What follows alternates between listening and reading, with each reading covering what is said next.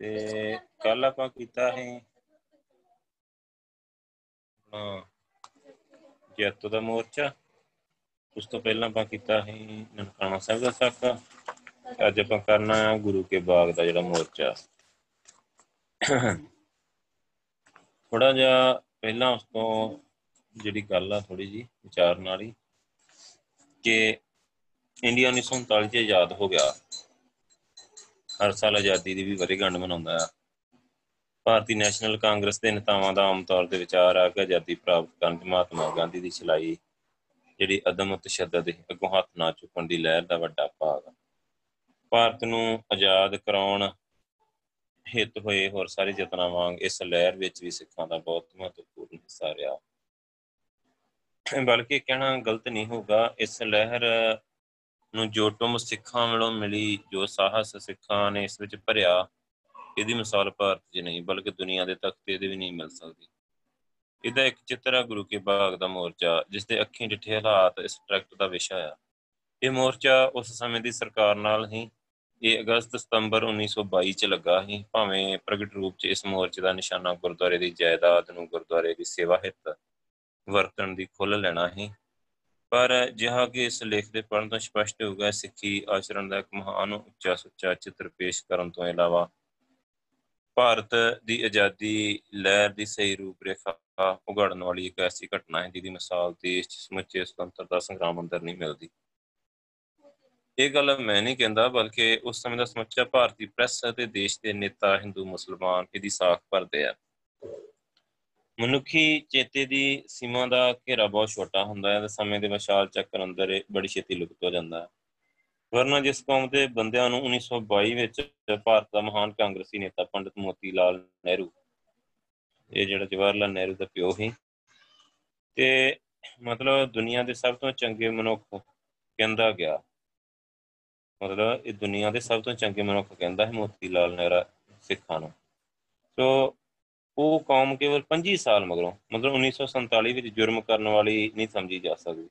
1947 ਤੋਂ ਬਾਅਦ ਇਹ ਜਰਾਇਮ ਪੇਸ਼ਾ ਕੌਮ ਕਰਾਰ ਦੇਤਾ ਨਹਿਰੂ ਨੇ, ਸਿੱਖ ਕੌਮ ਨੂੰ। ਸੋ ਜੈਸੀ ਕਲਪਨਾ ਅਧੀਨ ਪੰਡਤ ਜਵਾਹਰ ਲਾਲ ਨਹਿਰੂ ਦੀ ਹਕੂਮਤ ਨੇ ਉਹਨਾਂ ਦੀ ਗੱਦੀ ਤੇ ਬੈਠਣ ਸਾਰੀ ਹਕੂਮਨਾਮਾ ਜਾਰੀ ਕਰ ਦਿੱਤਾ ਹੈ, ਸਿੱਖਾਂ ਪਾਸੋਂ ਖਬਰਦਾਰ ਰਿਹਾ ਜਾਵੇ। ਫਿਰ ਜਦੋਂ ਨਹਿਰੂ ਨੂੰ ਸਿੱਖਾਂ ਦੀਆਂ ਦੇਸ਼ ਹਿੱਤ ਕੀਤੀਆਂ ਸੇਵਾਵਾਂ, ਇੰਡੀਅਨ ਨੈਸ਼ਨਲ ਕਾਂਗਰਸ ਦੇ ਸਿੱਖਾਂ ਨੂੰ ਦਿੱਤੇ, ਬਚਨ ਚਿਤਾਏ ਗਏ ਤਾਂ ਉਹਨੇ ਕਿਹਾ ਕਿ ਉਹ ਸਮਾਂ ਔਰ ਥਾ। ਸੋ ਪਰ ਇਸ ਸਭ ਕੁਝ ਦੇ ਬਾਵਜੂਦ ਸਿੱਖਾਂ ਨੇ ਜਿਵੇਂ ਕਿ ਉਹਨਾਂ ਦੇ ਵਿਰਸੇ 'ਚ ਆ ਦੇਸ਼ ਦੀ ਆਜ਼ਾਦੀ ਬਰਕਰਾਰ ਰੱਖਣ ਲਈ ਆਜ਼ਾਦੀ ਤੋਂ ਬਾਅਦ ਵੀ ਚੀਨ ਤੇ ਪਾਕਿਸਤਾਨ ਲੜੀਆਂ ਚਾਰ ਜੰਗਾਂ ਵਿੱਚ ਆਪਣਾ ਸਭ ਕੁਝ ਦੇਸ਼ ਦੀ ਇੱਜ਼ਤ ਦੇ ਤਰਾਜੂ ਵਿੱਚ ਤੋਲੇ ਜਾਣ ਹਿੱਤ ਚਾੜ ਦਿੱਤਾ ਸਭ ਕੁਝ। ਇੱਕ ਵਾਰ ਵੀ ਇਹ ਨਹੀਂ ਜਣਾਇਆ ਕਿ ਆਜ਼ਾਦੀ ਪ੍ਰਾਪਤ ਕਰਨ ਵਾਸਤੇ ਉਹਨਾਂ ਦੀਆਂ ਸੁਭਾਵਾਂ ਦਾ ਕਿੰਨਾ ਕੁ ਮੁੱਲ ਉਤਾਰਿਆ ਗਿਆ ਹੈ। ਸੋ ਸਿੱਖਾਂ ਦੀ ਸੈਨਿਕ ਜਿਹੜੀ ਸਮਰੱਥਾ ਆ, ਉਹਨੂੰ ਅਨੁਭਵ ਕਰਦੇ ਹੋਏ ਅੰਗਰੇਜ਼ ਨੇ ਸੰਦਲ, ਗੰਜੀ ਤੇ ਨੀਲੀ ਬਾਰ ਤੇ ਰਸਤੇ ਨੂੰ ਖੋਲ ਕੇ ਹਲਦੀ ਜੰਗੀ ਫੜਾਈ ਤਾਂ ਕਿ ਇਹ ਤਲਵਾਰ ਖੁੱਲ ਜਾਣ। ਪਰ ਹੁਣ ਜਦੋਂ ਸਿੱਖ ਨੇ ਹਲਦੀ ਜੰਗੀ ਵਿੱਚੋਂ ਵੀ ਇੰਨੀ ਆਰਥਿਕ ਸਮਰੱਥਾ ਪੈਦਾ ਕਰ ਲਈ ਕਿ ਕਾਂਗਰਸ ਦੇ ਵੱਡੇ ਵੱਡੇ ਤੀਸ ਮਾਰਖਾਨਾਂ ਦੇ ਅੱਗੇ ਡਟਣ ਲੱਗ ਗਿਆ। ਉਹ ਨਹਿਰੂ ਖਾਨਦਾਨ ਦੀ ਪੋਤੀ ਨੇ ਇਹ ਭੁੱਲ ਗਿਆ ਕਿ ਸਿੱਖਾਂ ਦੀ ਤਲਵਾਰ ਇਸ ਦੇ ਹਲਦੀ ਜੰਗੀ ਨੇ ਭਾਰਤ ਨੂੰ ਦੁਨੀਆ ਦੇ ਜਿਉਂਦੇ ਦੇਸ਼ਾਂ ਦੀ ਕਤਾਰ ਵਿੱਚ ਲਿਆ ਕੇ ਖੜਾ ਕੀਤਾ ਹੈ। ਇਸ ਜੰਗੀ ਇਸ ਪਾਸੋਂ ਖੋ ਕੇ ਇਹਨੂੰ ਖੁਰਪੇ ਫੜਨ ਦੇ ਰਾਏ ਪਾ ਦਿੱਤਾ। ਸਿੱਖਾਂ ਕੋਲ ਇੱਕ ਮਹਾਨ ਵਿਰਸਾ ਮਤਲਬ ਜਿਹੜਾ ਹੈਗਾ ਹੈ ਨਾ, ਇਹਨਾਂ ਦਾ ਸੁਨਹਿਰੀ ਇਤਿਹਾਸ ਹੈ ਸੋ ਬਹੁ ਗਿਣਤੀ ਕੌਮ ਨੇ ਵੀ ਉਹਨੂੰ ਧੁੰਦਲਾ ਕਰਨ ਬਲਕਿ ਉਹ ਖਾਤੇ ਸੁੱਟਣ ਦੇ ਯਤਨ ਆਰੰਭੇ ਹੋਏ ਹਨ। ਤੇ ਸਿੱਖਾਂ ਨੇ, ਇਹਨਾਂ ਨੇ ਸਿੱਖ, ਸਿੱਖਾਂ ਦਾ ਇਤਿਹਾਸਕ ਸਰਮਾਇਆ ਉਹਨਾਂ ਕੋਲੋਂ ਖੋਹ ਲੈਣ ਵਿੱਚ ਕਸਰ ਨਹੀਂ ਛੱਡੀ। ਬੰਦਾ ਸਿੰਘ ਬਹਾਦਰ ਨੂੰ ਬੰਦਾ ਬਿਰਾਗੀ ਦੇ ਰੂਪ ਵਿੱਚ ਪੇਸ਼ ਕੀਤਾ। ਭਗਤ ਸਿੰਘ ਸ਼ਹੀਦ ਨੂੰ ਗੈਰ ਸਿੱਖ ਨਿਸ਼ਚੈ ਕਰਾਇਆ। ਸੋ ਜਲਿਆਂ ਵਾਲੇ ਬਾਗ ਦੇ ਸ਼ਹੀਦਾਂ ਜਿਨ੍ਹਾਂ ਚ ਦੋ ਤਿਹਾਈ ਤੋਂ ਵੱਧ ਸਿੱਖ ਹੀ ਉਹਨਾਂ ਨੂੰ ਫਿਰਕਾ ਦਾ ਨਾਂ ਰੰਗਤ ਦਿੱਤੀ। ਇਹਨਾਂ ਕੈਨੇਡੀਅਨ ਬਾਬਿਆਂ ਕਾਮਗਾਟਾ ਮਾਰੂ ਲਾਹੌਰ ਸਾਜ਼ਿਸ਼ ਦੇ ਸਿੱਖ ਸ਼ਹੀਦਾਂ ਦੇ ਨਾਵਾਂ ਤੇ ਸ਼ਾਹੀ ਫੇਰ ਦਿੱਤੀ। 68 ਸਾਲ ਦੇ ਅੰਦਰ ਗੁਰੂ ਕੇ ਬਾਗ ਨੂੰ ਭੁੱਲ ਗਏ, ਜਿਹਦੇ ਅੰਦਰ ਸਿੱਖਾਂ ਦੀਆਂ ਦਿੱਤੀ ਕੁਰਬਾਨੀਆਂ ਵੇਖ ਕੇ ਨੈਸ਼ਨਲ ਕਾਂਗਰਸ ਨੇਤਾ ਲਾਲਾ ਲਾਜਪਤ ਰਾਏ ਇਹ ਕਹਿੰਦੇ ਸੀ ਕਿ ਤੁਮ ਦਰਦੇ ਹਿੰਦ ਕੇ ਮਸੀਹਾ ਹੋ ਅਕਾਲੀਓ अखबार बंदे मातरम में लिखा है स्वराज का जो राज स्वराज का जो राज हो अपने देश में ਹੋਗਾ ਤੁਹਾਰੇ ਹੱਥ ਵਿੱਚ ਝੰਡਾ ਅਕਾਲੀਓ ਅਖਾਰ ਅਖਬਾਰ ਬੰਦੇ ਮਾਤਰਮ ਇਹ ਕਹਿੰਦੀ ਬੇਸ਼ੱਕ ਕਾਂਗਰਸ ਨੂੰ ਥੋੜੇ ਸਮੇਂ ਅੰਦਰ ਹੀ ਗੁਰੂ ਕਾ ਬਾਗ ਭੁੱਲ ਗਿਆ ਸਿੱਖਾਂ ਨੂੰ ਜਿਸਨੇ ਪੁਲਿਸ ਦੀਆਂ ਲਾਠੀਆਂ ਸਹੀ ਸੀਨਾ ਸਿਪਰ ਹੋਕਰ ਨੂੰ ਤਾਂ ਗੁਰੂ ਕਾ ਬਾਗ ਨਹੀਂ ਭੁੱਲ ਸਕਦਾ। ਹਾਲਾਂ ਤਾਂ ਬੱਚੀਆਂ ਡਾਂਗਾਂ ਦੀਆਂ ਦਰਦਾਂ ਵੀ ਉਹਨਾਂ ਦੇ ਸਰੀਰ ਵਿੱਚੋਂ ਨਹੀਂ ਗਈਆਂ। ਪਰ ਖਾਲਸਾ ਜੀਓ ਨਿਰੀਆਂ ਗੱਲਾਂ ਗੁਜ਼ਾਰੀ ਨੇ ਕਦੇ ਕਿਸੇ ਦਾ ਪੀੜਾ ਨਹੀਂ ਪੰਨੇ ਲਾਇਆ। ਪਾਰ ਤਾਂ ਆਪਣੀ ਹਿੰਮਤ ਨਾਲ ਹੀ ਪਾਈਦਾ ਹੈ। ਜੇਕਰ ਉਸ ਸਮੇਂ ਦੁਨੀਆ ਸਾਨੂੰ ਦਰਦੇ ਹਿੰਦ ਦਾ ਮਸੀਹਾ ਸਮਝਦੀ ਸੀ, ਤਾਂ ਕੀ ਕਰਨਾ ਕਿ ਅੱਜ ਅਸੀਂ ਆਪਣੇ ਨਿੱਜੀ ਦਰਦ ਦੇ ਮਸੀਹਾ ਵੀ ਨਹੀਂ ਰਹੇ? ਤੇ ਹਰ ਗੱਲ ਵਾਸਤੇ ਸਾਨੂੰ 11 ਦੇ ਹੱਥਾਂ ਵੱਲ ਵੇਖਣਾ ਪੈਂਦਾ ਹੈ। ਭਾਰਤ ਦੀ ਅਣਖ ਇੱਜ਼ਤ ਦੇ ਰੱਖਣ ਹੁੰਦੇ ਵੀ ਅਸੀਂ ਇੰਡੀਆ 'ਚ ਦੂਜੇ ਨੰਬਰ ਦੇ ਸ਼ਹਿਰੀ ਆ ਸੋ ਕਹਿੰਦੇ ਗੁਰੂ ਕੇ ਬਾਗ ਦੀ ਵਾਰਤਾ ਦਾ ਵਿਸ਼ਲੇਸ਼ਣ ਕਰਕੇ ਵੇਖੀਏ ਕਿ ਉਹ ਚੜ੍ਹਦੀ ਕਲਾ ਦੇ ਪਿੱਛੇ ਕੀ ਰਾਜ ਸੀ। ਸੋ ਕਹਿੰਦੇ ਕਿ ਉਸ ਸਮੇਂ ਦੇ ਨਾ ਕੁਝ ਅਖਬਾਰਾਂ ਦਾ ਜਿਹੜਾ ਮਤਲਬ ਹੈਗਾ ਨਾ, ਜਿਹੜੇ ਕੁਝ ਸੱਜਣਾ ਦੇ ਵਿਚਾਰ ਹੀ ਉਸ ਸਮੇਂ ਦੇ।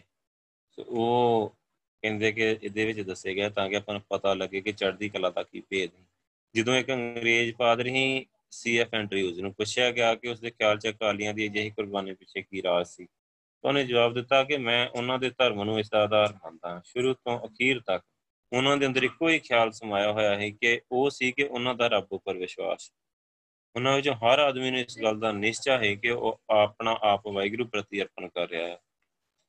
ਅੱਗੇ ਹੀ ਇੰਡੀਪੈਂਡੈਂਟ ਇਲਾਹਾਬਾਦ ਦਾ ਸਹਾਇਕ ਐਡੀਟਰ ਹੀ ਇਹ ਜੀ ਏ ਸੁੰਦਰਮ ਇੱਕ ਅਕਾਲੀ ਨਾਲ ਮੋਰਚੇ ਬਾਰੇ ਗੱਲਬਾਤ ਹੋਈ ਤਾਂ ਉਸ ਕਿਹਾ ਕਿ ਇਹ ਅਕਾਲ ਪੁਰਖ ਦਾ ਹੁਕਮ ਆ। ਪ੍ਰਧਾਨ ਤੇ ਕਮੇਟੀ ਸਾਰੇ ਰੱਬੀ ਹੁਕਮ ਦੀ ਕਾਰੀ ਕਰਦੇ ਆ। ਮੋਤੀ ਲਾਲ ਨਹਿਰੂ ਨੇ ਕਿਹਾ ਕਿ ਬਹਾਦਰ ਅਕਾਲੀਆਂ ਨੇ ਆਪਣੇ ਹੋਏ, ਉੱਪਰ ਹੋਏ ਵਾਰਾਂ ਨੂੰ ਦਲੇਰੀ ਨਾਲ ਸਹਾਰਿਆ। ਉਸ ਸਮੇਂ ਦੇ ਹਿਰਦੇ ਨਿੱਗੀ ਅਰਦਾਸ ਅੰਦਰ ਜੁੜੇ ਹੋਏ ਸਨ। ਉਹਨਾਂ ਦੀਆਂ ਰਸਨਾ ਤੋਂ ਸਤਨਾਮ ਵਾਹਿਗੁਰੂ ਦਾ ਜਾਪ ਹੋ ਰਿਹਾ ਹੈ ਇੱਕ ਪ੍ਰੋਫੈਸਰ ਰੁਚੀ ਰਾਮ ਸਾਨੀ ਸੋ ਉਹਨੇ ਲਿਖਿਆ ਕਿ ਸਧਾਰਨ ਪਿੰਡੂ ਕਿਸਾਨਾਂ ਤੇ ਮਜ਼ਦੂਰਾਂ ਨੇ ਕਿਸੇ ਅੰਦਰੂਨੀ ਦਿਲੋਂ ਉੱਠੀ ਹੂਕ ਤੇ ਧਰਮ ਦੇ ਗਹਿਰੇ ਜਜ਼ਬੇ ਤੋਂ ਪ੍ਰੇਰਿਤ ਹੋ ਕੇ ਇਸ ਅਦਮ ਤਸ਼ੱਦਦ ਵਾਲੇ ਘੋਲ ਦੇ ਅੰਦਰ ਉਹ ਰੋਲ ਅਦਾ ਕੀਤਾ, ਜਿਸ ਉੱਤੋਂ ਵੱਡੇ ਤੋਂ ਵੱਡਾ ਮਨੁੱਖ ਵੀ ਫਖਰ ਕਰ ਸਕਦਾ ਹੈ। ਉਹ ਕਸ਼ਟ ਕੇਵਲ ਇਸ ਲਈ ਸਹਿੰਦੇ ਸਨ ਕਿ ਉਹਨਾਂ ਦਾ ਟੁੰਬ ਸੀ ਕਿ ਇਹ ਸੇਵਾ ਅਕਾਲਪੁਰਖ ਪਾਸ ਉਹਨਾਂ ਕੋਲੋਂ ਲੈ ਰਿਹਾ ਹੈ। ਸੋ ਇਹਨਾਂ ਕਥਨਾਂ ਤੋਂ ਪਤਾ ਲੱਗ ਜਾਂਦਾ ਹੈ ਕਿ ਸਿੱਖਾਂ ਦੀ ਚੜ੍ਹਦੀ ਕਲਾ ਦਾ ਰਾਜ ਇਹ ਹੀ ਕਿ ਉਹ ਅਕਾਲ ਪੁਰਖ ਦੇ ਭਾਣੇ ਨੂੰ ਸਮਝ ਰਹੇ ਤੇ ਉਹਦੇ ਵਿੱਚ ਤੁਰ ਰਹੇ ਹੈ। ਸੋ ਉਹਨਾਂ ਨੂੰ ਪਤਾ ਹੈ ਕਿ ਜਿਹਦੀ ਸੇਵਾ 'ਚ ਲੱਗ ਰਿਹਾ ਆ।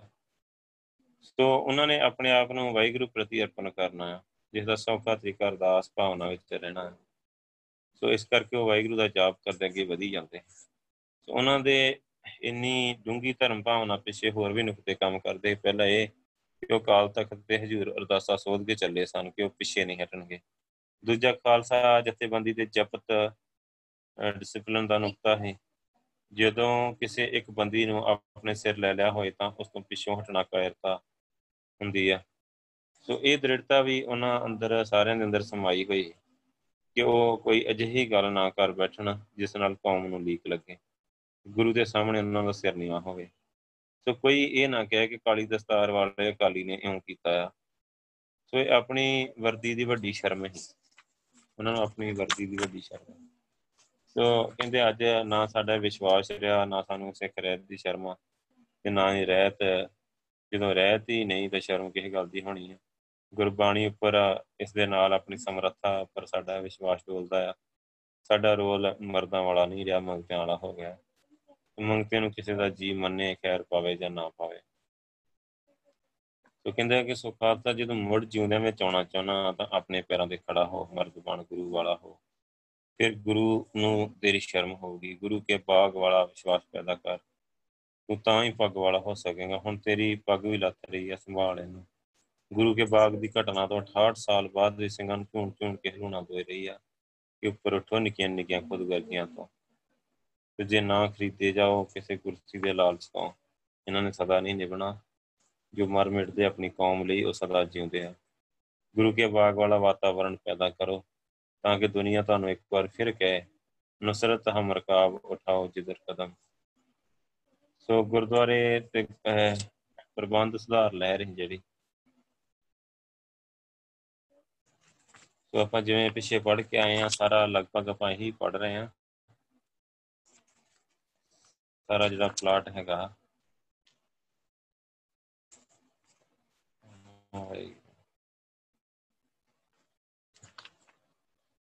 ਗੁਰੂ ਕਾ ਬਾਗ ਆ ਜਿਹੜਾ ਅੰਮ੍ਰਿਤਸਰ ਤੋਂ ਅਜਨਾਲੇ ਨੂੰ ਜਾਂਦੀ ਸੜਕ ਦੇ ਉੱਪਰ। ਅੰਮ੍ਰਿਤਸਰ ਤੋਂ 13 14 ਮੀਲ ਦੂਰ। ਸੜਕ ਤੋਂ ਥੋੜਾ ਲਾਂਬੇ ਪਿੰਡ ਆ ਘੁੱਕੇ ਵਾਲੀ ਰੋਡ। ਜ਼ਿਲ੍ਹਾ ਅੰਮ੍ਰਿਤਸਰ ਦੀ ਜੂ ਵਿੱਚ ਗੁਰਦੁਆਰਾ ਗੁਰੂ ਕਾ ਬਾਗ ਵਾਕਿਆ। ਇੱਥੇ ਸ੍ਰੀ ਗੁਰੂ ਅਰਜਨ ਦੇਵ ਜੀ ਤੇ ਗੁਰੂ ਤੇਗ ਬਹਾਦਰ ਸਾਹਿਬ ਜੀ ਨੇ ਚਰਨ ਪਾਇਆ ਜਿਨ੍ਹਾਂ ਦੀ ਯਾਦ ਵਿੱਚ ਦੋ ਗੁਰਦੁਆਰੇ ਬਣੇ ਹੋਏ ਆ। ਗੁਰਦੁਆਰੇ ਦੇ ਲਾਗੇ ਗੁਰਦੁਆਰੇ ਦੀ ਮਲਕੀਅਤ ਕੁਝ ਜ਼ਮੀਨ ਆ, ਜੋ ਕਿਸੇ ਸਮੇਂ ਬਾਗ ਸੀ। ਪਰ ਅੱਜ ਤੋਂ 68 ਸਾਲ ਪਹਿਲਾਂ ਜਦੋਂ ਕਿਤਾਬ ਲਿਖੀ ਗਈ ਹੈ ਉਦੋਂ ਤੋਂ 68 ਸਾਲ ਪਹਿਲਾਂ ਜਦੋਂ ਦੀ ਵਰਤੀ ਘਟਨਾ ਦਾ ਜ਼ਿਕਰ ਇਸ ਲੇਖ ਵਿੱਚ ਕੀਤਾ ਜਾ ਰਿਹਾ ਹੈ ਸੋ ਇਹ ਜ਼ਮੀਨ ਗੈਰ ਆਬਾਦ ਤੇ ਬੰਜਰ ਰਹੀ, ਜਿਸ ਵਿੱਚ ਟਾਵੇਂ ਟਾਵੇਂ ਕਿੱਕਰ ਖੜੇ ਸਨ। ਇਸ ਗੁਰਦੁਆਰੇ ਦਾ ਮੰਦਰ ਹੀ ਮਹੰਤ ਹੀ ਸੁੰਦਰਦਾਸ ਆਪਣੀਆਂ ਬਦ ਚੱਲਣੀਆਂ ਕਰਕੇ ਇਲਾਕੇ 'ਚ ਬਹੁਤ ਬਦਨਾਮ ਹੈ ਉਹਨੇ ਕਈ ਬਦ ਚੱਲਣ ਔਰਤਾਂ ਰੱਖੀਆਂ ਹੋਈਆਂ ਹਨ ਚਨਾਚ ਗੁਰਦੁਆਰਾ ਤਰਨਤਾਰਨ ਦਾ 26 ਜਨਵਰੀ 1921 ਨੂੰ ਕਬਜ਼ਾ ਹੋ ਜਾਣ ਪਿਛੋਂ ਉਸ ਇਲਾਕੇ ਦੀਆਂ ਸੰਗਤਾਂ ਦੇ ਜ਼ੋਰ ਦੇਣ ਤੇ 31 1 ਤੇ 21 ਨੂੰ 50 ਸਿੰਘਾਂ ਦਾ ਜਥਾ ਕਰਤਾਰ ਸਿੰਘ ਚੱਬਰ ਦੀ ਜਥੇਦਾਰੀ ਹੇਠ ਗੁਰੂ ਕੇ ਬਾਗ ਕੁਕੇ ਵਾਲੀ ਰੋਡ ਪਹੁੰਚ ਗਿਆ। ਇਲਾਕੇ ਦੇ ਕੁਝ ਸਿੰਘ ਇੱਥੇ ਪਹਿਲਾਂ ਹੀ ਪੁੱਜੇ ਹੋਏ ਹਨ ਜਦੋਂ ਚੱਬਰ ਜੀ ਦਾ ਜਥਾ ਰਾਜਾ ਸਾਂਸੀ ਤੋਂ ਪੈਦਲ ਗੁਰੂ ਕੇ ਬਾਗ ਨੂੰ ਰਵਾਨਾ ਹੋਇਆ ਤਾਂ ਆਲੇ ਦੁਆਲੇ ਦੇ ਪਿੰਡਾਂ ਦੇ ਹੋਰ ਕਈ ਸਿੰਘ ਜਥੇ ਦੇ ਨਾਲ ਰਲਦੇ ਗਏ ਤੇ ਸ਼ਾਮ ਦੇ 4 ਵਜੇ ਗੁਰੂ ਕੇ ਬਾਗ ਪਹੁੰਚਣ ਤੱਕ ਇਹਨਾਂ ਦੀ ਗਿਣਤੀ 4-500 ਹੋ ਗਈ। ਇਹਨਾਂ ਜਾਂਦੇ ਹੀ ਸਰੋਵਰ ਦੇ ਕੰਢੇ ਦੀਵਾਨ ਸਜਾ ਦਿੱਤਾ ਚੱਬਰ ਜੀ ਨੇ ਅੱਧੇ ਘੰਟੇ ਦੇ ਲੈਕਚਰ ਪਿੱਛੋਂ ਦੀਵਾਨ ਸਮਾਪਤ ਕਰਕੇ ਜਥਾ ਗੁਰਦੁਆਰੇ ਦਾਖਲ ਹੋ ਗਿਆ। ਇਹਨਾਂ ਨੇ ਮਹੰਤ ਦੇ ਆਦਮੀਆਂ ਨੂੰ ਗੁਰਦੁਆਰੇ ਦੇ ਹੱਥ 'ਚੋਂ ਬਾਹਰ ਕੱਢ ਦਿੱਤਾ ਥਾਂ ਥਾਂ ਜਥੇ ਦੇ ਸਿੰਘ ਵਕਾ ਹੋ ਕੇ ਡਿਊਟੀਆਂ ਤੇ ਲਗਾ ਦਿੱਤੇ। ਮਹੰਤ ਤੇ ਉਸਦੇ ਆਦਮੀ ਜਿਹੜੇ ਮਹੰਤ ਦੇ ਰਾਇਸ਼ੀ ਮਕਾਨ ਤੇ ਚਲੇ ਗਏ। ਇਸ ਸਮੇਂ ਦਾਨ ਸਿੰਘ ਵਿਸ਼ਵਾ ਵੀ 40 ਸਿੰਘਾਂ ਦੇ ਜਥੇ ਨਾਲ ਇੱਥੇ ਪਹੁੰਚ ਗਏ। ਉਹ ਇਸ ਇਲਾਕੇ ਦੇ ਰਹਿਣ ਵਾਲੇ ਪਤਵੰਤੇ ਤੇ ਸਿਆਣੇ ਸੱਜਣ ਹੈ ਇਹਨਾਂ ਦਾ ਮਹੰਤ ਸੁੰਦਰਦਾਸ ਤੇ ਵੀ ਪ੍ਰਭਾਵ ਹੈ ਇਹਨਾਂ ਦੀ ਪ੍ਰੇਰਣਾ ਤੇ ਮਹੰਤ ਨੇ ਮੰਨ ਲਿਆ ਕਿ ਗੁਰਦੁਆਰਾ ਪੰਥਕ ਕਮੇਟੀ ਨੂੰ ਸੌਂਪ ਕੇ ਤੇ ਕਮੇਟੀ ਦੇ ਅਧੀਨ ਗੁਰਦੁਆਰੇ ਦੀ ਸੇਵਾ ਕਰੂਗਾ। ਅਮਰ ਸ਼ਾਕੇ ਸਿੰਘ ਵੀ ਸਾਜ ਜਾਊਗਾ ਤੇ ਆਪਣੀਆਂ ਰੱਖੀਆਂ ਹੋਈਆਂ ਔਰਤਾਂ ਵਿੱਚੋਂ ਇੱਕ ਹੀ ਇਸ਼ਰੀ ਨਾਮੀ ਇਸਤਰੀ ਨਾਲ ਆਨੰਦ ਕਾਰਜ ਕਰਵਾ ਕੇ ਬਾਕੀ ਔਰਤਾਂ ਨੂੰ ਕੱਢ ਦਊਗਾ। ਤੇ ਉਸ ਵੇਲੇ ਦੇ ਇਲਾਕੇ ਦੇ ਕੁਝ ਸਿੰਘਾਂ ਦੀ ਲੋਕਲ ਕਮੇਟੀ ਚੁਣ ਲਈ ਗਈ ਜਿਹਨੂੰ ਕਬਜ਼ਾ ਦਿੱਤੇ ਜਾਣ ਤੇ ਲਿਖਾ ਪੜੀ ਵੀ ਮੰਤ ਨੇ ਕਰ ਦਿੱਤੀ ਤੇ 8 ਫਰਵਰੀ 1921 ਨੂੰ ਅਮਰ ਸ਼ਾਕੇ ਇਸ਼ਰੀ ਜੀ ਦਾ ਨਾਮ ਅਮਰ ਸ਼ਗਨ ਮਰੋਂ ਗਿਆਨ ਕੌਰ ਰੱਖਿਆ ਗਿਆ, ਉਹਦੇ ਨਾਲ ਆਨੰਦ ਪੜਾ ਲਿਆ।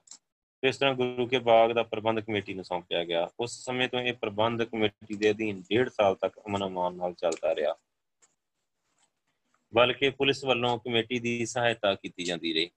ਸੋ ਪੁਲਿਸ ਦਾ ਕਪਤਾਨ ਹੀ ਮਿਸਟਰ ਪੈਕਪਰਸਨ ਆਪੂ ਇਸ ਸਮੇਂ ਕਮੇਟੀ ਦੇ ਨਾਲ ਰਿਹਾ, ਪਰੰਤੂ ਇਸ 1.5 ਸਾਲ ਦੇ ਸਮੇਂ ਅੰਦਰ ਕੁਝ ਅਜਿਹੀਆਂ ਘਟਨਾਵਾਂ ਵਾਪਰੀਆਂ, ਜਿਨ੍ਹਾਂ ਦਾ ਸੰਖੇਪ ਵਰਣਨ ਗੁਰੂ ਕੇ ਬਾਗ ਦੇ ਮੋਰਚੇ ਨੂੰ ਸਮਝਣ ਲਈ ਜ਼ਰੂਰੀ ਹੈ। ਸੋ 20 ਫਰਵਰੀ ਦੇ ਸਾਲ 1921 ਨੂੰ ਗੁਰਦੁਆਰਾ ਜਨਮ ਸਥਾਨ ਨਨਕਾਣਾ ਸਾਹਿਬ ਦੇ ਅੰਦਰ ਜਦੋਂ 150 ਸਿੰਘਾਂ ਨੂੰ ਸ਼ਹੀਦ ਕਰਨ ਤੇ ਕਈਆਂ ਨੂੰ ਜਿੰਦਾ ਜਲਾ ਦੇਣ ਦੀ ਹਿਰਦੇਵੀ ਦੀ ਘਟਨਾ ਵਿੱਚ ਮਿਸਟਰ ਕਿੰਗ, ਕਮਿਸ਼ਨਰ ਲਾਹੌਰ, ਜਿਹੇ ਅੰਗਰੇਜ਼ ਅਫਸਰਾਂ ਦਾ ਹੱਥ। ਤਾਂ ਸਾਰੇ ਮੰਨੀ ਗਈ ਗੱਲ ਹੈ। ਸਾਕੇ ਦੇ ਉਪਰੰਤ ਜੋ ਪੱਖਪਾਤ ਅੰਗਰੇਜ਼ ਅਫਸਰਾਂ ਤੇ ਸਰਕਾਰ ਵੱਲੋਂ ਮੰਤ ਨੂੰ ਬਚਾਉਣ ਲਈ ਵਰਤਿਆ ਗਿਆ, ਜਿਸ ਵਿੱਚ ਗੁਰਦੁਆਰਾ ਪ੍ਰਬੰਧ ਸੁਧਾਰ ਲਹਿਰ ਦੇ ਮੁਖੀਆਂ ਨੂੰ ਫੜ ਫੜ ਕੇ ਜੇਲ੍ਹਾਂ ਦੇ ਅੰਦਰ ਬੰਦ ਕੀਤਾ ਗਿਆ। ਉਸ ਤੋਂ ਪ੍ਰਭਾਵਿਤ ਹੋ ਕੇ ਸ਼੍ਰੋਮਣੀ ਕਮੇਟੀ ਨੇ, ਸ਼੍ਰੋਮਣੀ ਗੁਰਦੁਆਰਾ ਕਮੇਟੀ ਨੇ ਇਸ ਮੁਕਦਮੇ ਦੀ ਤਫਤੀਸ਼ ਵਿੱਚ ਸਰਕਾਰ ਨਾਲ ਨਾਮ ਮਿਲਵਰਤਨ ਦਾ ਫੈਸਲਾ ਕਰ ਲਿਆ। ਇਸ ਤੋਂ ਕੁਝ ਸਮਾਂ ਪਹਿਲਾਂ ਕਾਂਗਰਸ ਨੇ ਨਾਮ ਮਿਲਵਰਤਨ ਦਾ ਮਤਾ ਪਾਸ ਕੀਤਾ ਹੋਇਆ।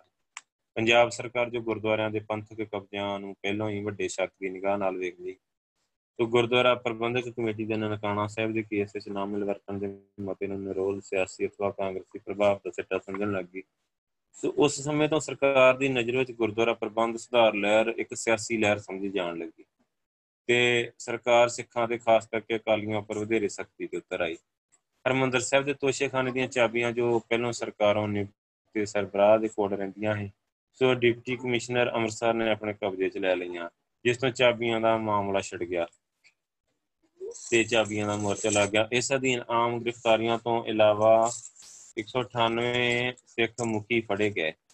ਸੋ ਜਿਨ੍ਹਾਂ ਵਿੱਚ ਸ਼੍ਰੋਮਣੀ ਗੁਰਦੁਆਰਾ ਪ੍ਰਬੰਧਕ ਕਮੇਟੀ ਦੀ ਅੰਤਰਕ ਕਮੇਟੀ ਦੇ ਮੈਂਬਰ ਤੇ ਉੱਤੋਂ ਜਿਹੜੀ ਇਸ ਦੇ ਤਿੰਨ ਪ੍ਰਧਾਨ ਤੇ ਚਾਰ ਸਕੱਤਰ ਸ਼ਾਮਲ ਹੈ ਸੋ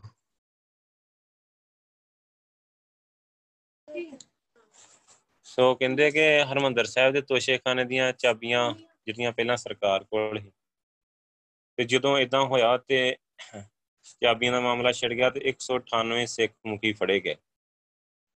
ਤੇ ਜਿਨ੍ਹਾਂ 'ਚ ਸ਼੍ਰੋਮਣੀ ਗੁਰਦੁਆਰਾ ਪ੍ਰਬੰਧਕ ਕਮੇਟੀ ਦੀ ਅੰਤਰਿਕ ਕਮੇਟੀ ਦੇ ਜਿਹੜੇ ਮੈਂਬਰ ਸੀ ਤੇ ਉਤੋਂ ਜਿਹੜੀ ਇਸ ਦੇ ਤਿੰਨ ਪ੍ਰਧਾਨ ਤੇ ਚਾਰ ਸਕੱਤਰ ਸ਼ਾਮਲ ਹੈ ਇਹਨਾਂ ਦਿਨਾਂ 'ਚ ਕਾਲੀ ਦਸਤਾਰ ਦਾ ਮੋਰਚਾ ਛਿੜਕਿਆ ਸਰਕਾਰ ਖਾਸ ਕਰਕੇ ਅੰਗਰੇਜ਼ ਅਫਸਰਾਂ ਨੂੰ ਸਿੱਖਾਂ ਦੇ ਸਿਰ ਦੇ ਉੱਪਰ ਵਧੀ ਕਾਲੀ ਪਗੜੀ ਗੋਲੀ ਵਾਂਗੂ ਪ੍ਰਤੀਤ ਹੋਣ ਲੱਗੀ ਕਈ ਨੰਬਰਦਾਰ, ਜੈਲਦਾਰ ਹੋਰ ਸਿੱਖ ਅਫਸਰ ਮੁਅਤਲ ਕਰ ਦਿੱਤੇ ਗਏ। ਬਲਕਿ ਫੌਜਾਂ ਵਿੱਚ ਵੀ ਸਰਕਾਰੀ ਵਿਰੋਧ ਦਾ ਜੋਸ਼ ਫੈਲਣਾ ਹੈ। ਸੋ ਫੌਜਾਂ ਵਿੱਚ ਵੀ ਕਾਲੀ ਪੱਗ ਬੰਨਣ ਦੇ ਉੱਪਰ ਬਹੁਤ ਸਖਤੀ ਵਰਤੀ ਗਈ, ਜਿਸ ਦਾ ਕੁਦਰਤੀ ਸਿੱਟਾ ਹੈ ਕਿ ਸਰਕਾਰੀ ਵਿਰੋਧ ਤੇ ਜੋਸ਼ ਦਾ ਫੈਲਣਾ ਹੈ। ਸੋ ਇਹਨਾਂ ਸਾਰੀਆਂ ਗੱਲਾਂ ਨੇ ਗੁਰਦੁਆਰਾ ਲਹਿਰ ਨੂੰ ਤੱਕੋ ਤੱਕੀ ਸਿਆਸੀ ਲਹਿਰ ਦੀ ਸ਼ਕਲ ਦੇ ਦਿੱਤੀ। ਇਸ ਨੂੰ ਵੀ ਉਸ ਸਮੇਂ ਦੇ ਅੰਦਰ ਮੁਲਕ ਦੇ ਅੰਦਰ ਜਿਹੜੀਆਂ ਚੱਲਦੀਆਂ ਕਾਂਗਰਸ ਤਥਾ ਖਿਲਾਫਤ ਆਦਿ ਪੋਲੀਟੀਕਲ ਲਹਿਰਾਂ ਦੀ ਲੜੀ ਵਿੱਚ ਗਿਣਿਆ ਗਿਆ।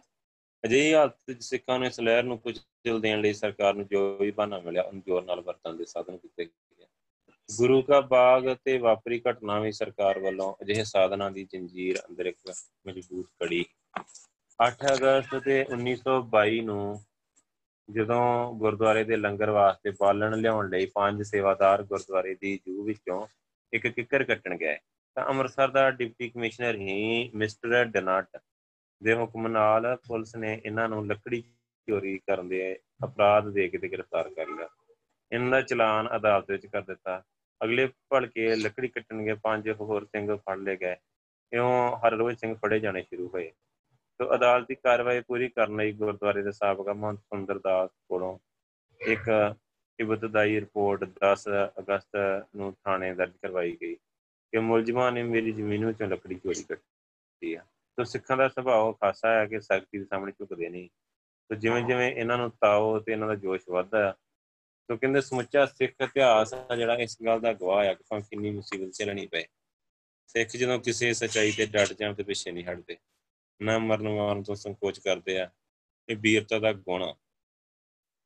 ਤੇ ਜਾਨ ਦੀ ਖੇਡ ਖੇਡ ਜਾਣਾ ਇਹਨਾਂ ਦਾ ਮੁੱਢਲਾ ਕਰਮ ਸੋ ਗੁਰਤੀ ਇਹ ਮਿਲੀ ਆ ਸਿਰ ਦੀਜੇ ਕਾਰਨ ਨਾ ਕੀਜੇ। ਸੋ ਗੁਰੂ ਕੇ ਲੰਗਰ ਵਾਸਤੇ ਲੱਕੜੀ ਕੱਟਣ ਗਏ, ਪੰਜ ਪੰਜ ਸਿੰਘ ਰੋਜ਼ਾਨਾ ਕਈ ਦਿਨ ਫੜੇ ਜਾਂਦੇ ਰਹੇ। ਸੋ ਇਹਨਾਂ ਵਿੱਚੋਂ ਕਈ ਦਿਨ ਕੋਈ ਗ੍ਰਿਫਤਾਰੀ ਨਾ ਹੋਈ। ਪਰੰਤੂ 23 ਅਗਸਤ ਨੂੰ 66 ਸੇਵਾਦਾਰ ਭਾਵੇਂ ਉਹ ਲੱਕੜੀ ਕੱਟਣ ਗਏ ਸਨ ਜਾਂ ਲੰਗਰ ਗੁਰਦੁਆਰੇ ਅੰਦਰ ਕੋਈ ਡਿਊਟੀ ਦੇ ਰਹੇ ਸਨ, ਸਾਰਿਆਂ ਨੂੰ ਫੜ ਲਿਆ ਗਿਆ। ਕਿਉਂ ਹੀ 24 ਅਗਸਤ ਨੂੰ ਹੋਇਆ। ਇਸ ਦਿਨ ਤੱਕ ਫੜੇ ਗਏ ਸਿੰਘਾਂ ਦੀ ਗਿਣਤੀ 187 ਹੋ ਚੁੱਕੀ। 25 ਅਗਸਤ ਨੂੰ ਅਮਾਵਸ ਦਾ ਦੀਵਾਨ ਹਮੇਸ਼ਾ ਵਾਂਗ ਬਾਹਰ ਖੁੱਲੇ ਥਾਂ ਲਗਾਇਆ ਗਿਆ। ਜਿਸ ਤੇ ਮਿਸਟਰ ਬੀਟੀ ਅੰਗਰੇਜ਼ ਐਡੀਸ਼ਨਲ ਪੁਲਿਸ ਕਪਤਾਨ ਨੇ ਇਤਰਾਜ਼ ਕੀਤਾ। ਗੱਲ ਵੱਧ ਗਈ। ਬੀਟੀ ਨੇ ਲਾਠੀ ਚਲਾਉਣ ਦਾ ਹੁਕਮ ਦੇ ਦਿੱਤਾ। ਗੁਰੂ ਗ੍ਰੰਥ ਸਾਹਿਬ ਦੀ ਸੇਵਾ 'ਚ ਬੈਠੇ ਅਕਾਲੀ ਸਿੰਘ ਨੂੰ ਸੋਟਿਆਂ ਨਾਲ ਮਾਰਿਆ। ਕੇਸਾਂ ਤੋਂ ਧਰੂ ਕੇ ਬਾਹਰ ਲਿਜਾਇਆ ਗਿਆ। ਇਸ ਦਿਨ ਹੀ ਖੜਕ ਸਿੰਘ ਪ੍ਰਧਾਨ ਸ਼੍ਰੋਮਣੀ ਗੁਰਦੁਆਰਾ ਪ੍ਰਬੰਧਕ ਕਮੇਟੀ ਇਹਦੇ ਤਿੰਨ ਸਕੱਤਰ ਹੀ ਭਗਵੰਤ, ਭਗਤ ਜਸਵੰਤ ਸਿੰਘ, ਨਰੈਣ ਸਿੰਘ ਬ੍ਰਿਸ਼ਟਰ ਹੀ ਤੇ ਸਰਦਾਰ ਸਾਹਿਬ ਸਿੰਘ ਹੀ। ਕਈ ਹੋਰ ਮੁਖੀ ਮੈਂਬਰਾਂ ਨੂੰ ਯਥਾ ਮਿਸਟਰ ਤਾਰਾ ਸਿੰਘ, ਮਾਸਟਰ ਤਾਰਾ ਸਿੰਘ ਤੇ ਮਤਾਬ ਸਿੰਘ ਹੀ ਸਰਮੁਖ ਸਿੰਘ ਝਬਾਲ ਹੀ ਇਹਨਾਂ ਨੂੰ ਫੜ ਲਿਆ ਗਿਆ। ਤੋਂ ਪੁਲਿਸ ਜਿਉਂ-ਜਿਉਂ ਪੁਲਿਸ ਦੀ ਇਸ ਕਾਰਵਾਈ ਦੀਆਂ ਖਬਰਾਂ ਬਾਹਰ ਨਿਕਲ ਰਹੀਆਂ ਹਨ ਸਿੱਖ ਸੰਗਤਾਂ ਨੇ ਅੰਮ੍ਰਿਤਸਰ ਤੇ ਗੁਰੂ ਕੇ ਬਾਗ ਵੱਲ ਧਾਈ ਕਰ ਦਿੱਤੀ। ਪਰ ਸਰਕਾਰ ਵੱਲੋਂ ਇਹਨਾਂ ਨੂੰ ਇੱਥੇ ਪੁੱਜਣ, ਰੋਕਣ ਦਾ ਬੰਨ ਨੂੰ ਬੱਦੇ ਗਏ। ਦੂਰੋਂ ਦੂਰੋਂ ਗੱਡੀਆਂ ਤੇ ਆਉਣ ਵਾਲੇ ਸਿੱਖਾਂ ਨੂੰ ਅੰਮ੍ਰਿਤਸਰ ਤੋਂ ਪਿਛੋਂ ਲਾਹੌਰ ਆਦਿ ਸਟੇਸ਼ਨਾਂ ਤੇ ਗੱਡੀਆਂ ਤੋਂ ਉਤਾਰਨਾ ਸ਼ੁਰੂ ਹੋ ਗਿਆ। ਗੁਰੂ ਕੇ ਬਾਗ ਨੂੰ ਆਉਂਦੇ ਸਾਰੇ ਰਾਹਾਂ, ਪੁਲਾਂ ਆਦਿ ਤੇ ਪਹਿਰੇ ਬਿਠਾਏ ਗਏ ਕਿ ਕੋਈ ਸਿੱਖ ਅੱਗੇ ਲੰਘ ਕੇ ਨਾ ਸਕੇ। ਬਲਕਿ ਜੋ ਕਿ ਗੁਰੂ ਕੇ ਬਾਗ ਵਾਸਤੇ ਰਾਸ਼ਨ, ਆਟਾ, ਦਾਲ ਲੈ ਕੇ ਆਉਂਦੇ, ਉਹਨਾਂ ਦੇ ਕੋਲੋਂ ਖੋਲ ਲਿਆ ਜਾਂਦਾ। ਸੋ ਇਸ ਤਰ੍ਹਾਂ ਰਾਸ਼ਨ ਦਾ ਗੁਰੂ ਕੇ ਬਾਗ ਪੁੱਜਣਾ ਵੀ ਬੰਦ ਹੋ ਗਿਆ। ਸੋ ਕਈ ਨੇੜੇ ਦੇ ਕਈ ਪਿੰਡਾਂ ਵਿੱਚ ਜਾ ਕੇ ਪੁਲਿਸ ਨੇ ਕਈ ਬੰਦਿਆਂ ਨੂੰ ਇਸੇ ਸ਼ੱਕ ਵਿੱਚ ਮਾਰ ਕੁਟਾਈ ਕੀਤੀ ਕਿ ਉਹਨਾਂ ਨੇ ਗੁਰੂ ਕੇ ਬਾਗ ਇਕੱਠੇ ਹੋ ਕੇ ਸਿੱਖਾਂ ਲਈ ਰਾਸ਼ਨ ਭੇਜਿਆ। ਸੋ ਗੁਰਦੁਆਰੇ ਦੇ ਦੁਆਲੇ ਦੂਰ ਦੂਰ ਤੱਕ ਪੁਲਿਸ ਨੇ ਪਹਿਰਾ ਲਗਾਇਆ ਹੋਇਆ ਹੈ। ਤਾਂ ਕਿ ਗੁਰੂ ਕੇ ਲੰਗਰ ਵਾਸਤੇ ਬਾਹਰੋਂ ਆਟਾ, ਦਾਣਾ ਨਾ ਜਾ ਸਕੇ। ਪਿੰਡਾਂ ਵਿੱਚ ਇਸ ਤਰ੍ਹਾਂ ਹੋਈ ਮਾਰ ਕੁਟਾਈ ਦੀ ਜਦੋਂ ਪੜਤਾਲ ਕੀਤੀ ਗਈ, ਤਾਂ ਵੱਡੇ ਸੈਂਸਰੇ ਦੇ ਇੱਕ ਆਦਮੀ ਨੂੰ 24 ਸੱਟਾਂ ਇੱਕ ਹੋਰ ਨੂੰ 18 ਤੇ ਤੀਜੇ ਨੂੰ 21 ਸੱਟਾਂ ਦੇ ਨਿਸ਼ਾਨ ਹੈ। ਸੋ ਇਸ ਤਰ੍ਹਾਂ ਹੋਰ ਨੇੜੇ ਤੇੜੇ ਦੇ ਪਿੰਡਾਂ ਦਾ ਹਾਲ ਹੈ। ਟੀਰਾ ਪਿੰਡ ਦੇ ਖੇਤ ਵਿੱਚ ਦੋ ਆਦਮੀ ਪਿਓ ਪੁੱਤਰ ਨੂੰ, ਭਾਈ ਭਗਤ ਸਿੰਘ ਦੇ ਭਾਈ ਤਾਰਾ ਸਿੰਘ ਨੂੰ ਇਸੇ ਸੰਬੰਧੀ ਇੰਨਾ ਕੁਟਾਪਾ ਕੀਤਾ ਗਿਆ ਕਿ ਦੋਵੇਂ ਪਿਓ ਪੁੱਤਰ ਸਿਸ, ਸਿਸਕ ਸਿਸਕ ਕੇ ਦਮ ਤੋੜ ਗਏ। ਤੇ ਗੁਰਦੁਆਰਾ ਗੁਰੂ ਕਾ ਬਾਗ ਤੋਂ ਰੋਜ਼ਾਨਾ ਪੰਜ ਜਾਂ ਚਾਰ ਸਿੰਘਾਂ ਦੇ ਪੰਜ ਜਥੇ ਵਾਰੀ-ਵਾਰੀ ਬਾਹਰ ਲੱਕੜੀ ਕੱਟਣ ਜਾਂਦੇ। ਪੁਲਿਸ ਤੋਂ ਸਮਾਂ ਵਾਲੀਆਂ ਡਾਂਗਾਂ ਨਾਲ ਬੁਰੀ ਤਰ੍ਹਾਂ ਕੁੱਟੇ ਜਾਂਦੇ। ਇਸ ਤਰ੍ਹਾਂ ਅੰਮ੍ਰਿਤਸਰ ਤੋਂ ਪਹਿਲੇ 50 50 ਤੇ ਕੁਝ ਦਿਨਾਂ ਪਿਛੋਂ 100 100 ਦਾ ਜਥਾ ਗੁਰੂ ਕੇ ਬਾਗ ਵੱਲ ਜਾਣਾ ਸ਼ੁਰੂ ਹੋਇਆ। ਤੁਰਨ ਤੋਂ ਪਹਿਲਾਂ ਅਕਾਲ ਤਖਤ ਤੇ ਹਜੂਰ ਸਾਰੇ ਹੇਠ ਲਿਖੀ ਸੁਗੰਧ ਖਾਂਦੇ। ਕਿ ਭਾਵੇਂ ਕੁਝ ਵੀ ਹਾਲਾਤ ਹੋਣ, ਕਿੰਨੀਆਂ ਵੀ ਕਠਿਨਾਈਆਂ ਦਾ ਸਾਹਮਣਾ ਕਰਨਾ ਪਵੇ, ਮੈਂ ਅੱਗੋਂ ਹੱਥ ਨਹੀਂ ਉਠਾਉਂਗਾ। ਜਦੋਂ ਤੱਕ ਮੇਰੀ ਸੂਰਤ ਕਾਇਮ ਰਹੇਗੀ ਤੇ ਮੈਂ ਗੁਰੂ ਕੇ ਬਾਗ ਵੱਲ ਵਧਣ ਦਾ ਯਤਨ ਕਰਾਂਗਾ। ਕੋਈ ਸ਼ਖਸ ਮੈਨੂੰ ਮੇਰੇ ਨਿਸ਼ਾਨੇ ਤੋਂ ਰੁਕਾ ਨਹੀਂ ਸਕੇਗਾ। ਸੋ ਮੈਨੂੰ ਤੇ ਲੱਗਦਾ ਵਾਹਿਗੁਰੂ, ਇਹ ਮਾਸਟਰ ਤਾਰਾ ਸਿੰਘ ਹੋਣਾ ਨੇ ਜਿਹੜਾ ਗਾਂਧੀ ਦੀਆਂ ਸੋਚ ਹੀ ਮੈਂ ਅੱਗੋਂ ਹੱਥ ਨਹੀਂ ਉਠਾਉਂਗਾ। ਤੇ ਇੰਨੇ ਕਟਾਈ ਮਤਲਬ ਕਰਾ ਦਿੱਤੀ ਕੌਮ ਦੀ। ਸੋ ਇਹ ਕਿਹੜੀ ਗੱਲ ਹੈ? ਦੇਖੋ, ਆਪਾਂ ਨਨਕਾਣੇ ਸਾਹਿਬ ਦਾ ਸਾਕਾ ਪੜਿਆ ਤਾਂ ਪਹਿਲਾ ਫਾਰਮੂਲਾ ਗਾਂਧੀ ਦਾ ਵਰਤਿਆ ਤੇ 150 ਸਿੰਘ ਸ਼ਹੀਦ ਹੋ ਗਿਆ। ਮੁੜ ਕੇ ਗੁਰੂ ਸਾਹਿਬ ਵਾਲੇ ਚੱਬਰ ਨੇ ਵਰਤਿਆ, ਜਦੋਂ ਕਰਤਾਰ ਸਿੰਘ ਚੱਬਰ ਨੇ। ਦੋ ਮਿੰਟ ਚ ਚਾਬੀਆਂ ਦੇਤੀਆਂ ਡੀਸੀ ਨੇ। ਸੋ ਜੇ ਐਨੀ ਇੰਨੀ ਗਿਣਤੀ ਹੈ ਇੰਦੀ ਜਥੇਬੰਦੀ ਹੀ, ਤਾਂ ਫਿਰ ਕਿਤੇ ਠੋਕ ਕੇ ਕੰਮ ਕਰਦੇ ਤੇ ਰਿਜ਼ਲਟ ਹੀ ਹੋਰ ਹੋਣੇ। ਇੰਨੀ ਕੌਮ ਕਟਵਾ ਦਿੱਤੀ, ਮਾਸਟਰ ਤਾਰਾ ਸਿੰਘ ਨੇ ਇਹ ਕੰਮ ਕੀਤਾ, ਨਾਲ ਕੌਮ ਸਾਰੀ ਗੁਲਾਮ ਕਰਾ ਦਿੱਤੀ। ਸੋ ਇਹ ਗਾਂਧੀ ਦਾ ਫਾਰਮੂਲਾ ਆ, ਅੱਗੋਂ ਹੱਥ ਚੁੱਕਣਾ। ਸੋ ਅੱਗ ਜੁੱਤੀਆਂ ਖਾਂਦੇ ਜਾਓ ਗੁਰੂ ਸਾਹਿਬ ਨੇ ਕਿਤੇ ਕਿਹਾ ਜੁੱਤੀਆਂ ਖਾਓ। ਸੋ ਇਦਾਂ ਦਾ ਇਹ ਕਿੰਨਾ ਮਤਲਬ ਕਿੰਨੀਆਂ, ਕਿੰਨੇ ਜਥੇ ਗਏ ਤੇ ਕੋ ਸਮਾਲੀਆਂ ਡਾਂਗਾ ਹੁੰਦੀਆਂ, ਲੋਹੇ ਦੇ ਸਾਹਮਣੇ ਚੜੇ ਹੁੰਦੇ ਉਹਨਾਂ ਦੇ ਉੱਤੇ। ਅੰਗਰੇਜ਼, ਪੁਲਿਸ ਸੀ ਜਿਹੜੀ ਤੋਂ ਮਾਰ ਮਾਰ ਕੇ ਬਿਆਲ ਕਰ ਦਿੰਦੇ ਰਹੇ ਕੋ ਜੋ ਸੁਗੰਧ ਖਾ ਕੇ ਜਾਂਦੇ ਹੈ ਕਾਲ ਤੱਕ ਹੁਣ ਕਾਲ ਤੱਕ ਸੌਂ ਖਾ ਕੇ ਗਏ ਤੇ ਹੱਥ ਚੁੱਕ ਨਹੀਂ ਸਕਦੇ। ਸੌਂ ਖਵਾਈ ਕਿਉਂ ਜਾਂਦੀ ਸੀ? ਇਹ ਅਕਾਲੀ ਲੀਡਰਸ਼ਿਪ ਦੀ ਇੱਕ ਹੈਗੀ ਸੀ ਮਾਸਟਰ ਤਾਰਾ ਸਿੰਘ ਤੇ ਜਿਹੜੇ ਗਾਂਧੀ ਨਾਲ ਜਿਹੜੀਆਂ ਹੈਗੀਆਂ ਜਾ ਰਹੀਆਂ ਭਾਵੇਂ ਕੁਝ ਵੀ ਹਾਲਾਤ ਹੋਣ ਇਦਾਂ ਜਦੋਂ ਚਲੇ ਜਾਂਦੇ ਸੀ, ਪਰਣ ਲੈਣ ਵਾਲੇ ਹਰ ਸਿੰਘ ਦੇ ਸਿਰ ਤੇ ਕਾਲੀ ਦਸਤਾਰ ਉੱਪਰ ਇੱਕ ਛੋਟਾ ਜਿਹਾ ਮੋਤੀਏ ਦਾ ਸਫੈਦ ਹਾਰ, ਸਿਰੇ ਦੇ ਨਹੀਂ ਗੱਦਾ ਹੁੰਦਾ ਹੈ। ਪਰੰਤ ਜਥੇਦਾਰ ਅਰਦਾਸਾ ਸੋਧਾ ਸੱਚੇ ਪਾਤਸ਼ਾਹ, ਤੇਰੇ ਸੇਵਕਾਂ ਨੇ ਤੇਰੀ ਸੇਵਾ ਲਈ ਕਮਰ ਕਸੇ ਕੀਤੇ ਆ। ਤੂੰ ਇਹਨਾਂ ਦੇ ਅੰਗ ਸੰਗ ਹੋ ਕੇ ਇਹਨਾਂ ਪਾਸੋਂ ਉਹ ਸੇਵਾ ਲੈਣੀ ਜੋ ਤੇਰੇ ਦਰ ਤੇ ਕਬੂਲ ਹੋਵੇ ਤੇਰੇ ਸੇਵਕਾਂ ਉੱਪਰ ਤੇਰੀਆਂ ਮੇਰਾ ਸਦਾ ਵਾਸਤੀਆਂ ਰਹਿਣ। ਉਹ ਤੇਰੇ ਹਜ਼ੂਰ ਕੀਤੇ ਪਰਣ ਵਿੱਚ ਅਡੋਲ ਰਹਿਣ। ਹੁਣ ਇਹ ਜਥਾ ਸ੍ਰੀ ਹਰਿਮੰਦਰ ਸਾਹਿਬ ਦੇ ਦਰਸ਼ਨ ਕਰਦਾ ਰਵਾਨਾ ਹੋ ਜਾਂਦਾ। ਸ਼ਹਿਰ ਵਿੱਚੋਂ ਚਾਰ ਚਾਰ ਦੀਆਂ ਕਤਾਰਾਂ ਵਿੱਚ ਮਾਰਚ ਕਰਦਾ ਹੋਇਆ ਜਥਾ ਗੁਰੂ ਕੇ ਬਾਗ ਦੀ ਸੜਕੇ ਪੈ ਜਾਂਦਾ। ਹਜ਼ਾਰਾਂ ਦਰਸ਼ਕ ਜਥੇ ਦੇ ਕਈ ਪਾਸੇ ਲਾਮੀ ਤਾਈ ਤੁਰੇ ਜਾਂਦੇ। ਸੋ ਕਹਿੰਦੇ ਕਿ ਰਸਤੇ ਵਿੱਚ ਗੁਰੂ ਕੇ ਬਾਗ ਤੋਂ ਬਹੁਤ ਉਰੇ ਪੁਲਿਸ ਜਥੇ ਨੂੰ ਰੋਕਦੀ। ਪਰ ਇਹ ਸਾਧਨਾ ਵਾਹਿਗੁਰੂ ਦੀ ਧੌਣ ਚ ਮਸਤ ਤਦ ਤੱਕ ਅੱਗੇ ਵਧੀ ਜਾਂਦੇ, ਜਦ ਤੱਕ ਇਹਨਾਂ ਨੂੰ ਲੋਹੇ ਦੀਆਂ ਸੰਮਾਂ ਵਾਲੀਆਂ ਡਾਂਗਾਂ ਨਾਲ ਮਾਰ-ਮਾਰ ਕੇ ਬੇਹੋਸ਼ ਕਰਕੇ ਇਹਨਾਂ ਨੂੰ ਸੜਕ ਦੇ ਨਾਲ ਪਾਣੀ ਦੇ ਟੋਬਿਆਂ ਵਿੱਚ ਨਾ ਸੁੱਟ ਦਿੱਤਾ ਜਾਂਦਾ। ਸੋ ਕਈ ਵਾਰੀ ਬਸਵਰਤ ਪੈ ਸਿੰਘਾਂ ਨੂੰ ਹੋਸ਼ ਆਉਂਦੀ ਤੇ ਮੋੜ ਉੱਠ ਕੇ ਅੱਗੇ ਵਧਣ ਦੀ ਕਰਦੇ, ਫਿਰ ਮਾਰੇ ਜਾਂਦੇ। ਇਹ ਸਮਾਂ ਵਾਹਿਗੁਰੂ ਵਾਹਿਗੁਰੂ ਵਾਹਿਗੁਰੂ ਦਾ ਜਾਪ ਕਰਦੇ ਹੋਏ ਅੱਗੇ ਵਧੀ ਜਾਂਦੇ। ਸੋ ਜਦੋਂ ਤਾਈਂ ਇਹ ਬੇਹੋਸ਼ ਜਾਂ ਨਿਰਮਲ ਕਰਕੇ ਕੇਸਾਂ ਤੋਂ ਫੜ ਫੜ ਕੇ ਧਰੂ ਧਰੂ ਕੇ ਟੋਬਿਆਂ ਵਿੱਚ ਨਾ ਸੁੱਟੇ ਜਾਂਦੇ ਕਦੀ ਵੀ ਕੋਈ ਸਿੰਘ ਮਾਰਨ ਵਾਲਿਆਂ ਦੇ ਵਿਰੁੱਧ ਆਵਾਜ਼ ਤੱਕ ਨਾ ਕੱਢਦਾ। ਸੋ ਇਹਨਾਂ ਜਥਿਆਂ ਵਿੱਚ ਜੋ ਫੌਜੀ ਪੈਨਸ਼ਨਰਾਂ ਦੇ 100-100 ਦੇ ਜਥੇ ਵੀ ਸੀ ਟਾਵੇਂ ਟਾਵੇਂ ਫੌਜੀ ਹੋਰ ਵੀ ਜਥਿਆਂ ਵਿੱਚ ਹੈਗੇ ਸੀ। ਇਸ ਬੇਰਹਿਮਾਨਾ ਤੇ ਬੇਦਰਦਾਨਾ ਮਾਰ ਕਟਾਈ ਦੀਆਂ ਖਬਰਾਂ ਸਾਰੇ ਦੇਸ਼ ਅੰਦਰ ਫੈਲ ਗਈਆਂ। ਨੇਕ ਕੌਮੀ ਮੁਲਕੀ ਨੇਤਾ ਇਸ ਦ੍ਰਿਸ਼ ਨੂੰ ਆਪਣੇ ਅੱਖੀਂ ਦੇਖਣ ਇੱਥੇ ਪਹੁੰਚੇ। ਇਹਨਾਂ ਚ ਪੰਡਤ ਮਦਨ ਮੋਹਨ ਮਾਲਵੀਆ, ਪਾਦਰੀ ਸੀ ਐਫ ਐਂਡਰਿਊਜ਼ ਹੀ ਆਨਰੇਬਲ ਜਗਿੰਦਰ ਸਿੰਘ ਜੀ ਸੁੰਦਰ ਸਿੰਘ ਮਜੀਠੀਆ ਹਰਬੰਸ ਸਿੰਘ ਅਟਾਰੀ, ਲਾਲਾ ਤੁਨੀ ਚੰਦ ਪ੍ਰਧਾਨ, ਪੰਜਾਬ ਕਾਂਗਰਸ, ਮਲਕ ਲਾਲ ਖਾਨ ਮੈਂਬਰ ਖਿਲਾਫ ਕਮੇਟੀ। ਇਹ ਸਾਰੇ ਪੋਲੀਟੀਕਲ ਲੀਡਰ ਹੈਗੇ ਗੋਰਿਆਂ ਨਾਲ ਰਲੇ ਹੋਏ ਚਾਹ ਪਾਣੀ ਇਕੱਠਾ ਪੀਂਦੇ ਉਹਨਾਂ ਨਾਲ। ਕਾਂਗਰਸ ਦੇ ਖਿਲਾਫ ਕਨੇਡਾ ਹੈ, ਸੈਯਦ ਅਤਾਉਲਾ ਸ਼ਾ ਪ੍ਰੋਫੈਸਰ ਰੁਚੀ ਸਾਨੀ ਇਹ ਕਾਫੀ ਹੈਗੇ। ਚਲੋ ਇਹ ਸਾਰੇ ਆਉਂਦੇ ਰਹੇ, ਤਮਾਸ਼ਾ ਵੇਖਣ ਹੀ ਆਉਂਦੇ ਰਹੇ ਤਮਾਸ਼ੇ ਵੀ ਹੁੰਦੇ ਲੋਕ। ਸੋ ਆਉਂਦੇ ਰਹੇ ਉੱਥੇ, ਵੇਖਣ ਆਉਂਦੇ ਰਹੇ। ਬੇਹੋਸ਼ ਤੇ ਫੱਟੜ ਸਿੰਘਾਂ ਨੂੰ ਰੋਜ਼ਾਨਾ ਲਾਰੀਆਂ ਤੇ ਟਰੱਕਾਂ ਵਿੱਚ ਲੱਦ ਕੇ ਅੰਮ੍ਰਿਤਸਰ ਲਿਜਾਇਆ ਜਾਂਦਾ। ਜਿੱਥੇ ਉਹਨਾਂ ਦੀ ਦੇਖਭਾਲ ਲਈ ਵਿਸ਼ੇਸ਼ ਹਸਪਤਾਲ ਖੋਲੇ ਗਏ, ਜਿਨ੍ਹਾਂ ਦੇ ਰੋਜ਼ਾਨਾ ਮਰਮ ਪੱਟੀ ਤੇ ਦਵਾਈਆਂ ਦਾ ਖਰਚ ਦਾ ਅੰਦਾਜ਼ਾ ਉਸ ਸਮੇਂ 3000 ਰੁਪਏ ਸੋ 8 ਸਤੰਬਰ ਨੂੰ ਇਹਨਾਂ ਹਸਪਤਾਲਾਂ ਵਿੱਚ ਦਾਖਲਾਂ ਦੇ ਫੱਟਣਾ ਦੀ ਗਿਣਤੀ 836 ਤੇ ਗੁਰੂ ਕੇ ਬਾਗ ਵਿੱਚ ਖੋਲੇ ਹਸਪਤਾਲ ਵਿੱਚ ਰੱਖੇ ਮਰੀਜ਼ਾਂ ਦੀ ਗਿਣਤੀ 200 ਹੈ। ਇਸ ਤੋਂ ਪਿੱਛੋਂ 12 ਸਤੰਬਰ ਨੂੰ ਮਤਲਬ ਸ਼ਾਮ ਨੂੰ 100 ਸਿੰਘ ਰੋਜ਼ਾਨਾ ਮਾਰ ਕੁੱਟ ਕੇ ਫੱਟੜਾ ਜਾਂ ਬੇਹੋਸ਼ ਕਰਕੇ ਇਹਨਾਂ ਹਸਪਤਾਲਾਂ 'ਚ ਦਾਖਲ ਹੁੰਦੇ ਰਹੇ। 13 ਸਤੰਬਰ ਨੂੰ ਰੈਵਰੈਂਡ ਸੀਐਫ ਐਂਡਰਿਊਜ਼ ਦੀ ਪ੍ਰੇਰਣਾ ਤੇ ਗਵਰਨਰ ਪੰਜਾਬ ਦੇ ਦਖਲ ਦੇਣ ਤੇ ਮਾਰ ਕੁਟਾਈ ਦਾ ਸਿਲਸਿਲਾ ਬੰਦ ਕੀਤਾ ਗਿਆ। ਹਰ ਰੋਜ਼ ਜਥੇ ਦੇ 100 ਸਿੰਘ ਜੋ ਅੰਮ੍ਰਿਤਸਰ ਤੋਂ ਗੁਰੂ ਕੇ ਬਾਗ ਜਾਂਦੇ ਫੜ ਕੇ ਜੇਲ੍ਹਾਂ 'ਚ ਭੇਜੇ ਜਾਂਦੇ ਰਹੇ। ਅਕਾਲ ਤਖਤ ਤੋਂ ਤੁਰਨ ਸਮੇਂ ਜਿਸ ਤਰ੍ਹਾਂ ਜਿੱਥੇ ਜਾਣ ਵਾਲੇ ਸਿੰਘਾਂ ਦੀਆਂ ਮਾਤਾਵਾਂ, ਭੈਣਾਂ, ਪਤਨੀਆਂ ਨੇ ਜਿਸ ਸਤਕਾਰ ਨਾਲ ਉਹਨਾਂ ਦੇ ਗਲਾਂ 'ਚ ਫੁੱਲਾਂ ਦੇ ਹਾਰ ਪਾ ਕੇ ਸੌ ਸੌ ਸੀਸਾਂ ਦੇਣੀਆਂ। ਗੁਰੂ ਦੀ ਸੇਵਾ ਲਈ ਆਪਣਾ ਆਪ ਭੇਟ ਕਰਨ ਤੇ ਜਿਸ ਚਾਹ ਦੇ ਨਾਲ ਉਹਨਾਂ ਨੂੰ ਵਧਾਈਆਂ ਪੇਸ਼ ਕਰਨੀਆਂ। ਉਹ ਦ੍ਰਿਸ਼ ਇਹਨਾਂ ਭਾਵਪੂਰਤ ਹੁੰਦਾ ਕਿ ਦਰਸ਼ਕਾਂ ਦੇ ਨੇਤਰ ਸਜਲ ਹੋ ਜਾਂਦੇ। ਸੋ ਇਹ ਸਿਲਸਿਲਾ ਲਗਭਗ 2 ਮਹੀਨੇ ਜਾਰੀ ਰਿਹਾ।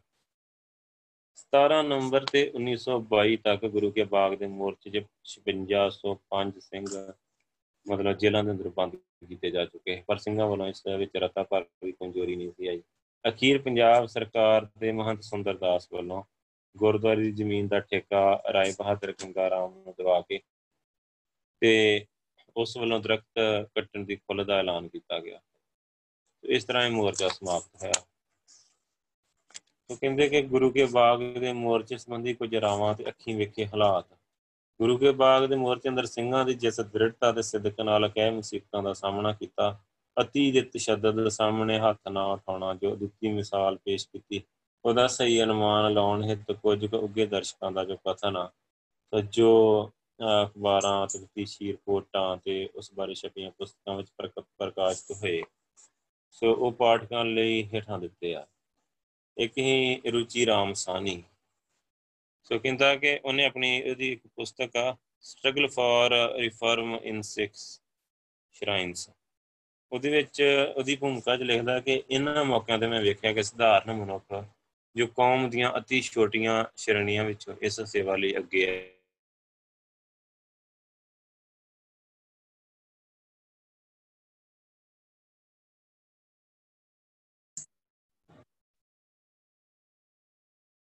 ਸੋ ਕਹਿੰਦੇ ਕਿ ਸਧਾਰਨ ਪਿੰਡੂ ਕਿਸਾਨਾਂ ਤੇ ਮਜ਼ਦੂਰਾਂ ਨੇ ਕਿਸੇ ਅੰਦਰੂਨੀ ਦਿਲੋਂ ਉੱਠੀ ਹੋ।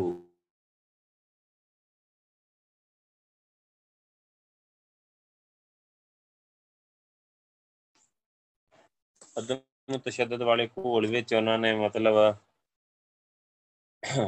ਘੋਲ ਅੰਦਰ ਉਹ ਰੋਲ ਅਦਾ ਕੀਤਾ ਕਿ ਜਿਸ ਤੋਂ ਵੱਡੇ ਤੋਂ ਵੱਡਾ ਮਨੁੱਖ ਵੀ ਫਖਰ ਕਰ ਸਕਦਾ ਹੈ। ਸਹੀ ਅਰਥਾਂ ਵਿੱਚ ਇੱਕ ਬੇਮਿਸਾਲ ਇਤਿਹਾਸ ਦੀ ਰਚਨਾ ਕਰ ਰਹੇ ਸਨ।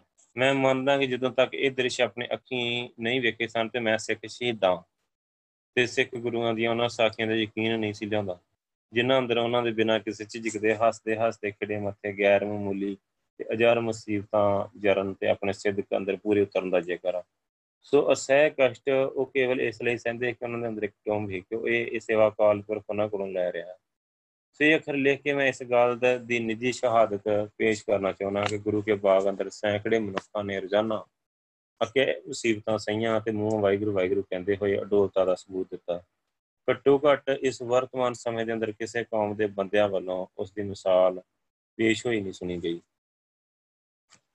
ਸੋ ਜਦੋਂ ਪੰਡਤ ਮੋਤੀ ਲਾਲ ਨਹਿਰੂ ਗੁਰੂ ਕੇ ਬਾਗ ਦੇ ਮੋਰਚੇ ਸੰਬੰਧੀ ਅੰਮ੍ਰਿਤਸਰ ਵਾਪਸ ਮੁੜੇ, ਤਾਂ ਉਹਨਾਂ ਸ੍ਰੀ ਸੁੰਦਰਮ ਸਹਾਇਕ ਐਡੀਟਰ ਇੰਡੀਪੈਂਡੈਂਟ ਨੂੰ ਪੁੱਛਿਆ ਕਿ ਉਹਨਾਂ ਨੇ ਕਿਹਾ ਕਿ ਇਸ ਨੇ ਮੇਰੇ ਮਨ ਉੱਪਰ ਬਹਾਦਰ ਅਕਾਲੀਆਂ ਵਾਸਤੇ ਅਤੀ ਦਰਜੇ ਦੀ ਵਡਿਆਈ ਤੇ ਸਤਕਾਰ ਉਪਰ ਦਿੱਤੇ ਆ ਮੇਰੀ ਉਹਨਾਂ ਪ੍ਰਤੀ ਸਨਮਰ ਡੰਡਾਉਤਾ ਵਿਸ਼ਵ ਭਰ ਦੀ ਸਮੁੱਚੀ ਮਨੁੱਖ ਵਸੋਂ ਤੇ ਦੇਸ਼ਾਂ ਦੇ ਅੰਦਰ ਇਹਨਾਂ ਜੇ ਚੰਗੇ ਬੰਦੇ ਕਦੀ ਨਹੀਂ ਹੋਏ ਹੋਣੇ।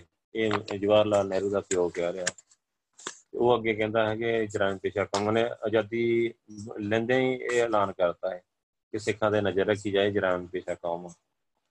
ਮਤਲਬ ਜਿਹਨੂੰ ਆਪਾਂ 10 ਨੰਬਰੀ ਕਹਿੰਦੇ ਜਾਂ ਬਦਮਾਸ਼ ਕਹਿੰਦੇ ਆ ਬਦਮਾਸ਼ਾਂ ਦੀ ਕੌਮ ਕਹਿੰਦਾ ਨਹਿਰੂ ਦੀ ਵਰਡਿੰਗ ਪਹਿਲਾਂ ਪੈਰੀ ਪੈਂਦੇ ਰਹੇ ਸਿੱਖਾਂ ਦੇ ਜਾ ਜਾ ਕੇ ਵੀ ਸਾਨੂੰ ਆਜ਼ਾਦੀ ਲੈ ਦੋ ਇੱਕ ਵਾਰੀ ਕਿਹਾ ਵੀ ਹਿੰਦੂਰਿਆਂ ਨੇ ਕਿ ਤੁਸੀਂ ਸਤਲੁਜ ਤੋਂ ਲੈ ਕੇ ਤੇ ਮਤਲਬ ਇੱਥੋਂ ਲੈ ਕੇ ਆਪਣਾ ਪਾਣੀਪਤ ਤੋਂ ਲੈ ਕੇ ਕਰਨਾਲ ਤੋਂ ਤੇ ਕਹਿੰਦੇ ਕਿ ਸਾਰਾ ਲੈ ਲਓ, ਵਿੱਚੇ ਪਾਕਿਸਤਾਨ, ਵਿੱਚ ਪੰਜਾਬੀ ਕਿੱਥੇ ਪਿਛਾਵਰ ਉੱਥੋਂ ਤੱਕ?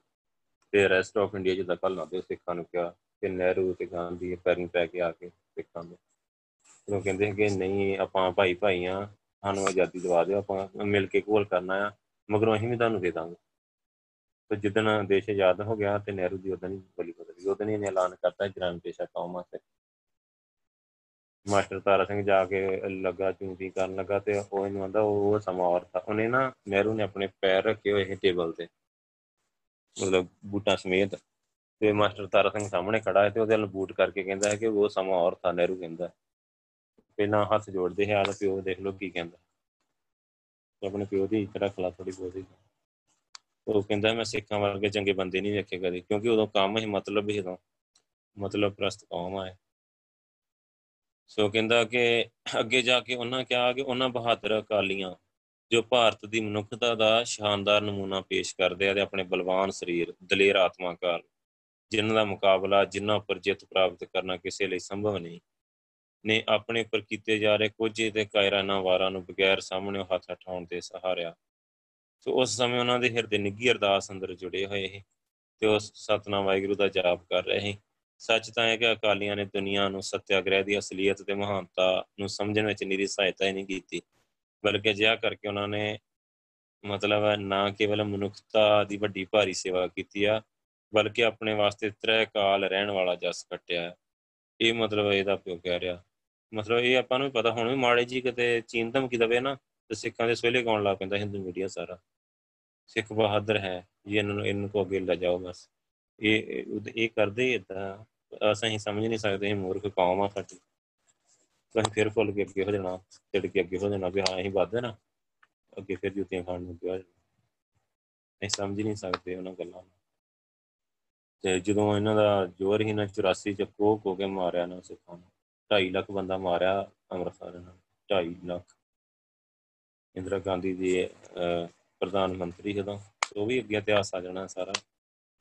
ਤੇ ਮਾਰਿਆ ਕਿਦਾਂ? ਤੁਸੀਂ ਹੈਰਾਨ ਹੋ ਜਾਓਗੇ ਗੋਰਿਆਂ ਵੀ ਨਹੀਂ ਇਦਾਂ ਮਾਰਿਆ। ਗੋਰਿਆਂ ਨੇ ਕਿੰਨੇ ਬੰਦੇ ਮਾਰਤੇ? 5000 ਸਾਰਾ ਫੜਿਆ ਹੈ ਵਿੱਚੋਂ ਚਲੋ ਵਿੱਚੋਂ ਜਿਨ੍ਹਾਂ ਨੇ ਮਾਰ ਪਈ, ਦੋ ਢਾਈ ਹਜ਼ਾਰ ਨੂੰ ਮਾਰ ਪਈ, ਡਾਂਗਾ ਨੂੰ ਮਾਰਿਆ, ਦੋ ਢਾਈ ਹਜ਼ਾਰ ਹੀ ਮਾਰਿਆ ਨਾ।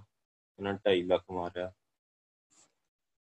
ਮਾਰਿਆ ਵੀ ਇੰਨਾ, ਇੰਨੀ ਬੇਦਰਦੀ ਨਾਲ ਮਾਰਿਆ ਨਾ, ਪਿਛਲੇ ਤੁਸੀਂ ਸਾਰੇ ਜ਼ੁਲਮ ਭੁੱਲ ਜਾਓਗੇ ਜੇ ਕਿਤੇ 84 ਦਾ ਕਾਂਡ ਤੁਸੀਂ ਸਾਰਾ ਸੁਣ ਲਓ ਤਾਂ।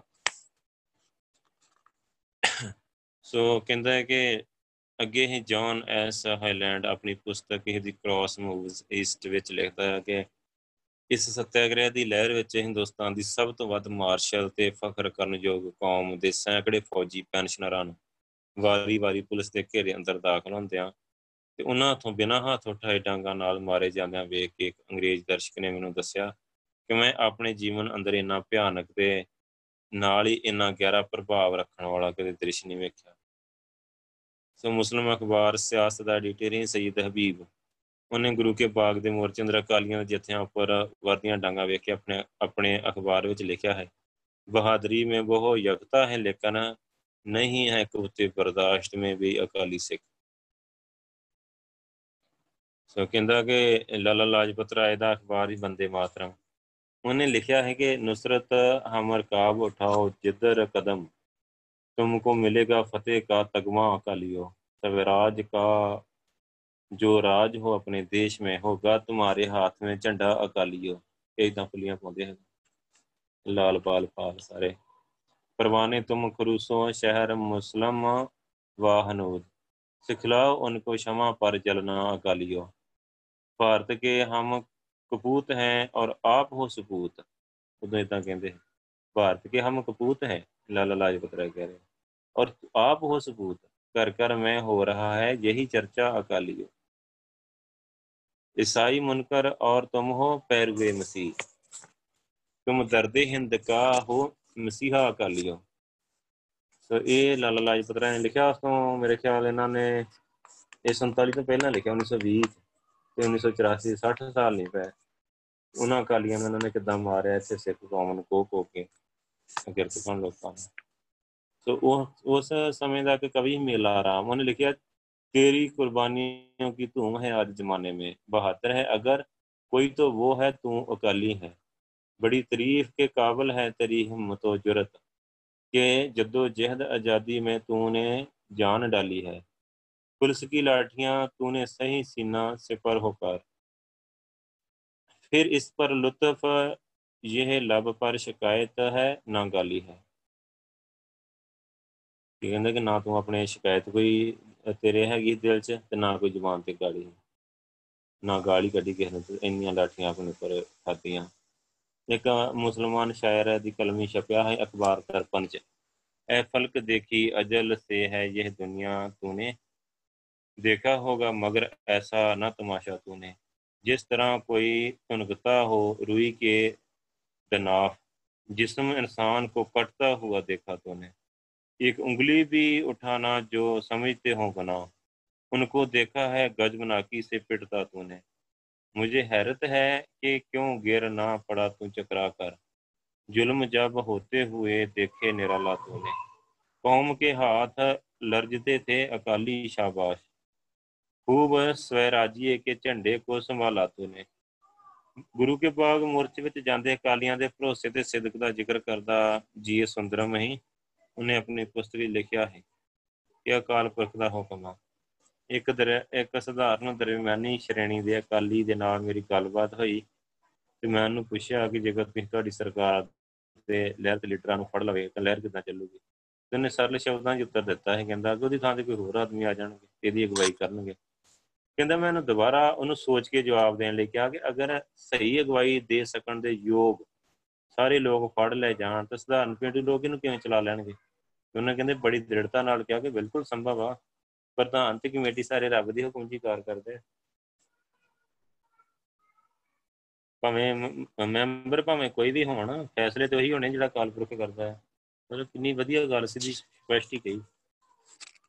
ਇਹਨੂੰ ਕਹਿੰਦੇ ਬਾਣੀ ਅੰਦਰ ਹੀ, ਮਤਲਬ ਅੰਦਰ ਬਾਣੀ ਜਾ ਚੁੱਕੀ। ਉਪਰੰਤ ਉਸ ਅਕਾਲੀ ਨੇ ਮੁਗਲ ਹਕੂਮਤ ਦੇ ਸਮੇਂ ਸਿੱਖਾਂ ਦੀ ਇੱਕ ਅਜਿਹੀ ਵਾਰਤਾ ਸੁਣਾ ਕੇ ਨਾ ਕਿਹਾ ਕਿ ਸਾਨੂੰ ਪਤਾ ਹੈ ਕਿ ਹੁਣ ਵੀ ਜਿਸ ਕਿਸੇ ਨੂੰ ਪ੍ਰਧਾਨ ਬਣਾਇਆ ਜਾਵੇਗਾ ਵਾਹਿਗੁਰੂ ਨੂੰ ਕੰਮ ਦੀ ਸੂਝ-ਬੂਝ ਆਪੇ ਦੇ ਦੂਗਾ ਸੋ ਕਹਿੰਦੇ ਕਿ ਸੀਐਫ ਐਂਡਰਿਊਜ਼ ਨੇ ਪੁੱਛਿਆ ਕਿ ਅਕਾਲੀਆਂ ਨੂੰ ਦਿੱਤੀ ਜਾਂਦੀ ਮਾਰ ਕੁਟਾਈ ਦਾ ਉਸ ਤੇ ਮਨ ਤੇ ਕੀ ਪ੍ਰਭਾਵ ਸੀ? ਤਾਂ ਉਹਨੇ ਕਿਹਾ ਕਿ ਮੈਂ ਆਪਣੇ ਜੀਵਨ 'ਚ ਇਹਨਾਂ ਦਰਦਨਾਕ ਤੇ ਪ੍ਰਭਾਵਪੂਰਤ ਦ੍ਰਿਸ਼ ਕਦੀ ਨਹੀਂ ਵੇਖਿਆ। ਇਸ ਆਦਮ ਤਸ਼ੱਦਦ ਦੀ ਮੁਕੰਮਲ ਜਿੱਤ ਹੀ ਮਤਲਬ। ਇਸ ਆਦਮ ਤਸ਼ੱਦਦ ਦੀ ਮੁਕੰਮਲ ਜਿੱਤ ਹੀ ਜਿਨ੍ਹਾਂ ਨੂੰ ਮੈਂ ਮਾਰ ਖਾਂਦੇ ਵੇਖਿਆ, ਉਹਨਾਂ ਦੇ ਅੰਦਰ ਅਰਦਾਸ ਰਾਹੀਂ ਰੱਬ ਨਾਲ ਜੁੜੇ ਹੋਏ ਹੀ ਅੰਦਰ। ਸੋ ਉਹਨਾਂ ਦੀ ਸਹੀ ਅਰਥਾਂ ਵਿੱਚ ਕੁਰਬਾਨੀ।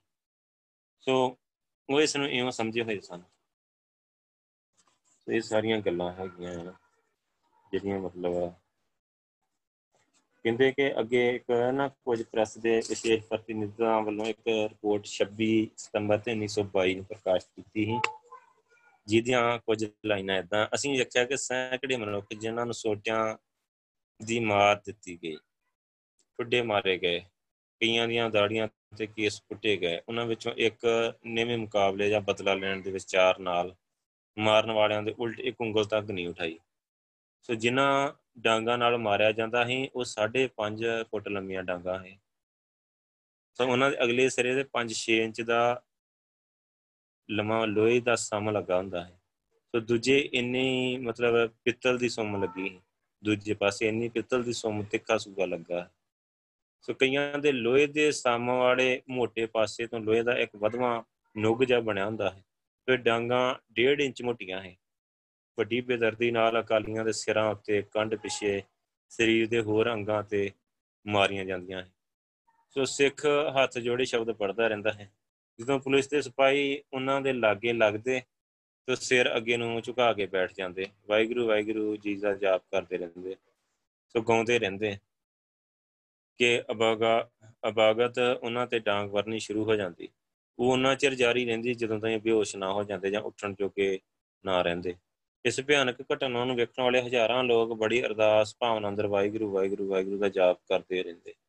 ਮਾਰ-ਮਾਰ ਲਟਾਏ ਆਦਮੀਆਂ ਵਿੱਚੋਂ ਜੇ ਕੋਈ ਸਿਰ ਚੁੱਕਦਾ ਤਾਂ ਫਟ ਡਾਂਗ ਉਹਦੇ ਸਿਰ ਤੇ ਵੱਜਦੀ ਤੇ ਉਹਨੂੰ ਠੁੱਡੇ ਮਾਰੇ ਜਾਂਦੇ। ਕਈਆਂ ਨੂੰ 2 2 3 3 ਪੁਲਿਸੀ ਚੁੱਕ ਚੁੱਕ ਕੇ ਘੱਟੋ ਘੱਟ 3 3 ਫੁੱਟ ਦੀ ਉਚਾਈ ਤੋਂ ਸੜਕ ਦੇ ਦੋਹੀਂ ਲਾਮੀ ਬਣੇ ਖਤਾਨਾਂ ਦੇ ਵਿੱਚ ਪਟਕਾ ਕੇ ਮਾਰਦੇ। ਕਈ ਵਾਰੀ ਬੇਹੋਸ਼ ਪਿਆ ਨੂੰ ਧਰੂ ਧਰੂ ਕੇ ਨੇੜੇ ਵਗਦੇ ਪਾਣੀ ਦੇ ਖਾਲ 'ਚ ਸੁੱਟਿਆ ਜਾਂਦਾ। ਕਈਆਂ ਨੂੰ ਦਰਾਡੇ ਲੈ ਜਾ ਕੇ ਖੇਤਾਂ ਵਿੱਚ ਸੁੱਟ ਦਿੱਤਾ ਜਾਂਦਾ। ਠੁੱਡੇ ਮਾਰਨ ਸਮੇਂ ਕੋਈ ਖਿਆਲ ਨਾ ਕੀਤਾ ਜਾਂਦਾ ਕਿ ਕਿੱਥੇ ਵੱਜਦੇ ਆ। ਸੋ ਜਿੱਥੇ ਵੀ ਪੈਂਦੇ ਮਾਰੇ ਜਾਂਦੇ ਠੁੱਡੇ। ਅਸੀਂ ਵੇਖਿਆ ਕਿ ਦਰਸ਼ਕਾਂ ਦੇ ਟੋਲਿਆਂ ਦੇ ਟੋਲੇ ਅੱਗੇ ਲਾ ਕੇ ਦੂਰ ਦੂਰ ਖੇਤਾਂ ਵਿੱਚ ਲਿਜਾਏ ਜਾਂਦੇ। ਉਹਨਾਂ ਪਾਸ ਨਗਦੀ ਆਦ ਜੋ ਕੁਝ ਹੁੰਦਾ ਲੁੱਟ ਲਿਆ ਜਾਂਦਾ। ਕਈ ਅਕਾਲੀਆਂ ਨੂੰ ਕੇਸਾਂ ਤੇ ਦਾੜੀਆਂ ਤੇ ਫੜ ਕੇ ਧੋਇਆ ਜਾਂਦਾ। ਜਿਸ ਰਿਪੋਰਟ ਤੇ ਹੇਠ ਲਿਖੇ ਅਖਬਾਰਾਂ ਦੇ ਨੁਮਾਇੰਦਿਆਂ ਦੇ ਦਸਤਖਤ ਸੀ। ਰੁਚੀ ਰਾਮ ਸਾਨੀ ਹੀ ਗਿਆਨੀ ਚੰਦ ਰਾਮ, ਰਾਮਪਾਲ ਹੀ ਜੀ ਸੁੰਦਰਮ ਹੀ ਬਾਲ ਮੁਕੰਦ ਵਰਮਾ ਹੈ ਮਿਲਕੀ ਰਾਮ ਨੁਮਾਇੰਦਾ ਹੈ ਸ਼ਫਤੁੱਲਾ ਮੈਨੇਜਰ ਹੀ ਅਬਦੁਲ ਮਜੀਕ ਹੀ ਉੱਤਮ ਸਿੰਘ ਗਿਆਨੀ ਨੁਮਾਇੰਦਾ ਹੈ ਕਾਲੀ ਤੇ ਪਰਦੇਸੀ ਲਾਹੌਰ ਤੇ ਆਨੰਦ ਨਾਰਾਇਣ ਸਿਓਲੇ ਸਹਾਇਕ ਐਡੀਟਰ ਟ੍ਰਿਬਿਊਨ ਲਾਹੌਰ। ਸੋ ਇਹ ਮਤਲਬ ਸਾਰਾ ਹੈਗਾ ਆ ਸਤੰਬਰ 1922 ਸਫੇ 405 ਤੋਂ 419 ਤੱਕ ਇੱਕ ਲੇਖ ਛਪਿਆ ਉਹਦੇ ਵਿੱਚ ਦੀ ਸਾਰੀ ਇਹ ਰਿਪੋਰਟ ਆ। ਸੋ ਕਹਿੰਦੇ ਕਿ ਹੁਣ ਉਹ ਦ੍ਰਿਸ਼ ਵਿਖਾਉਂਦੇ ਆ ਗੁਰੂ ਕੇ ਬਾਗ ਦਾ ਜਿਹੜਾ ਸੀਐਫ ਐਂਡਰਿਊਜ਼ ਨੇ 12 ਸਤੰਬਰ 1922 ਨੂੰ ਅੱਖੀਂ ਦੇਖਾ ਇਨਵੈਨ ਉਹਨਾਂ ਵੱਲੋਂ 19-20 ਸਤੰਬਰ ਨੂੰ ਪ੍ਰੈਸ ਨੂੰ ਭੇਜਿਆ ਗਿਆ ਉਸ ਦਿਨ ਕਹਿੰਦੇ ਸ਼ਾਮ ਦੇ 1 ਵਜੇ ਮੈਂ ਗੁਰੂ ਕੇ ਬਾਗ ਵੱਲ ਰਵਾਨਾ ਹੋਇਆ ਤੇ ਪੱਕੀ ਸੜਕ ਛੱਡ ਕੇ ਨਹਿਰ ਦੀ ਪਟੜੀ ਪਿਆ। ਅਸੀਂ ਤਿੰਨ ਟਾਂਗਿਆਂ ਵਿੱਚ ਸਵਾਰ ਸੀ। ਅਸੀਂ ਨਹਿਰੇ ਨਹਿਰ ਥੋੜੀ ਵਾਟ ਹੀ ਕੱਟੀ ਕਿ ਜਦੋਂ ਅਸੀਂ ਨਹਿਰ ਦੀ ਦੂਜੀ ਪਟੜੀ ਤੇ ਨੀਲੀਆਂ ਦਸਤਾਰਾਂ ਵਾਲੇ ਦੋ ਸਿੱਖਾਂ ਨੂੰ ਵੇਖਿਆ, ਜੋ ਆਪਣੇ ਹੱਥਾਂ ਦੇ ਇਸ਼ਾਰਿਆਂ ਨਾਲ, ਮਤਲਬ ਸਾਨੂੰ ਆਕਾਸ਼ ਵਿੱਚ ਚੱਕਰ ਲਗਾਉਂਦੇ ਤੇ ਅੰਮ੍ਰਿਤਸਰ ਵੱਲ ਨੂੰ ਉੱਡ, ਉੱਡਦੇ ਜਾਂਦੇ ਇੱਕ ਵੱਡੇ ਸਾਰੇ ਪੰਛੀ ਨੂੰ ਵੇਖਣ ਦਾ ਸੰਕੇਤ ਦਿੰਦੇ। ਤੇ ਟਾਂਗਿਆਂ ਵਿੱਚ ਬੈਠੇ ਸਾਰੇ ਮੁਸਾਫਰ ਝਟਪਟ ਟਾਂਗਿਆਂ ਤੋਂ ਉਤਰੇ, ਵੱਡੀ ਤੀਬਰਤਾ ਨਾਲ ਮੈਨੂੰ ਉਸ ਪੰਛੀ ਨੂੰ ਵੇਖਣ ਲਈ ਕਿਹਾ। ਉਹਨਾਂ ਮੈਨੂੰ ਦੱਸਿਆ ਕਿ ਉਹ ਸੁਨਹਿਰੀ ਬਾਜ ਆ, ਹਰ ਰੋਜ਼ ਗੁਰੂ ਕੇ ਬਾਗ ਤੋਂ ਠੀਕ ਉਸ ਸਮੇਂ ਉੱਠਦਾ ਆ, ਜਦੋਂ ਜਥੇ ਦੀ ਮਾਰ ਕੁਟਾਈ ਸ਼ੁਰੂ ਹੁੰਦੀ ਹੈ ਸੋ ਉਥੋਂ ਉੱਡ ਕੇ ਅੰਮ੍ਰਿਤਸਰ ਹਰਿਮੰਦਰ ਸਾਹਿਬ ਦੀ ਸੇਵਾ ਵਿੱਚ ਲੱਗੇ ਮਨੁੱਖਾਂ ਨੂੰ ਗੁਰੂ ਕੇ ਬਾਗ ਤੇ ਵਰਤ ਦੀ ਘਟਨਾ ਤੋਂ ਸੂਚਿਤ ਕਰਦਾ ਹੈ ਸੋ ਉਹਨਾਂ ਨੇ ਮੈਨੂੰ ਪੁੱਛਿਆ ਕਿ ਆਇਆ ਇਹ ਮਤਲਬ ਪੰਛੀ ਮੇਰੀ ਨਜ਼ਰੀ ਪਿਆ ਸੀ ਜਾਂ ਨਹੀਂ? ਸੋ ਮੈਂ ਕਿਹਾ ਕਿ ਉਹਨਾਂ ਦੇ ਦੱਸਣ ਦੇ ਅਨੁਸਾਰ ਕਹਿੰਦੇ ਕਿ ਮੈਂ ਉਹਨੂੰ ਵੇਖ ਤਾਂ ਲਿਆ ਆ, ਪਰੰਤੂ ਦੂਰ ਹੋਣ ਕਰਕੇ ਮੈਂ ਇਹ ਨਹੀਂ ਕਹਿ ਸਕਦਾ ਕਿ ਉਹ ਸੁਨਹਿਰੀ ਹੈ ਜਾਂ ਨਹੀਂ। ਸੋ ਉਹਨਾਂ ਨੇ ਕਿਹਾ ਕਿ ਉਹ ਪੰਛੀ ਆ, ਉਹ ਸੁਨਹਿਰੀ ਬਾਜ ਆ। ਇਹ ਹੁਣ ਮਤਲਬ ਇੱਥੇ ਵਰਤ ਰਹੀਆਂ ਕਠਿਨਾਈਆਂ ਦੀ ਖਬਰ ਦਰਬਾਰ ਤੇ ਪਹੁੰਚਾਉਣ ਗਿਆ। ਮੈਂ ਵੇਖਿਆ ਉਹਨਾਂ ਦੇ ਚਿਹਰਿਆਂ ਤੇ ਉਸ ਸਮੇਂ ਕੋਈ ਖੁਸ਼ੀ ਟਪਕਦੀ। ਇੱਕ ਲਾਲੀ ਹੀ, ਖਾਸ ਕਰਕੇ ਅਧਖੜ ਉਮਰ ਦੀ ਇੱਕ ਸਿੱਖ ਇਸਤਰੀ ਜੋ ਸਾਡੇ ਨਾਲ ਹੀ, ਦਾ ਚਿਹਰਾ ਉਸ ਦੇ ਅੰਦਰ ਡੂੰਗੀ ਸ਼ਰਧਾ ਦੇ ਭਾਵਨਾ ਦੀ ਤਸਵੀਰ ਬਣਿਆ ਹੋਇਆ ਹੈ। ਮੈਨੂੰ ਉਸ ਸਮੇਂ ਉਸ ਵਿੱਚੋਂ ਮੈਡੋਨਾ ਈਸਾ ਮਸੀਹ ਦੀ ਮਾਂ ਦੀ ਝਲਕ ਪਈ। ਅੰਗਰੇਜ਼ ਗੋਰਾ ਲਿਖ ਰਿਹਾ, ਮੇਰੇ ਸਾਥੀਆਂ ਦੇ ਚਿਹਰਿਆਂ ਤੇ ਡੂੰਘੇ ਸਿਦਕ ਤੇ ਸਤਕਾਰ ਦੀਆਂ ਭਾਵਨਾਵਾਂ ਉਹਨਾਂ ਦੇ ਅੰਦਰੋਂ ਉਂਗਲ ਉਂਗਲ ਪੈਂਦੇ ਨਿਰਮਲ ਭਾਵ ਵਾਲੇ ਚਾਅ ਨੇ ਮੈਨੂੰ ਅਤੀ ਪ੍ਰਭਾਵਿਤ ਕੀਤਾ। ਇਹ ਪਹਿਲੀ ਘਟਨਾ ਹੈ ਜਿਨੇ ਸਾਰੇ ਵਾਕਿਆਤ ਨੂੰ ਜੋ ਮੈਂ ਇਸ ਤੋਂ ਪਿੱਛੋਂ ਵੇਖੇ ਧਾਰਮਿਕ ਰੰਗਤ ਦਿੱਤੀ। ਇਸ ਨੇ ਮੈਨੂੰ ਸਮੁੱਚੀ ਅਕਾਲੀ ਸੁਧਾਰ ਲਹਿਰ ਦਾ ਧਾਰਮਿਕ ਪੱਖ ਦਾ ਇੰਨਾ ਦ੍ਰਿੜ ਕਰਾਇਆ ਕਿ ਜਿੰਨਾ ਕੋਈ ਹੋਰ ਵਾਕਿਆ ਨਹੀਂ ਸੀ ਕਰਾ ਸਕਦਾ। ਕਹਿੰਦੇ ਨਹਿਰ ਦੀ ਪਟੜੀਆਂ ਉਤਰ ਕੇ ਅਸੀਂ ਕਾਫੀ ਵਾਟ, ਇੱਕ ਖੁੱਲੇ ਮੈਦਾਨ ਦੀ ਲੰਘਣਾ ਵਿੱਚ ਦੀ ਲੰਘਣਾ ਹੈ ਜੋ ਕਈ ਥਾਈਂ ਪਾਣੀ ਨਾਲ ਭਰਿਆ ਹੋਇਆ ਸੀ। ਇੱਕ ਥਾਂ ਕੁਦਰਤੀ ਤੌਰ ਤੇ ਮਤਲਬ ਸਾਡੇ ਟਾਂਗਿਆਂ ਨੂੰ ਹੌਲੀ ਹੌਲੀ ਜਾਣਾ ਪਿਆ। ਰਸਤੇ 'ਚ ਸਾਨੂੰ ਨੀਲੀਆਂ ਦਸਤਾਰਾਂ ਵਾਲੇ 100 ਸਿੰਘਾਂ ਦਾ ਜਥਾ ਮਿਲਿਆ, ਜੋ ਉਸ ਦਿਨ ਸਵੇਰੇ ਦਰਬਾਰ ਸਾਹਿਬ ਅੰਮ੍ਰਿਤਸਰ ਤੋਂ ਇਹ ਸੁਗੰਧ ਖਾ ਕੇ ਤੁਰੇ ਸੀ ਕਿ ਉਹ ਨਾ ਬਚਨ ਨਾ ਕਰਮ ਕਰਕੇ ਕੋਈ ਤਸ਼ੱਦਦ ਵਾਲੀ ਗੱਲ ਕਰਨਗੇ। ਬਾਅਦ ਵਿੱਚ ਉਹਨਾਂ ਨੂੰ ਇਸ ਸੁਗੰਧ ਦੇ ਅੱਖਰ ਅੱਖਰ ਤੇ ਪੂਰਾ ਉਤਰਦਿਆਂ ਮੈਂ ਅੱਖੀਂ ਡਿਠਿਆ ਉਹ ਹੋਰ ਦਿਨਾਂ ਤੇ ਮੈਨੂੰ ਅਜਿਹੇ ਅਵਸਰ ਵੀ ਪ੍ਰਾਪਤ ਹੋਏ ਕਿ ਮੈਂ ਉਹਨਾਂ ਨੂੰ ਦਰਬਾਰ ਤੋਂ ਰਵਾਨਾ ਹੁੰਦੇ ਵੇਖਿਆ ਹੈ ਉਹਨਾਂ ਦੇ ਚਿਹਰਿਆਂ ਤੇ ਇੱਕ ਚਾਉ ਖੁਸ਼ੀ ਟਪਕਦੀ। ਜਿਹੋ ਜਿਹਾ ਚਾਉ ਧਰਮ ਦੇ ਕੰਮ ਕਰਦਿਆਂ ਹੋਇਆ ਕਰਦਾ ਹੈ। ਸੋ ਉਹਨਾਂ ਦੀਆਂ ਕਾਲੀਆਂ ਦਸਤਾਰਾਂ ਉੱਪਰ ਸਫੈਦ ਫੁੱਲਾਂ ਦਾ ਇੱਕ ਛੋਟਾ ਜਿਹਾ ਹਾਰ। ਹਰ ਕਿਸੇ ਲਈ ਇੱਕ ਬਲੀ ਦੀ ਵੇਦੀ ਚੜਨ ਦਾ ਸੰਕੇਤ ਦਿੰਦਾ ਹੈ। ਜਿਵੇਂ ਆਪ ਵੇਖਿਆ ਕਿ ਵੱਡੀ ਸ਼ਰਧਾ, ਸਤਕਾਰ ਤੇ ਚਾਉ ਅੰਦਰ ਆਪਣਾ ਆਪ ਅਕਾਲ ਪੁਰਖ ਨੂੰ ਸਮਰਪਣ ਕਰਦੇ, ਰਸਨਾ ਤੋਂ ਸਤਨਾਮ ਵਾਹਿਗੁਰੂ ਦਾ ਜਾਪ ਕਰਦੇ ਹੋਏ ਸ਼ਹਿਰ ਵਿੱਚੋਂ ਬਕਾਇਦਾ ਲਾਈਨਾਂ ਵਿੱਚ ਤੁਰਦੇ ਲੰਘਦੇ। ਤਾਂ ਸ਼ਹਿਰ ਦੇ ਹਿੰਦੂ, ਮੁਸਲਮਾਨ ਹੋਰ ਧਰਮਾਂ ਦੇ ਲੋਕ ਉਹਨਾਂ ਨੂੰ ਵੇਖਣ ਤੇ ਉਹਨਾਂ ਦੀ ਹਰ ਤਰ੍ਹਾਂ ਪ੍ਰਸ਼ੰਸਾ ਕਰਨ ਲਈ ਗਲੀਆਂ ਤੇ ਬਾਜ਼ਾਰਾਂ ਅੰਦਰ ਜੁੜ ਜਾਂਦੇ। ਸ਼ਹਿਰ ਵਿੱਚੋਂ ਤਾਂ ਉਹਨਾਂ ਆਪਣੀ ਯਾਤਰਾ ਆਰੰਭ ਹੀ ਕਰਨੀ ਹੁੰਦੀ, ਪਰ ਅੱਗੋਂ ਮੀਲਾਂ ਲੰਬਾ ਸਫ਼ਰ ਉਹਨਾਂ ਨੇ ਚਿੱਕੜ ਪਾਣੀ ਦੇ ਭਰੇ ਰਾਹਾਂ ਤੋਂ ਕਰਨਾ ਹੁੰਦਾ। ਅੱਜ ਜਦੋਂ ਮੈਂ ਪਹਿਲੇ ਦਿਨ ਆਪਣੇ ਮਤਲਬ ਪਹੁੰਚ ਟਿਕਾਣੇ ਮੰਜ਼ਿਲ ਮਕਸੂਦ ਤੇ ਪੁੱਜਦਾ ਵੇਖਿਆ ਤਾਂ ਉਹਨਾਂ ਦੇ ਕੱਪੜਿਆਂ ਤੇ ਥਾਂ ਥਾਂ ਚਿੱਕੜ ਤੇ ਮਿੱਟੀ ਪਈ ਹੋਈ। ਮੁੜਕਾ ਉਹਨਾਂ ਦੇ ਸਰੀਰਾਂ ਤੋਂ ਉੱਪਰ ਨਾਲਿਆਂ ਵਾਂਗ ਚੱਲ ਰਿਹਾ ਹੈ ਸੋ ਉਹਨਾਂ ਦੀਆਂ ਦਸਤਾਰਾਂ ਦੇ ਦੁਆਲੇ ਸਫੈਦ ਫੁੱਲਾਂ ਦੇ ਹਾਰ ਉਸ ਤਰ੍ਹਾਂ ਦੇ ਦਿਖ ਰਹੇ ਸਨ, ਉਸੇ ਤਰ੍ਹਾਂ ਦੇ ਦਿਖ ਰਹੇ ਸਨ। ਤੋ ਉਹਨਾਂ ਦੇ ਮੂੰਹ ਤੋਂ ਉੱਠਦੀ ਸਤਨਾਮ ਵਾਹਿਗੁਰੂ ਦੀ ਧੁਨੀ ਤੇ ਉਹਨਾਂ ਦੇ ਚਿਹਰਿਆਂ ਉੱਪਰ ਭਖ ਦੀ ਧਰਮ ਭਾਵਨਾ ਦੀ ਲਾਲੀ ਵਿੱਚ ਉਹੀ ਚੜ੍ਹਦੀ ਕਲਾ ਹੈ ਜਿਹਨੂੰ ਲੈ ਕੇ ਦਰਬਾਰ ਸਾਹਿਬ ਤੋਂ ਤੁਰੇ ਹੈ ਸੋ ਕਹਿੰਦੇ ਕਿ ਕਈ ਛੋਟੀ ਉਮਰ ਦੇ ਲੜਕੇ ਵੀ ਸੀ ਥੋੜੇ ਸਫੈਦ ਦਾੜਿਆਂ ਵਾਲੇ ਬਿਰਧ ਵੀ ਸੀ, ਜੋ ਹੱਠ ਕਰਕੇ ਜਥੇ ਵਿੱਚ ਸ਼ਾਮਲ ਹੋਏ ਹਨ ਪਰ ਬਹੁਤੇ ਭਰ ਜੋ ਬੰਦੇ ਸਨ। ਤੇ ਅਨੁਮਾਨ ਸੌਖੇ ਹੀ ਲਾਇਆ ਜਾ ਸਕਦਾ ਕਿ ਉਹਨਾਂ ਦੇ ਕਮਾਏ ਹੋਏ ਤੇ ਇਕੱਠੇ ਸਰੀਰ, ਗੱਭਰੂਆਂ ਵਿੱਚੋਂ ਬਹੁਤ ਸਾਰੇ ਜੇ ਵੀ ਸਨ ਜਿਨ੍ਹਾਂ ਨੇ ਫੌਜੀ ਨੌਕਰੀ ਕੀਤੀ ਹੋਈ। ਬਾਅਦ ਵਿੱਚ ਮੈਨੂੰ ਇਹਨਾਂ ਦੀ ਸਹੀ ਗਿਣਤੀ ਜਾਣਨ ਦਾ ਅਵਸਰ ਵੀ ਮਿਲ ਗਿਆ। ਜਿਸ ਤੋਂ ਮਾਲੂਮ ਹੁੰਦਾ ਕਿ ਕਾਲੀ ਜਥਿਆਂ ਅੰਦਰ ਜਾਣ ਵਾਲੇ ਘੱਟੋ ਘੱਟ ਇੱਕ ਤਿਹਾਈ ਉਹ ਜਵਾਨ ਸਨ, ਜਿਨ੍ਹਾਂ ਨੇ ਸੈਨਿਕ ਜੀਵਨ ਬਤਾਇਆ ਹੋਇਆ ਹੈ ਤੇ ਜੋ ਵੱਡੇ ਵਿਸ਼ਵ ਜੰਗ ਦੇ ਅੰਦਰ ਸ਼ਾਮਲ ਰਹੇ ਤੋ ਰਸਤੇ ਵਿੱਚ ਜਾਂਦੇ ਜਥੇ ਨੂੰ ਮਿਲ ਪੈਣ ਤੇ ਮਗਰੋਂ ਅਸੀਂ ਟਾਂਗਿਆਂ ਤੋਂ ਉਤਰ ਗਏ। ਕੁਝ ਵਾਰ ਜਥੇ ਦੇ ਨਾਲ ਤੁਰਦੇ ਗਏ। ਮੈਂ ਅੰਗਰੇਜ਼ੀ ਪੋਸ਼ਾਕ ਪਹਿਨੀ ਹੋਈ ਤੇ ਸਿਰ ਤੇ ਧੁੱਪ ਰੋਕੂ ਟੋਪੀ ਪਰ ਇਹ ਜਾਣਨ ਤੋਂ ਬਿਨਾ ਕਿ ਮੈਂ ਕੌਣ ਆ ਉਹਨਾਂ ਨੇ ਮੇਰੀ ਬੰਦਗੀ ਦਾ ਮੈਨੂੰ ਬਕਾਇਦਾ ਜਵਾਬ ਦਿੱਤਾ। ਮੈਨੂੰ ਵੇਖ ਕੇ ਉਹਨਾਂ ਦੇ ਚਿਹਰਿਆਂ ਤੇ ਰਤਾ ਭਰ ਵਟ ਨਹੀਂ ਆਇਆ। ਇੱਕ ਥਾਂ ਪਾਣੀ ਪੀਣ ਲਈ ਥੋੜਾ ਅਟਕਣਾ ਪਿਆ।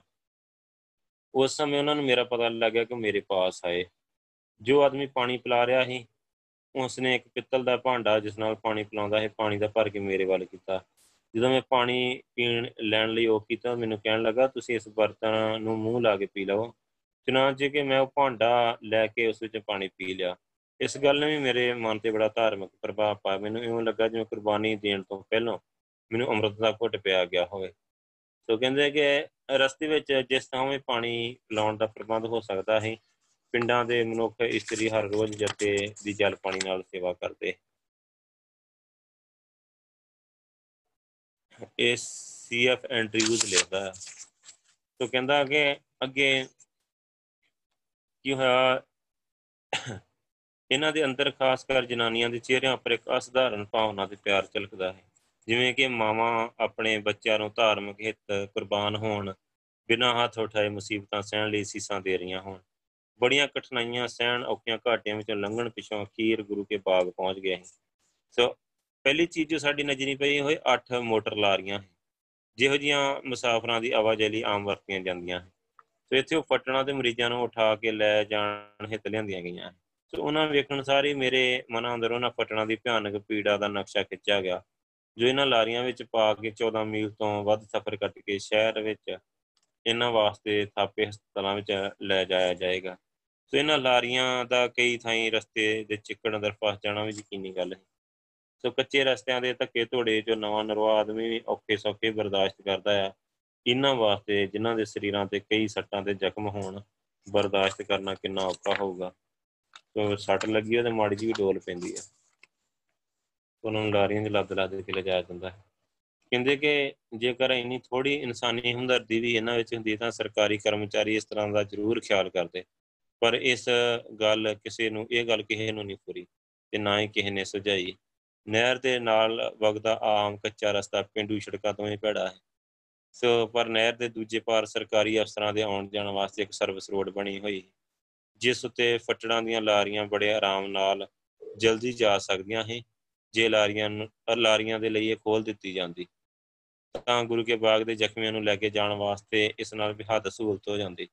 ਪਰ ਹੇਠਲੀ ਸ਼੍ਰੇਣੀ ਦੇ ਕਰਮਚਾਰੀਆਂ ਨੇ, ਜਿਨ੍ਹਾਂ ਨੂੰ ਡਾਕਟਰੀ ਇਸ ਕੰਮ ਵਿੱਚ ਲੱਗੇ ਹੋਰ ਸੇਵਾਦਾਰਾਂ ਵੱਲੋਂ ਵਾਰ-ਵਾਰ ਇਹ ਰਾਹ ਖੋਲ ਦੇਣ ਦੀ ਬੇਨਤੀ ਕੀਤੀ ਗਈ, ਇੰਨਾ ਕਹਿਣ, ਕਹਾਉਣ ਤੇ ਵੀ ਰਤਾ ਪਰਵਾਹ ਨਹੀਂ ਕੀਤੀ ਉਹਨਾਂ ਤੇ ਮੇਰਾ ਯਕੀਨ ਆ ਕਿ ਅਗਰ ਵੱਡੇ ਅਫਸਰਾਂ ਨੂੰ ਸਰਵਿਸ ਰੋਡ ਖੋਲ ਦੇਣ ਲਈ ਕਿਹਾ ਜਾਂਦਾ ਤਾਂ ਇਨਕਾਰ ਨਾ ਕਰਦੇ। ਪਰ ਹਿੰਦੁਸਤਾਨ ਦੇ ਅੰਦਰ ਇਹ ਵੱਡੀ ਮੁਸ਼ਕਲ ਦੀ ਗੱਲ ਆ ਕਿ ਆਮ ਜਨਤਾ ਸਰਕਾਰੀ ਕਰਮਚਾਰੀਆਂ ਵਿਚਾਲੇ ਇੱਕ ਵੱਡਾ ਪਾੜ ਪੈ ਚੁੱਕਾ ਹੈ। ਜੋ ਦਿਨੋਂ ਦਿਨ ਵੱਧਦਾ ਜਾ ਰਿਹਾ ਆਮ ਜਨਤਾ ਨੂੰ ਇਹਨਾਂ ਖੱਟਾ ਤਜਰਬਾ ਹੋ ਚੁੱਕਾ ਹੈ ਕਿ ਉਹ ਸਰਕਾਰੀ ਕਰਮਚਾਰੀਆਂ ਉੱਪਰ ਡੱਕੇ ਜਨਾਂ ਵਿੱਚ ਵਸਾ ਨਹੀਂ ਕਰਦੇ। ਤੇ ਛੋਟੇ ਛੋਟੇ ਕਰਮਚਾਰੀ ਨਹੀਂ ਕਿਸੇ ਪਾਸੇ ਲੱਗਣ ਦੇ ਉਹਨਾਂ ਨੇ ਨਹੀਂ ਰਾਹ ਦਿੱਤਾ। ਸੋ ਇਹੀ ਚੀਜ਼ ਹਮੇਸ਼ਾ ਮਾਰਦੀ ਆਈ ਆ।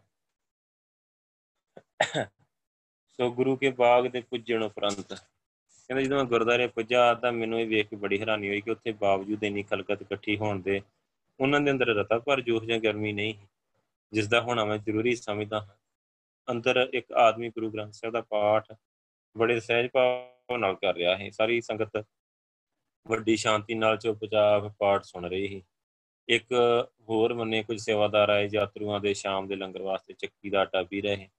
ਇੱਥੇ ਕਿਸੇ ਨੂੰ ਚੇਤਾ ਵੀ ਨਹੀਂ ਕਿ ਜੱਤੀ ਦੀ ਮਾਰ ਸ਼ੁਰੂ ਹੋ ਚੁੱਕੀ ਹੈ ਕਈ ਸਿੰਘ ਇਸ ਤੋਂ ਪਹਿਲਾਂ ਮਾਰੇ ਕੁੱਟੇ ਜਾ ਚੁੱਕੇ ਹਨ ਮੈਂ ਇੱਕ ਆਦਮੀ ਨੂੰ ਪੁੱਛਿਆ ਤਾਂ ਮੈਨੂੰ ਪਤਾ ਲੱਗਾ ਕਿ ਮਾਰ ਕੁਟਾਈ ਤਾਂ ਚੱਲ ਰਹੀ ਸੀ। ਮੈਂ ਫੌਰਨ ਵੰਨੇ ਅੱਗੇ ਵਧਿਆ ਤਾਂ ਉਸ ਵੰਨੇ ਅੱਗੇ ਵਧਿਆ ਤਾਂ ਮੈਂ ਵੇਖਿਆ ਕਿ ਕਈ ਸੌ ਆਦਮੀ ਇੱਕ ਖੁੱਲੇ ਥਾਂ ਬੈਠੇ ਮਾਰ ਕੁਟਾਈ ਹੁੰਦੀ ਰਹੀ। ਆਪਣੀ ਅੱਖਾਂ ਸਾਹਮਣੇ ਵੇਖ ਰਹੇ ਸਨ। ਉਹਨਾਂ ਦੇ ਚਿਹਰਿਆਂ ਤੇ ਉਸ ਦ੍ਰਿਸ਼ ਦੀ ਭਿਆਨਕਤਾ ਤੇ ਉਸ ਦੇ ਅੰਦਰ ਪੀੜ ਦਾ ਅੰਦਾਜ਼ਾ ਕੀਤਾ ਜਾ ਸਕਦਾ ਹੈ। ਜਿੱਥੇ ਮਾਰ ਕੁਟਾਈ ਹੋ ਰਹੀ ਹੈ, ਉਸ ਥਾਂ ਤੇ ਮੇਰੇ ਵਿਚਲੇ ਇੱਕ ਮਕਾਨ ਦਾ ਉੱਲਾ ਹੈ। ਪਰ ਦਰਸ਼ਕ ਲੋਕ ਮੇਰੇ ਸਾਹਮਣੇ ਹੈ। ਮੈਂ ਵੇਖਿਆ ਕਿ ਬਿਲਕੁਲ ਚੁੱਪਚਾਪ ਸਨ, ਪਰ ਬਹੁਤਿਆਂ ਦੇ ਬੁੱਲ ਫ਼ਰਕ ਦੇ ਅਕਾਲ ਪੁਰਖ ਕੇ ਅਰਜ਼ੋਈਆਂ ਕਰਦੇ ਪ੍ਰਤੀਤ ਹੁੰਦੇ ਸਨ। ਉਹਨਾਂ ਨੂੰ ਇਹ ਹੀ ਸਿਖਾਇਆ ਹੋਇਆ ਹੈ ਕਿ ਵਾਹਿਗੁਰੂ ਵਾਹਿਗੁਰੂ ਦਾ ਜਾਪ ਕਰਦੇ ਹੋਏ ਉਸ ਦੀ ਮਿਹਰ ਤੇ ਬਖਸ਼ਿਸ਼ ਦੀ ਯਾਚਨਾ ਕਰਨ। ਸੋ ਉਹਨਾਂ ਲੋਕਾਂ ਦੇ ਚਿਹਰਿਆਂ ਤੇ ਪੀੜਾ ਦਾ ਅਸਾਰ ਖਮੋਸ਼ੀ ਦੇ ਅੰਦਰ ਉਹਨਾਂ ਦੇ ਹਿਰਦਿਆਂ ਤੋਂ ਉੱਠ ਰਹੀਆਂ ਅਰਦਾਸਾਂ ਮੈਨੂੰ ਹਜ਼ਰਤ ਈਸਾ ਮਸੀਹ ਦੀ ਸੋਲੀ ਦਾ ਅਕਸ਼ ਵਿਖਾ ਰਹੀਆਂ ਸੋ ਉਹਨਾਂ ਦੇ ਨਾਲ ਜੋ ਬੀਤ ਰਹੀ ਸੀ, ਉਹ ਸੱਚਮੁੱਚ ਈਸਾ ਮਸੀਹ ਦੇ ਸੋਲੀ ਚੜਨ ਦਾ ਧੁੰਦਲਾ ਜਿਹਾ ਚਿੱਤਰ ਸੀ। ਅਕਾਲੀਆਂ ਉੱਪਰ ਭਰਾਈ ਜਾ ਰਹੀ ਜਿਹੜੀ ਆਗੇ ਹੀ ਮੁਸੀਬਤ ਦੀ, ਉਹ ਅਮਰ ਦੇ ਛਟਿਆਂ ਦੇ ਸਮਾਨ ਸਮਝਦੇ ਹਨ ਤੇ ਆਪਣੇ ਦਰਦ ਭਰੇ ਹਿਰਦਿਆਂ ਦੀ ਡੂੰਘਾਈ ਤੋਂ ਅਕਾਲ ਪੁਰਖ ਦੀ ਬਖਸ਼ਿਸ਼ ਤੇ ਮਿਹਰ ਲਈ ਅਰਦਾਸਾਂ ਭੇਜ ਰਹੇ ਹੁਣ ਤੱਕ ਕਹਿੰਦੇ ਮਾਰਕਟਾਈ ਦਾ ਦ੍ਰਿਸ਼ ਮੈਂ ਨਹੀਂ ਵੇਖਿਆ ਸੀ, ਕੇਵਲ ਹੋਰ ਦਰਸ਼ਕਾਂ ਦੇ ਚਿਹਰਿਆਂ ਤੋਂ ਹੀ ਇਹਦਾ ਅਨੁਮਾਨ ਲਗਾਇਆ ਹੈ। ਪਰ ਜਦੋਂ ਮੈਂ ਵਿਚਾਲੇ ਵਾਲੇ ਮੁਕਾਮ ਤੋਂ ਅੱਗੇ ਲੰਘ ਕੇ ਆਪਣੀ ਅੱਖੀਂ ਵੇਖਿਆ ਤਾਂ ਮੈਨੂੰ ਮੈਦਾਨ ਵਿੱਚ ਬੈਠੇ ਦਰਸ਼ਕਾਂ ਦੇ ਪੀੜਤ ਚਿਹਰਿਆਂ ਤੇ ਉਹਨਾਂ ਦੇ ਪੁਰਖ ਦੇ ਬੁੱਲਾਂ ਵਿੱਚੋਂ ਨਿਕਲ ਰਹੀਆਂ ਅਰਦਾਸਾਂ ਦੀ ਸਮਝ ਪਈ। ਇਹ ਅਜਿਹਾ ਦ੍ਰਿਸ਼ ਹੀ ਜਿਸ ਨੂੰ ਮੁੜ ਵੇਖਣ ਦੀ ਮੇਰੀ ਚਾਹ ਕਦੇ ਨਹੀਂ ਹੋ ਸਕਦੀ। ਨਾ ਹੀ ਕਦੇ ਕੋਈ ਅੰਗਰੇਜ਼ ਇਹਨੂੰ ਸਹੀ ਮੰਨ ਸਕਦਾ ਹੈ ਮੈਂ ਵੇਖਿਆ ਕਿ ਕਾਲੀਆਂ ਦਸਤਾਰਾਂ ਵਾਲੇ ਚਾਰ ਅਕਾਲੀ ਦਰਜਨ ਕੋ ਪੁਲਸੀਆਂ, ਜਿਨ੍ਹਾਂ ਵਿੱਚ ਦੋ ਅੰਗਰੇਜ਼ ਹੀ ਦੇ ਸਾਹਮਣੇ ਖੜੇ ਸਨ। ਮੇਰੇ ਵੇਖਣ ਤੋਂ ਪਹਿਲਾਂ ਇਹ ਚਾਰੇ ਹੌਲੀ-ਹੌਲੀ ਚੱਲਦੇ ਚੱਲਦੇ ਉੱਥੇ ਪੁੱਜੇ ਸਨ, ਜਿੱਥੇ ਉਹ ਬਿਲਕੁਲ ਅਹਿਲ ਖੜੇ ਸਨ। ਅੱਗੇ ਨਹੀਂ ਸਨ ਵਧ ਰਹੇ। ਉਹਨਾਂ ਦੇ ਹੱਥ ਜੁੜੇ ਹਨ, ਇਉਂ ਲੱਗਦਾ ਹੈ ਜਿਵੇਂ ਅਰਦਾਸ ਕਰ ਰਹੇ ਹੋਣ। ਫਿਰ ਉਹਨਾਂ ਵੱਲੋਂ ਕਿਸੇ ਤਰ੍ਹਾਂ ਦੀ ਕੋਈ ਭੜਕਾਹਟ ਮਿਲਣ ਦੇ ਬਗੈਰ ਹੀ ਇੱਕ ਅੰਗਰੇਜ਼ ਨੇ ਪਿੱਤਲ ਦੇ ਸਾਮ ਵਾਲੀ ਡਾਂਗ, ਇੰਨੇ ਜ਼ੋਰ ਦੀ ਹੁੱਜ ਮਾਰੀ ਕਿ ਉਸ ਦੀ ਮੁਠੀ, ਜਿਸ ਵਿੱਚ ਉਹਨੇ ਡਾਂਗ ਫੜੀ ਹੋਈ ਸੀ, ਅਰਦਾਸ ਕਰ ਰਿਹਾ ਅਕਾਲੀ ਦੀ, ਹੰਸਲੀ ਦੀ ਹੱਡੀ ਤੇ ਬੜੇ ਜ਼ੋਰ ਦੀ ਵੱਜੀ। ਅਤੀ ਬੁੱਝ ਦਿਲਾਨਾ ਤੇ ਕੋਝੇ ਵਾਰ ਨੂੰ ਵੇਖ ਕੇ ਮੇਰੇ ਲਈ ਆਪਣੇ ਆਪ ਨੂੰ ਸੰਭਾਲਣਾ ਬੜਾ ਮੁਸ਼ਕਲ ਹੈ ਮੈਂ ਇਸ ਗੱਲ ਤੇ ਆਪਣਾ ਮਨ ਇਹਨਾਂ ਪੱਕਾ ਕੀਤਾ ਹੈ ਕਿ ਭਾਵੇਂ ਕੁਝ ਵੀ ਹੋਵੇ, ਮੈਂ ਨਾ ਕੁਝ ਕਹਿਣਾ ਤੇ ਨਾ ਹੀ ਕਰਨਾ, ਪਰ ਵੇਖਣਾ ਹੀ ਆ। ਕਿਉਂਕਿ ਮੈਂ ਸਮਝਦਾ ਹਾਂ ਕਿ ਸੁਗੰਧ ਜੋ ਅੱਗੋਂ ਹੱਥ ਨਾ ਚੁੱਕਣ ਸੰਬੰਧੀ ਕਾਲੀਆਂ ਨੇ ਖਾਧੀ ਹੋਈ ਮੇਰੇ ਲਈ ਵੀ ਉਹ ਉਨੀ ਹੀ ਪਵਿੱਤਰ ਹੀ ਜਿੰਨੀ ਉਹਨਾਂ ਲਈ। ਸੋ ਚੁੱਪ ਰਹਿਣ ਲਈ ਮੈਂ ਮਜਬੂਰ ਸਾਂ। ਪਰੰਤੂ ਜਿਨ੍ਹਾਂ ਨੇ ਇਹ ਦ੍ਰਿਸ਼ ਆਪਣੇ ਅੱਖੀ ਨਹੀਂ ਵੇਖਿਆ, ਉਹਨਾਂ ਨੂੰ ਇਹ ਦੱਸਣਾ ਕਠਿਨ ਆ ਕਿ ਜਿਹਾ ਖਮੋਸ਼ ਰਵਈਆ ਅਪਣਾਉਣਾ ਕਿੰਨਾ ਮੁਸ਼ਕਲ ਹੈ। ਜਿਹੜੀ ਉਹ ਜਕਾਲੀ ਸਿੱਖ ਨੂੰ ਵਜਦੀ ਮੈਂ ਵੇਖੀ, ਉਹ ਇੰਨੀ ਸਖਤ ਸੀ ਕਿ ਚਫਾਲ ਪੁੰਜੇ ਜਾ ਪਿਆ। ਉਹਨੇ ਪਾਸਾ ਪਰਤਿਆ, ਔਖ ਸੌਖ ਕਰਕੇ ਉੱਠਿਆ। ਉੱਠਿਆ ਹੀ ਸੀ ਕਿ ਉਸੇ ਤਰ੍ਹਾਂ ਦਾ ਵਾਰ ਉਸ ਤੇ ਮੁੜ ਹੋਇਆ। ਇਸ ਤਰ੍ਹਾਂ ਉਹਨਾਂ ਚਾਰਾਂ ਚੋਂ ਜਿਹੜਾ ਵੀ ਅੱਗੇ ਵਧਦਾ, ਉਹਨੂੰ ਮਾਰ-ਮਾਰ ਕੇ ਪੁੰਜੇ ਸੁੱਟਿਆ ਜਾਂਦਾ। ਕਦੀ ਅੰਗਰੇਜ਼ ਅਫਸਰ ਮਾਰਦਾ, ਕਦੀ ਉਹਦਾ ਮਾਤ ਹਿੱਤ ਪੁਲਿਸ ਦਾ ਕੋਈ ਸਿਪਾਹੀ। ਪਰ ਪਿੱਛੇ ਆਏ ਤਿੰਨਾਂ ਕਾਲੀਆਂ ਨੂੰ ਛੇਤੀ ਹੀ ਪੁੰਜੇ ਸੁੱਟ ਲਿਆ ਗਿਆ। ਇਹਨਾਂ ਉੱਪਰ ਤੇ ਇਹਨਾਂ ਦੇ ਪਿੱਛੋਂ ਆਏ ਕਾਲੀਆਂ ਉੱਪਰ ਪੁਲਿਸ ਨੇ ਜਿੰਨੇ ਵੀ ਵਾਰ ਹੋਏ, ਉਹ ਅਤੀ ਵਹਿਸ਼ੀਆਨਾ ਹੈ। ਇੱਕ ਸਾਹਮਣੇ ਪੈਨੇ ਢਾਲ ਹੋਏ ਸਿੱਖ ਦੇ ਪੇਟ ਉੱਪਰ ਇੱਕ ਸਿਪਾਹੀ ਨੂੰ ਕੱਸ ਕੇ ਠੁੱਡਾ ਮਾਰਦਿਆਂ ਮੈਂ ਆਪਣੀ ਅੱਖੀਂ ਵੇਖਿਆ। ਉਹ ਇੰਨੀ ਨੀਚਤਾ, ਮਤਲਬ ਭਰੀ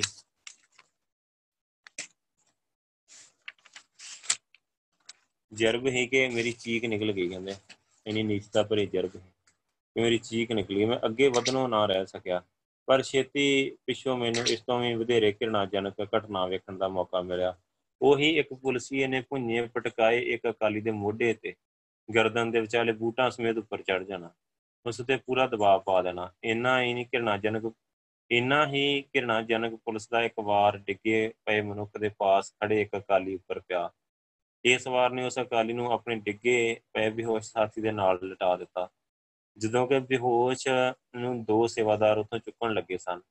ਸਿਪਾਹੀਆਂ ਦਾ ਇਹ ਵਾਰ ਇੰਨੇ ਵਹਿਸ਼ੀਆਂ ਨੇ ਤੇ ਨੀਚਤਾ ਭਰੇ ਇਰਾਦੇ ਨਾਲ ਕੀਤਾ ਗਿਆ ਹੋਇਆ ਹੈ ਕਿ ਮੈਂ ਇਹ ਆਸ ਲਾਈ ਹੋਈ ਕਿ ਅੰਗਰੇਜ਼ ਅਫਸਰ, ਪੁਲਿਸ ਤੇ ਇਹ ਹੋਰ ਅਜਿਹੇ ਵਾਰ ਕਰਨ ਵਾਲੇ ਸਿਪਾਹੀਆਂ ਨੂੰ ਜ਼ਰੂਰ ਝਾੜ ਪਾਊਗਾ। ਪਰ ਜਿੱਥੋਂ ਤਾਈਂ ਮੈਂ ਵੇਖ ਸਕਿਆ, ਹਾਂ, ਉਸ ਅਫਸਰ ਨੇ ਇੱਕ ਵਾਰੀ ਵੀ ਆਪਣੇ ਆਦਮੀਆਂ ਨੂੰ ਜਿਹਾ ਕਰਨਾ ਤੇ ਨਹੀਂ ਤਾੜਿਆ। ਮੈਂ ਸਾਰੀਆਂ ਗੱਲਾਂ ਗਵਰਨਰ ਸਾਹਿਬ ਤੇ ਹੋਰ ਹਰ ਅਫਸਰ ਨੂੰ, ਜਿਨ੍ਹਾਂ ਨੂੰ ਮੈਂ ਉਸ ਤੋਂ ਪਿੱਛੋਂ ਮਿਲਿਆ, ਚੰਗੀ ਤਰ੍ਹਾਂ ਖੋਲ ਕੇ ਦੱਸੀਆਂ। ਇਹ ਸਾਰੇ ਦ੍ਰਿਸ਼ ਅੰਦਰ ਵਰਤਿਆ ਵੈਸ਼ੀ ਪੁਣਾ ਤੇ ਇਨਸਾਨੀਅਤ ਤੋਂ ਗਿਰਿਆ ਹੋਇਆ ਵਰਤਾਓ, ਹੋਰ ਵੀ ਇਕੱਠ ਹੋ ਜਾਂਦਾ ਹੈ ਜਦੋਂ ਅਸੀਂ ਵੇਖਦੇ ਹਾਂ। ਸੋ ਜਿਨ੍ਹਾਂ ਮਨੁੱਖਾਂ ਨੂੰ ਮਾਰਿਆ ਜਾ ਰਿਹਾ ਹੈ ਉਹ ਇਹ ਸਾਰਾ ਸਮਾਂ ਅਰਦਾਸ ਅੰਦਰ ਜੁੜੇ ਹੋਏ ਸਨ। ਸੋ ਉਹਨਾਂ ਇਸ ਇਸ ਗੱਲ ਦੀ ਸੌਂ ਚੁੱਕੀ ਹੋਈ ਕਿ ਮਨ ਬਚਨ ਕਰਮ ਕਰਕੇ ਖਮੋਸ਼ ਤੇ ਸ਼ਾਂਤ ਰਹਿਣਗੇ। ਸੋ ਜਿਸ ਤਰ੍ਹਾਂ ਪਹਿਲਾਂ ਵੀ ਦੱਸ ਚੁੱਕਾ ਹਾਂ ਕਿ ਜਿਨ੍ਹਾਂ ਅਕਾਲੀ ਸਿੱਖਾਂ ਨੇ ਸੁਗੰਧ ਖਾਂਦੀ ਹੋਈ ਸੀ ਭਾਵੇਂ ਉਹਨਾਂ ਉਹ ਸੁਗੰਧ ਦਰਬਾਰ ਸਾਹਿਬ ਤੋਂ ਤੁਰਨ ਸਮੇਂ ਉਠਾਈ ਜਾਂ ਗੁਰੂ ਕੇ ਬਾਗ ਦੇ ਗੁਰਦੁਆਰੇ ਇਹਨਾਂ ਵਿੱਚੋਂ ਬਹੁਤ ਸਾਰੇ ਫੌਜੀ ਸੀ, ਜੋ ਫਲਾਂਡਰਸ, ਫਰਾਂਸ, ਮੈਸੋਪੋਟੇਮੀਆ ਤੇ ਮੱਧ ਪੂਰਬੀ ਅਫਰੀਕਾ ਵਿੱਚ ਬਹੁਤ ਸਾਰੇ ਯੁੱਧਾਂ ਜੰਗਾਂ 'ਚ ਭਾਗ ਲਿਆ ਹੈ ਜਿਨ੍ਹਾਂ ਵਿੱਚੋਂ ਕਈਆਂ ਨੇ ਆਪਣੇ ਆਪ ਨੂੰ ਖਤਰੇ 'ਚ ਪਾ ਕੇ ਫੱਟੜ ਅੰਗਰੇਜ਼ਾਂ ਦੀਆਂ ਜਾਨਾਂ ਬਚਾਈਆਂ ਹੋਣਗੀਆਂ। ਸੋ ਇਹ ਉਹ ਫੌਜੀ ਹੀ ਜਿਹੜੇ ਵਿਸ਼ਵ ਯੁੱਧਾਂ 'ਚ ਅੰਗਰੇਜ਼ਾਂ ਦੇ ਲਈ ਲੜੇ, ਤੇ ਅੰਗਰੇਜ਼ ਏਡੇ ਕਮੀਨੇ ਹੀ ਉਹਨਾਂ ਨੂੰ ਮਾਰ ਰਹੇ ਡਾਂਗਾ ਨਾਲ ਉੱਥੇ। ਪਰ ਹੁਣ ਉਸੇ ਹਕੂਮਤ ਦੇ ਨੌਕਰ ਅੰਗਰੇਜ਼ ਕਰਮਚਾਰੀਆਂ ਹੱਥੋਂ ਮਾਰੇ ਪਟਕਾਏ ਜਾ ਰਹੇ ਜਿਸ ਦੇ ਅਧੀਨ ਇਹਨਾਂ ਨੇ ਲੜਾਈਆਂ ਲੜੀਆਂ ਸਨ। ਭਾਵੇਂ ਮਾਰ ਕੁਟਾਈ ਦਾ ਹਰ ਵਾਰ ਸਹਿਣਾ ਉਹਨਾਂ ਦੀ ਹੇਠੀ ਤੇ ਨਰਾਦਰੀ ਦਾ ਸੂਚਕ ਹੀ ਪਰੰਤੂ ਉਹਨਾਂ ਨੇ ਚੁੱਪਚਾਪ ਸਹੀ ਜਾਣ ਲਈ ਮਜਬੂਰ ਸੀ।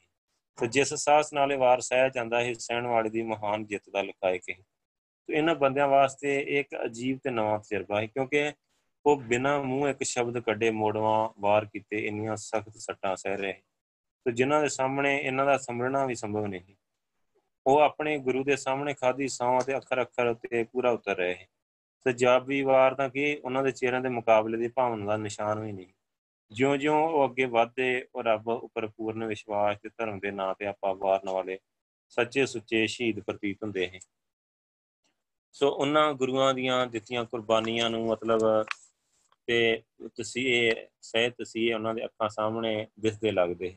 ਸੋ ਖੁਸ਼ ਸਨ ਕਿ ਆਪਣੇ ਨਿਰਾਲੇ ਧਰਮ ਦੀ ਵਿਧੀ ਉੱਤੇ ਆਪਣੇ ਜੀਵਨ ਦੀ ਬਲੀ ਦੇ ਕੇ ਤੇ ਇਸ ਭੰਡਾਰ ਨੂੰ ਹੋਰ ਭਰਪੂਰ ਕਰ ਰਿਹਾ। ਸਾਰੇ ਸਿੱਖ ਦਰਸ਼ਕ ਵੀ ਉਹਨਾਂ ਦੇ ਨਾਲ ਹੀ ਤੇ ਉਹਨਾਂ ਦੀ ਅਡੋਲਤਾ ਲਈ ਅਰਦਾਸਾਂ ਅੰਦਰ ਜੁੜੇ ਹੋਏ ਸਨ। ਅਜਰ ਮੁਸੀਬਤਾਂ ਨੂੰ ਖਿੜੇ ਮੱਥੇ ਜਰਨ ਦਾ ਜੋ ਸਾਹਸ ਗੁਰੂ ਦੀ ਸਿੱਖੀ ਨੇ ਉਹਨਾਂ ਦੇ ਅੰਦਰ ਭਰਿਆ ਹੋਇਆ ਸੀ, ਇਸੇ ਸਦਕਾ ਹੀ ਉਹ ਜਾਣਦੇ ਹੋਏ ਕਿ ਉਹਨਾਂ ਨਾਲ ਅਤਿਅੰਤ ਧੱਕਾ ਜ਼ਬਰ ਕੀਤਾ ਜਾ ਰਿਹਾ ਹੈ ਉਹਨਾਂ ਦੇ ਅੰਦਰ ਬਦਲਾ ਲੈਣ ਦੀ ਭਾਵਨਾ ਨਹੀਂ ਸੀ ਪੈਦਾ ਹੋਈ। ਸੋ ਇਹ ਸਾਰੀ ਘਟਨਾ ਨੂੰ ਕਿਸੇ ਮਾਮੂਲੀ ਜਾਇਦਾਦ ਜਾਂ ਜ਼ਮੀਨ ਤੇ ਕਬਜ਼ਾ ਲੈਣ ਦਾ ਮਸਲਾ ਚਾਨਣਾ ਖੋਲਾ ਸੋ ਇਸ ਦੀ ਮਹੱਤਤਾ ਸਾਹਮਣੇ ਜਾਇਦਾਦ ਤਾਂ ਇੱਕ ਨਿਹਾਇਤ ਹੀ ਨਿਗੁਣਾ ਜਿਹਾ ਸਵਾਲ ਹੈ। ਇਹ ਤਾਂ ਇੱਕ ਨਵੀਂ ਕਿਸਮ ਦੀ ਸਹਿਣ ਜਰਨ ਦੀ ਸੂਰਮਗਤੀ ਹੀ, ਜੋ ਇਹ ਦ੍ਰਿਸ਼ ਪੇਸ਼ ਕਰ ਰਿਹਾ ਕਿ ਦੁਨੀਆ ਨੂੰ ਇਕਲਾਕੀ ਲੜਾਈ ਲੜਨ ਦਾ ਨਵਾਂ ਤੱਕ ਸਿਖਾਇਆ ਜਾ ਰਿਹਾ ਹੈ। ਸੋ ਇੱਕ ਵੱਡੀ ਮਹੱਤਵਪੂਰਨ ਗੱਲ ਆ ਕਿ ਜਿਸ ਦਾ ਮੈਂ ਹੁਣ ਤੱਕ ਜ਼ਿਕਰ ਨਹੀਂ ਕੀਤਾ, ਸੱਟਾਂ ਸਹਿਣ ਵਾਲਿਆਂ ਦੇ ਸਾਹਸ ਦੀ ਘੱਟ ਤਾਂ ਕੋਈ ਅਜਿਹਾ ਅਕਾਲੀ ਮੇਰੀ ਨਜ਼ਰੀ ਪਿਆ ਹੋਊਗਾ। ਤੇ ਜੋ ਡਾਂਗ ਦੇ ਵਾਰ ਦੇ ਸਾਹਮਣੇ ਝਿਜਕਿਆ ਹੋਵੇ, ਵਾਰ ਪੈਂਦੇ ਵੇਖ ਕੇ ਕਾਲੀਆਂ ਦੇ ਚਿਹਰਿਆਂ ਤੇ ਕਿਸੇ ਨਾ ਕਿਸੇ ਤਰ੍ਹਾਂ ਦੇ ਭੈ ਦੀ ਕੋਈ ਨਿਸ਼ਾਨੀ ਨਹੀਂ। ਸੋ ਨਾ ਹੀ ਬਦਲਾ ਲੈਣ ਦਾ ਕੋਈ ਵਿਚਾਰ ਦੀ ਭਾਵਨਾ ਹੈ। ਸੋ ਇਹ ਹਵਾਲਾ ਹੀ ਅੱਗੇ ਅੱਗੇ ਇੱਕ ਹਵਾਲਾ ਲਿਆ ਗਿਆ ਆ। ਪ੍ਰੋਫੈਸਰ ਰੁਚੀ ਰਾਮ, ਸ੍ਰੀ ਸੁੰਦਰਮ, ਪ੍ਰੋਫੈਸਰ ਤੇਜਾ ਸਿੰਘ, ਭਗਤ ਲక్ష్మణ ਸਿੰਘ ਦੀਆਂ ਪੁਸਤਕਾਂ ਵਿੱਚੋਂ। ਤੋਂ 12 ਸਤੰਬਰ ਤੋਂ ਪਿਛੋਂ 17 ਨਵੰਬਰ ਤੱਕ ਹਰ ਰੋਜ਼ 100 ਸਿੰਘਾਂ ਦਾ ਜਥਾ ਅਕਾਲ ਤਖਤ ਤੋਂ ਗੁਰੂ ਕੇ ਬਾਗ ਨੂੰ ਜਾਂਦਾ ਰਿਹਾ। ਪਰੰਤੂ ਹੁਣ ਪੁਲਿਸ ਵੱਲੋਂ ਮਾਰਕਟਾਈ ਦੀ ਬਜਾਏ ਉਹਨਾਂ ਨੂੰ ਫੜ ਲਿਆ ਜਾਂਦਾ ਤੇ ਅਦਾਲਤੋਂ ਸਜ਼ਾ ਦਿਵਾ ਕੇ ਜੇਲ੍ਹ ਭੇਜ ਦਿੱਤਾ ਜਾਂਦਾ। ਇਸ ਸਿਲਸਿਲੇ ਦੇ 25 ਅਕਤੂਬਰ ਨੂੰ 100 ਫੌਜੀ ਤਾਨਸ਼ਰਾਨਾ ਦਾ ਜਥਾ ਅਮਰ ਸਿੰਘ, ਜਿਸ ਨੇ 23 ਸਾਲ ਅੰਗਰੇਜ਼ੀ ਸਰਕਾਰ ਦੀ ਨੌਕਰੀ ਕੀਤੀ ਸੀ, ਉਹਦੀ ਜਥੇਦਾਰੀ ਦੇ ਹੇਠ ਗੁਰੂ ਕੇ ਬਾਗ ਨੂੰ ਜਾਂਦਾ ਫੜਿਆ ਗਿਆ। ਇਹਨਾਂ ਵਿੱਚ 74 ਸਿੰਘਾਂ ਨੂੰ ਅਦਾਲਤੋਂ 2-2 ਸਾਲ ਦੀ ਕੈਦ ਬਾਹ ਮਸ਼ੱਕਤ ਤੇ 100-100 ਰੁਪਏ ਜੁਰਮਾਨਾ ਤੇ 26 ਨੂੰ 6 ਮਹੀਨੇ ਦੀ ਬਾਹ ਮਸ਼ੱਕਤ ਕੈਦ ਤੇ 100 ਰੁਪਏ ਜੁਰਮਾਨਾ ਹੋਇਆ। ਸੋ ਇਸ ਫੌਜੀ ਜਥੇ ਵਿੱਚੋਂ ਸਾਂਝਾ ਲਿਖਤੀ ਬਿਆਨ ਸਰਦਾਰ ਅਮਰ ਸਿੰਘ ਨੇ ਦਿੱਤਾ। ਉਸ ਵਿੱਚੋਂ ਕੁਝ ਸ਼ਬਦ ਪਾਠਕਾਂ ਦੀ ਦਿਲਚਸਪੀ ਦਾ ਕਾਰਨ ਹੋਣਗੇ। ਉਹ ਬਿਆਨ ਇਦਾਂ ਹੀ, ਇਸ ਮੌਕੇ ਤੇ ਅਸੀਂ ਸਰਕਾਰ ਪ੍ਰਤੀ ਸਪਸ਼ਟ ਦੱਸਣਾ ਚਾਹੁੰਦੇ ਹਾਂ ਕਿ ਗੁਰਦੁਆਰਾ ਸੁਧਾਰ ਲਹਿਰ ਖਾਸ ਕਰਕੇ ਗੁਰੂ ਕੇ ਬਾਗ ਦੇ ਮੋਰਚੇ ਸੰਬੰਧੀ ਸਿੱਖਾਂ ਦੇ ਕੀ ਜਜ਼ਬਾਤ ਹਨ। ਸਾਡੇ ਜਥੇ ਨੂੰ ਇਸ ਗੱਲ ਦੀ ਖੁਸ਼ੀ ਆ ਕਿ ਅਸੀਂ ਅੰਗਰੇਜ਼ ਸਰਕਾਰ ਦੀਆਂ ਅਜਿਹੀਆਂ ਖਿਦਮਤਾਂ ਕੀਤੀਆਂ ਹੋਈਆਂ ਆ, ਜਿਨ੍ਹਾਂ ਤੇ ਹਰ ਭਲਾ ਮਨੁੱਖ ਫਖਰ ਕਰ ਸਕਦਾ ਹੈ ਅਸੀਂ ਤਿਰਾ, ਚਿਤਰਾਲ, ਅਫਗਾਨਿਸਤਾਨ, ਬਰਮਾ, ਚੀਨ, ਪੂਰਬੀ ਅਫਰੀਕਾ, ਸੁਡਾਨ, ਮਿਸਰ ਈਰਾਨ ਮਿਸੋਪੋਟਾਮੀਆ, ਸੋ, ਪੈਲਸਟਾਈਨ, ਗੈਲੀਪੋਲੋ, ਰੂਸ, ਫਰਾਂਸ ਤੇ ਅਨੇਕਾਂ ਹੋਰ ਛੋਟੀਆਂ ਥਾਵਾਂ ਤੇ ਅੰਗਰੇਜ਼ਾਂ ਦੀਆਂ ਲੜਾਈਆਂ ਲੜੀਆਂ, ਸਿਖਰ ਦੀਆਂ ਗਰਮੀਆਂ, ਸਰਦੀਆਂ ਆਪਣੇ ਸਿਰ ਤੇ ਝੱਲੀਆਂ ਸਾਡੇ ਹਜ਼ਾਰਾਂ ਸਿੱਖ ਜਵਾਨਾਂ ਨੂੰ ਲਗਾਤਾਰ ਕਈ ਕਈ ਦਿਨ ਫਰਾਂਸ ਦੇ ਬਰਫ਼ਤ ਠੰਡੇ ਪਾਣੀਆਂ ਵਿੱਚ ਖੜੇ ਰਹਿਣਾ ਪਿਆ। ਰੁਮੇਦੀ ਤੇ ਮੋਸੋਪੋਟੇਮੀਆ ਦੀ 135 ਦਰਜੇ ਦੀ ਗਰਮੀ ਨਾਲ ਮਤਲਬ ਲੜਨਾ ਪਿਆ, ਜਿੱਥੇ ਘੱਟੋ ਘੱਟ ਸਾਡੇ 190 ਜਵਾਨ ਪਾਣੀ ਖਣੋਂ ਤੇ ਆਏ ਮਰ ਗਏ। ਕਤਲ, ਅਮਾਰਾ ਤੇ ਜਿੱਥੇ ਕਿਸੇ ਪ੍ਰਕਾਰ ਦੀ ਸਹਾਇਤਾ ਮਿਲਣ ਦੀ ਕੋਈ ਦੂਰ ਦੀ ਵੀ ਆਸ ਨਹੀਂ ਸੀ, ਨਾ ਤਾਲਮੇਲ ਨਾ ਕੋਈ ਸਾਧਨ ਰਹੇ ਸਨ, ਨਾ ਖਰਾਕ ਪਹੁੰਚ ਸਕਦੀ ਸੀ। ਅਸੀਂ ਘੋੜਿਆਂ ਤੇ ਖੱਚਰਾਂ ਦੇ ਮਾਸ ਤੇ ਗੁਜ਼ਾਰਾ ਕੀਤਾ।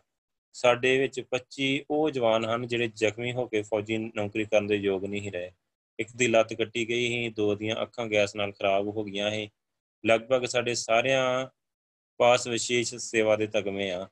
ਸਾਡੇ ਵਿੱਚੋਂ ਦੋ ਨੂੰ ਆਈਓਐਮ ਇੱਕ ਨੂੰ ਡੀਸੀਐਮ ਇੱਕ ਨੂੰ ਐਮਐਸਐਮ ਜਿੱਤਣ ਦੀ ਵਿਸ਼ੇਸ਼ਤਾ ਹੀ ਪ੍ਰਾਪਤ ਆ। ਪਰ ਗੁਰਦੁਆਰਾ ਸੁਧਾਰ ਲਹਿਰ ਦੇ ਆਰੰਭ ਤੋਂ ਹੀ ਸਰਕਾਰ ਦਾ ਜੋ ਰਵਈਆ ਇਸ ਲਹਿਰ ਦੇ ਨਾਲ ਰਿਹਾ ਆ ਉਹਦਾ ਸਾਨੂੰ ਵੱਡਾ ਦੁੱਖ ਆ ਕਿ ਸਮੇਂ ਦੇ ਨਾਲ ਨਾਲ ਸਾਡੇ ਮਨਾਂ ਦੀ ਇਹ ਪੀੜਾ ਦਿਨੋਂ ਦਿਨ ਵੱਧਦੀ ਗਈ ਹੈ।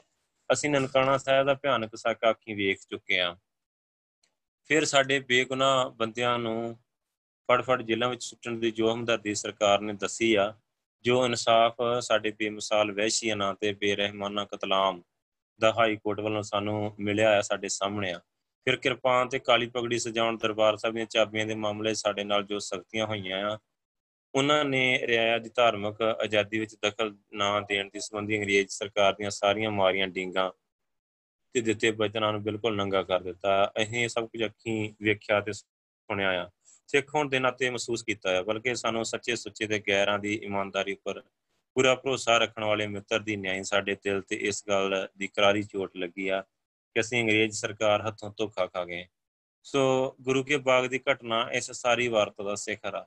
2 ਮਹੀਨਿਆਂ ਤੋਂ ਜਦੋਂ ਇਹ ਮੋਰਚਾ ਸ਼ੁਰੂ ਹੋਇਆ, ਅਸੀਂ ਵੇਖਦੇ ਆ ਰਹੇ ਹਾਂ ਕਿ ਸਾਡੇ ਭਰਾ ਕਿੰਨੀ ਬੇਦਰਦੀ ਨਾਲ, ਮਤਲਬ ਖਿਲਾਫ ਕਾਨੂੰਨ ਨਾਲ ਮਾਰੇ ਕੁੱਟੇ ਜਾਂਦੇ ਰਹੇ। ਪਵਿੱਤਰ ਕੇਸਾਂ ਦਾੜੀਆਂ ਦਾ ਫੜ ਕੇ ਧੂਏ ਗਏ। ਸੋ ਕਹਿੰਦੇ ਸਾਡੇ ਗੁਰੂ ਸਾਹਿਬਾਨ ਦੀ ਸ਼ਾਨ ਦੇ ਉਲਟ ਹੱਤਕ ਤੇ ਸਾਠ ਪਰ ਇੱਕ ਵਚਨ ਬੋਲੇ ਗਏ ਪੁਲਿਸ ਵੱਲੋਂ ਕਾਨੂੰਨ ਦੇ ਨਾਮ ਤੇ ਅਤੀ ਦਰਜੇ ਦੀ ਬੇਕਾਨੂੰਨੀ ਵਰਤੀ ਗਈ।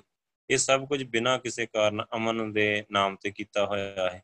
ਸੋ ਇਹ ਗੱਲ ਸਾਡੇ ਸਹਿਣ ਤੇ ਜਰਨ ਤੋਂ ਬਾਹਰ ਹੋ ਗਈ ਆ।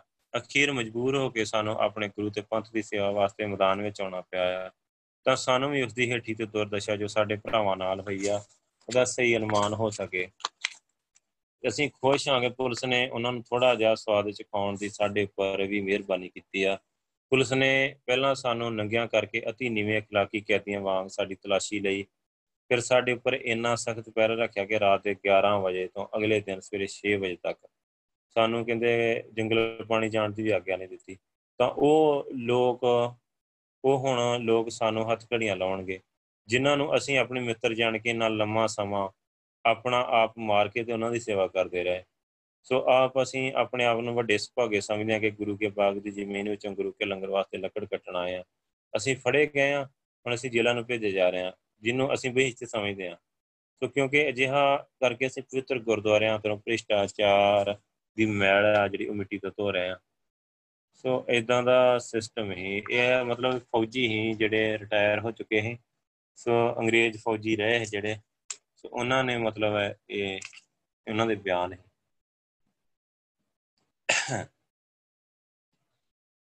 ਓਏ, ਸੋ ਇੰਨੇ ਕਸ਼ਟ ਇਹਨਾਂ ਨੂੰ ਚੱਲਣੇ ਪਏ। ਸੋ ਕਿਤੇ ਨਾ ਕਿਤੇ ਕਾਲੀ ਲੀਡਰਸ਼ਿਪ ਹੀ ਨਾ ਜਿਹੜੀ, ਉਹਨਾਂ ਦੀਆਂ ਵੀ ਘਾਟਾਂ ਹੈਗੀਆਂ ਹੈ ਸਿੱਖਾਂ ਨੂੰ ਕੁਝ ਜ਼ਿਆਦੀਆਂ ਮੁਸ਼ਕਲਾਂ ਚੱਲਣੀਆਂ ਪਈਆਂ ਆਮ ਸਿੱਖਾਂ ਨੂੰ। ਹੁਣ ਦੇਖੋ ਕਿ ਇੱਕ ਬਸ ਗੱਲ ਮੈਂ ਕਹਿ ਕੇ ਤੇ ਅੱਜ ਦਾ ਕਲਾਸ ਸਮਾਪਤ ਕਰ ਦੇਣੀ ਆ ਕਿ ਕਹਿੰਦੇ ਕਿ ਅਕ ਸਤਿਆਗ੍ਰਹਿ ਕਾਲੀ ਇਹਦਾ ਮਤਲਬ ਕਾਮਯਾਬ ਹੋ ਗਿਆ ਜੀ ਸਤਿਆਗ੍ਰਹਿ ਗਾਂਧੀ ਦਾ। ਤੇ ਉਹਦੇ ਚਰਖਾ ਉੱਥੇ ਚਲਾਇਆ ਉਹਨੇ। ਜਿਹੜੀ ਸ਼ਾਂਤ ਰਹਿ ਕੇ ਜਿਹੜੀ ਮਾਰ ਕੁਟਾਈ ਜਿਹੜੀ ਹੋਈ ਨਾ ਉਹ ਤੇ ਸਿੱਖਾਂ ਦੀ ਹੋਈ ਸਾਰੀ। ਪਾਸ ਤੇ ਸਿੱਖਾਂ ਨੇ ਕਰਾਇਆ ਉਹਨੂੰ। ਤੇ ਜੇ ਉਹ ਇਹ ਸਿੱਖ ਇਦਾਂ ਕੁਰਬਾਨੀਆਂ ਨਾ ਕਰਦੇ ਤੇ ਇੰਨਾ ਖੂਨ ਨਾ ਡੋਲਦੇ, ਪਤਾ ਖੂਨ ਤੇ ਡੋਲਣਾ ਪੈਂਦਾ ਆ। ਖੂਨ ਜਿਹੜਾ ਡੋਲਦਾ ਨਾ, ਉਹ ਖੂਨ ਸਿੱਖਾਂ ਦਾ ਡੋਲਿਆ। ਔਰ ਇਹਨਾਂ ਨੇ ਫਲਾਤ ਲਾ ਕੇ ਹਿੰਦੂਆਂ ਨੇ, ਸਾਰਿਆਂ ਨੇ, ਸੋ ਜਿਹੜੇ ਤਰੀਕੇ ਦੇ ਨਾਲ ਮਤਲਬ ਸਿੱਖਾਂ ਨੂੰ ਅੱਗੇ ਕਰਕੇ ਤੇ ਉਹਨਾਂ ਦਾ ਖੂਨ ਮਤਲਬ ਡੁਲਾ ਦਿੱਤਾ ਤੇ ਕੁਰਬਾਨੀਆਂ ਉਹਨਾਂ ਦੀਆਂ ਕਰ ਦਿੱਤੀਆਂ। ਉਹਨਾਂ ਨੂੰ ਫਲਾ ਫਲਾ ਕੇ ਸੋਲੇ ਗਾਉਂਦੇ ਰਹੇ ਤੇ ਆਜ਼ਾਦੀ ਆਪ ਲੈ ਗਏ। ਜਦੋਂ ਆਜ਼ਾਦੀ ਮਿਲ ਗਈ ਤੇ ਮੁੜ ਕੇ ਕਹਿੰਦੇ, ਜਰਾਇਮ ਪੇਸ਼ਾ ਕੌਮ ਸੋ ਜਿਹੜਾ ਸਤਿਆਗ੍ਰਹਿ ਕਾਮਯਾਬ ਹੋਇਆ, ਉਹਦੇ ਪਿੱਛੇ ਆ ਜਿਹੜੇ ਮੋਰਚੇ ਲੱਗੇ ਸੀ ਨਾ, ਬਿਨਾਂ ਹੱਥ ਚੁੱਕੇ ਤੇ ਇੰਨੀਆਂ ਸ਼ਹੀਦੀਆਂ ਤੇ ਇੰਨੀਆਂ ਡਾਂਗਾ ਖਾਧੀਆਂ। ਗਾਂਧੀ ਨੇ ਸਿਰਫ ਕਹਿ ਦਿੱਤਾ ਸੀ, ਹੱਥ ਨਹੀਂ ਝੁਕਣਾ ਸੋ ਉਹ ਇਹਨਾਂ ਨੇ ਅਕਾਲੀ ਲੀਡਰਾਂ ਨੇ ਜਿਵੇਂ ਹੀ ਅੱਗੇ ਅਕਾਲੀਆਂ ਤੇ ਥੋਪ ਦਿੱਤਾ, ਉਹ ਸਿੰਘਾਂ ਨੇ ਕਰ ਵਿਖਾਇਆ, ਇੰਨੀਆਂ ਸ਼ਹੀਦੀਆਂ, ਇੰਨੀ ਮਾਰ ਕੁਟਾਈ ਚੱਲ ਕੇ ਤੇ ਫਿਰ ਵੀ ਉਹ ਸਿੱਧਕ ਤੇ ਡਟੇ ਰਹੇ। ਤੇ ਗੋਰਿਆਂ ਨੇ ਗੋਰੇ ਹਾਰ ਚੁੱਕੇ ਸੀ, ਉਹਨਾਂ ਦੇ ਸਿੱਧਕ ਦੇ ਸਾਹਮਣੇ ਅੰਦਰੋਂ ਹਾਰ ਗਏ ਫਿਰ ਉਸ ਤੋਂ ਬਾਅਦ ਜਦੋਂ ਗਦਰ ਲਹਿਰ ਚੱਲੀ ਇੱਥੇ ਅਮਰੀਕਾ 'ਚ, ਕਰਤਾਰ ਸਿੰਘ ਸਰਾਭਾ ਉਹਨਾਂ ਨੇ ਚਲਾਈ, ਤੇ ਜਿਹੜੇ ਉਹਨਾਂ ਦੇ ਲੇਖ ਸੀ ਨਾ, ਉਹ ਉਹਨਾਂ ਨੇ ਕੁਝ ਹੋਰ ਤਰ੍ਹਾਂ ਦੇ ਬਿਆਨ ਦੇਣੇ ਸ਼ੁਰੂ ਕਰ ਦਿੱਤੇ। ਤੇ ਜਿੱਤੋਂ ਗੋਰੇ ਘਬਰਾ ਗਏ। ਉਹ ਕਹਿੰਦੇ 1 ਲੱਖ ਗੋਰਾ ਅਸਰ ਹਟਾ ਦੋ। ਇੰਡੀਆ ਤੋਂ ਖਤਮ ਕਰ ਦੋ। ਗੋਰਿਆਂ ਨੂੰ ਇਹ ਹੁਣ ਸਾਡੇ ਨਾਲ ਸੱਚੀ ਇਦਾਂ ਹੋਣੀ। ਵੀ ਉਹ, ਉਹਦਾ ਵਿਸ਼ਲੇਸ਼ਣ ਹੋਰ ਹਿਸਾਬ ਨਾਲ ਕਰ ਲਾਂ ਵੀ 1 ਲੱਖ ਹੀ ਗੋਰਾ ਆ, ਮਾਰ ਦੋ, ਕੰਮ ਖਤਮ ਕਰੋ। ਉਹਨਾਂ ਨੂੰ ਗੋਰਿਆਂ ਨੂੰ ਇਹ ਸਾਨੂੰ ਕਿਤੇ ਇਹ ਨਾ ਇੱਥੋਂ ਕੋਈ ਜਿੰਦਾ ਹੀ ਨਾ ਵਾਪਸ ਆਏ। ਤਾਂ ਕਰਕੇ ਉਹਨਾਂ ਨੂੰ ਛੱਡਣੀ ਪਈ ਸੀ। ਇੱਥੋਂ ਹਿੰਦੁਸਤਾਨ ਨੂੰ ਛੱਡਣਾ ਪਿਆ ਸੀ। ਸੋ ਦੇਖ ਲਓ, ਕੁਰਬਾਨੀਆਂ ਕਰਨ ਵਾਲੇ ਕੋਈ ਹੋਰ ਹੀ ਖੂਨ ਵਹਾਉਣ ਵਾਲੇ, ਡਾਂਗਾ ਖਾਣ ਵਾਲੇ ਵਿਚਾਰੇ, ਪਿੰਡੂ ਭੋਲੇ ਭਾਲੇ ਬੰਦੇ ਸੀ ਸਿੱਖ। ਉਹ ਕਿਧਰ ਮਰ ਗਏ ਤੇ ਝੰਡੇ ਚਲਾਉਣ ਵਾਲੇ ਕਿਹੜੇ ਸੀ? ਉਹ ਹੋਰ ਹੀ ਤੇ ਉਹ ਕਿੰਨਾ ਫ਼ਰਕ ਆ। ਫਿਰ ਵੀ ਕੋਈ ਨਹੀਂ, ਜੋ ਦੇਵੀ ਗੁਣ ਵਾਹਿਗੁਰੂ ਨੇ ਦਿੱਤੇ ਆ, ਉਹਨਾਂ ਦਾ ਕੋਈ ਵੱਖਰਾ ਹੀ ਮੁੱਲ ਆ। ਉਹ ਸਾਰੇ ਹੁਣ ਸੱਚਖੰਡ ਬੈਠੇ ਹੋਣਗੇ।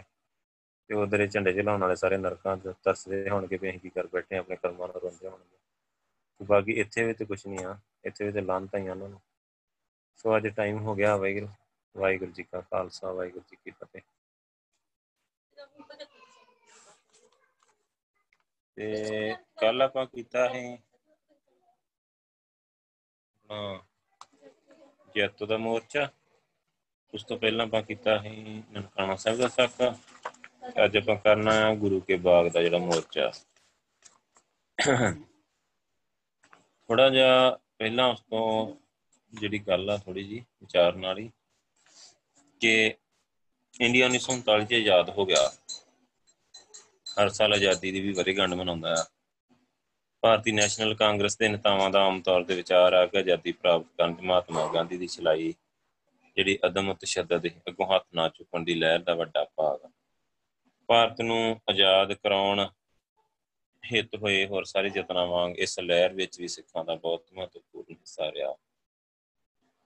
ਬਲਕਿ ਕਹਿਣਾ ਗਲਤ ਨਹੀਂ ਹੋਗਾ ਇਸ ਲਹਿਰ ਨੂੰ ਜੋ ਟੁੰਮ ਸਿੱਖਾਂ ਵੱਲੋਂ ਮਿਲੀ, ਜੋ ਸਾਹਸ ਸਿੱਖਾਂ ਨੇ ਇਸ ਵਿੱਚ ਭਰਿਆ, ਇਹਦੀ ਮਿਸਾਲ ਭਾਰਤ 'ਚ ਨਹੀਂ, ਬਲਕਿ ਦੁਨੀਆ ਦੇ ਤਖਤੇ ਦੇ ਵੀ ਨਹੀਂ ਮਿਲ ਸਕਦੀ।